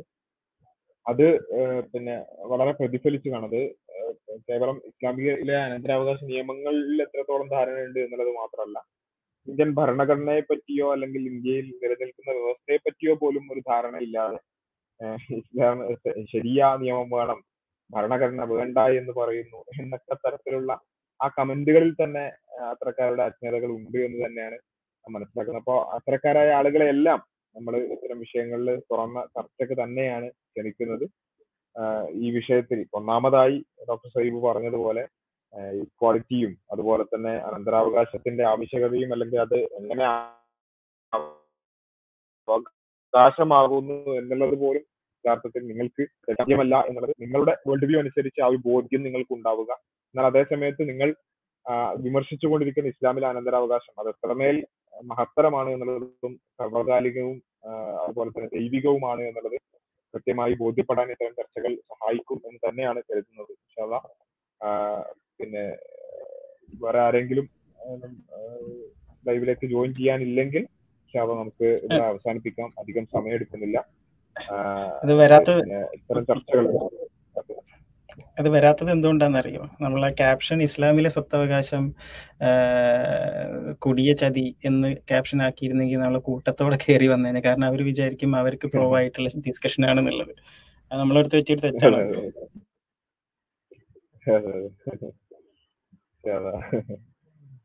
ഏതായാലും അത്തരത്തിലുള്ള ടൈറ്റിലുകൾ കൊണ്ട് അല്ലെങ്കിൽ അത്തരം വളരെ നൈമിഷികമായിട്ടുള്ള കുറച്ച് കാര്യങ്ങളിൽ മാത്രം കുരുങ്ങിക്കിടക്കുന്നവരാണ് പലപ്പോഴും ഇത്തരം ആളുകൾ എന്നുള്ളത് അവരുടെ പ്രതികരണങ്ങളിലൂടെയൊക്കെ നമുക്ക് വ്യക്തമാകുന്ന കാര്യം തന്നെയാണ്. ഏതായാലും നമ്മൾ ഉദ്ദേശിക്കുന്നത് ഈ വിഷയം ഏതൊരു വിഷയവും അത് കടന്നു വരുമ്പോഴാണ് കൂടുതൽ ചർച്ചകളിലേക്കും ആളുകൾ അത് ശ്രദ്ധിക്കുന്നതിലേക്ക് എത്തുക. മറ്റേത് വിഷയം എന്നതുപോലെ ഈ വിഷയത്തിലും അവരല്പം പഠിക്കാൻ ശ്രമിച്ചു ഞാൻ ആദ്യം പറഞ്ഞത് ആവർത്തിക്കാണ് അതിന്റെ ഡെപ്പിലേക്കോ അല്ലെങ്കിൽ അതിന്റെ വളരെ വിശാലമായ തലങ്ങളിലേക്കോ ഒന്നും പോകേണ്ടതില്ല. അതിനെക്കുറിച്ച് ഒരു അല്പം പഠിക്കാൻ ശ്രമിച്ചാൽ തന്നെ നമുക്ക് മനസ്സിലാകും. അല്ലെങ്കിൽ അതിന്റെ ആമുഖം പഠിച്ചാൽ തന്നെ മനസ്സിലാകും ഇസ്ലാമിലെ ഈ നിയമങ്ങൾ എത്രത്തോളം മഹത്തരമാണ്. എത്രത്തോളം എല്ലാ കാര്യങ്ങളെയും എല്ലാ ബന്ധങ്ങളും ബന്ധങ്ങളെയും അതിന്റെ പിന്നെ കാര്യങ്ങളെയും എല്ലാം കൺസിഡർ ചെയ്തുകൊണ്ടാണ് എന്നുള്ളത് നമുക്ക് ബോധ്യപ്പെടാനുള്ള ഏറ്റവും നല്ല അവസരം കൂടിയാണ് എന്നാണ് മനസ്സിലാക്കുന്നത്. ഇൻഷാല്ല ഇത്തരത്തിലുള്ള ഡിസ്കഷൻസ് അല്ലെങ്കിൽ ഇത്തരം തുറന്ന ചർച്ചകൾ ഇനിയും നമ്മുടെ ചാനലിൽ ഉണ്ടാകും. അപ്പോ കൂടുതൽ പ്രധാനമായി പ്രധേ- പ്രധാനമായും നമുക്ക് പറയാനുള്ളത് ഫെമിനിസ്റ്റ് ലിബറൽ ആശയക്കാരായ ആളുകൾ ഉണ്ടെങ്കിൽ അവരെ നിർബന്ധമായും നമ്മുടെ പരിചയത്തിലുള്ളവരുണ്ടെങ്കിൽ അവരെ ഇത്തരം ചർച്ചകളിലേക്ക് കൊണ്ടുവരണം. അവർ പാർട്ടിസിപ്പേറ്റ് ചെയ്യണം എന്നില്ല എന്നാലും പാർട്ടിസിപ്പേറ്റ് ചെയ്യുകയാണെങ്കിൽ സന്തോഷം. അത്തരക്കാരായ ആളുകൾ കൂടുതൽ സംസാരിക്കണം എന്ന് തന്നെയാണ് ഞങ്ങളുടെയും ആഗ്രഹം. അതല്ലെങ്കിലും അത്തരക്കാരായ ആളുകൾക്ക് അവരുടെ ആ ഒരു എക്കോ ചേംബറിന്റെ പുറത്തേക്ക് ചിന്തിക്കുവാനും കേൾക്കുവാനുമുള്ള ഒരു അവസരമായി പലപ്പോഴും അൺമാസ്കിംഗ് എത്തീസത്തിന്റെ വീഡിയോകളും ചർച്ചകളും മാറുന്നു എന്നുള്ള അത് അറിയുന്നതിൽ സന്തോഷമുണ്ട്. ഇൻഷാല്ല കൂടുതൽ ആളുകളിലേക്ക് ഇത്തരം ചർച്ചകൾ ഷെയർ ചെയ്യാനും ഇത്തരം വീഡിയോകൾ ഷെയർ ചെയ്യാനും പരമാവധി എല്ലാവരും സഹകരിക്കണം എന്ന് കൂടി ആവശ്യപ്പെട്ടുകൊണ്ട് ഇന്നത്തെ ചർച്ച നമ്മളിവിടെ വൈൻഡപ്പ് ചെയ്യാണ് ഇൻഷാല്ല സുബ്ഹാനക അല്ലാഹുമ്മ വബിഹംദിക അഷ്ഹദു അല്ലാ ഇലാഹ ഇല്ല അൻത അസ്തഗ്ഫിറുക വഅതൂബു ഇലൈക്.